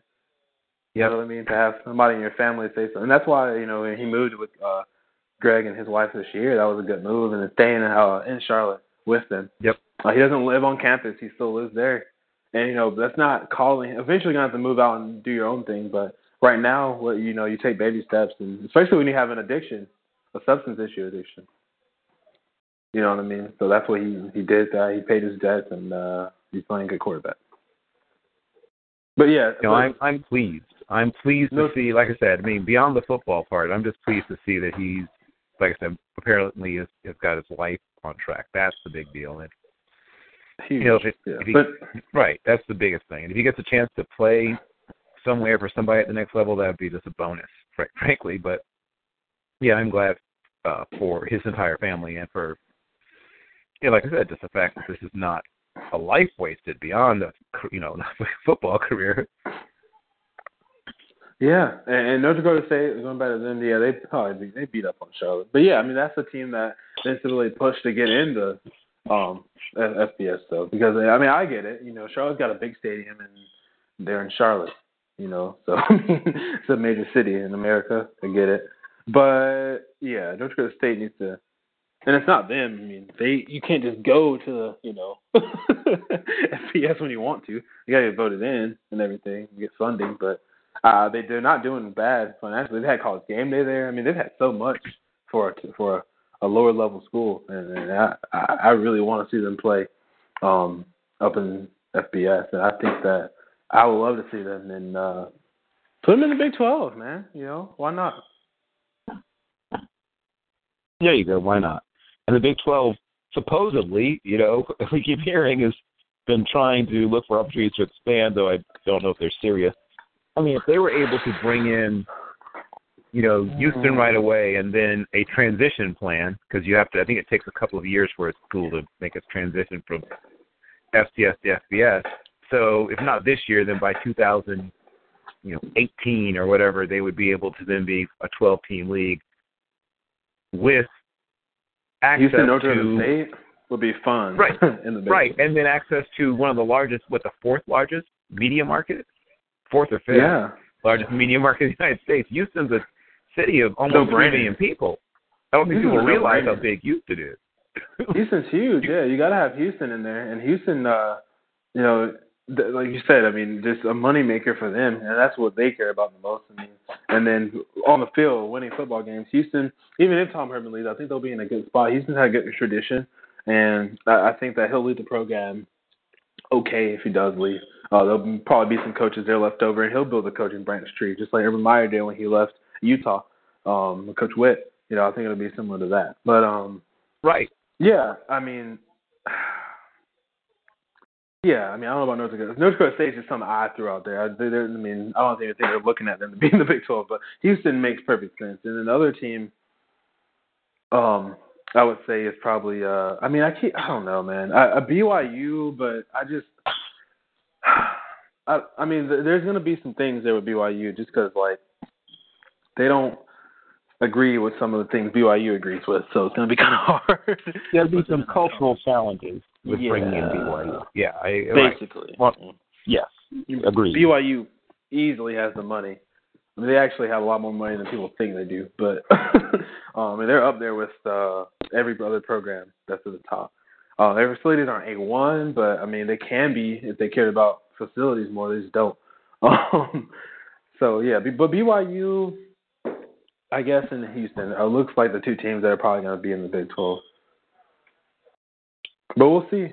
You know, we will. That'll be like I said. Either way, it'll be interesting. And I, I'm shocked they didn't at least add. I mean, Houston just seems like such a no-brainer, but whatever. Um, it is. I don't know what what they're doing there. I think they're kind of scared. I think they're kind of. I think they're especially this year because Oklahoma has been consistently the best team in Big Twelve for the de- past decade. Well, I, I right, think they're well, scared. I'm going to quote. I'm going to quote uh, former Oklahoma All-American and uh, 10-year NBA veteran, I believe, Stacey King. If you're scared by a dog, uh, but you know, I don't know what else to say to that. I mean, that just seems a little goofy.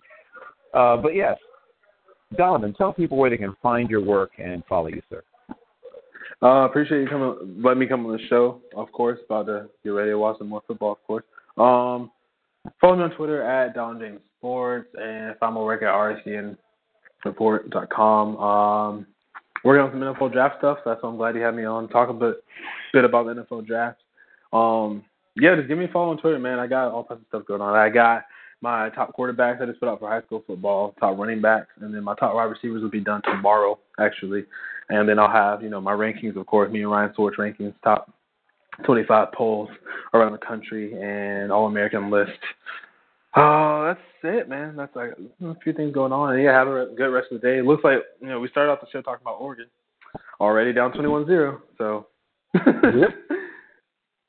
Yep. Can't say that I'm surprised. But, uh, you know, like I said, we'll be. I'm sure we'll be even next year. We'll, we'll spend some time on them.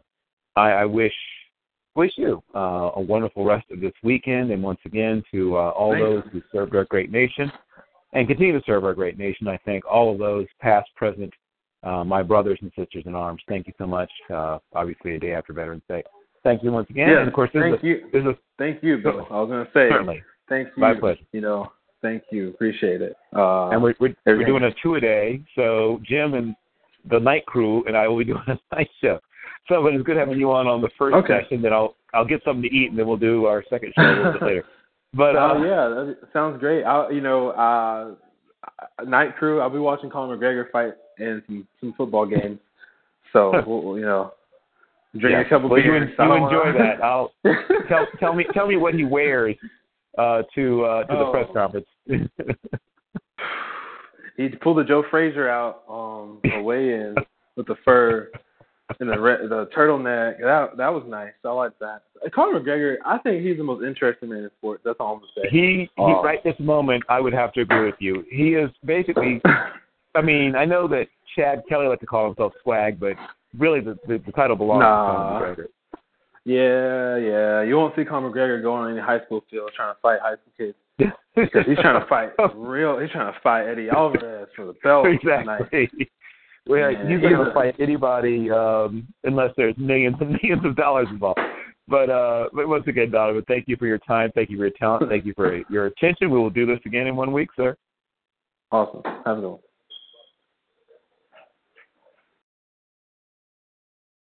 With Lucky Land slots, you can get lucky just about anywhere. Dearly beloved, we are gathered here today to. Has anyone seen the bride and groom? Sorry, sorry, we're here. We were getting lucky in the limo and we lost track of time. No, Lucky Land Casino, with cash prizes that add up quicker than a guest registry. In that case, I pronounce you lucky. Play for free at LuckyLandSlots.com. Daily bonuses are waiting. No purchase necessary. Void where prohibited by law. 18 plus. Terms and conditions apply. See website for details.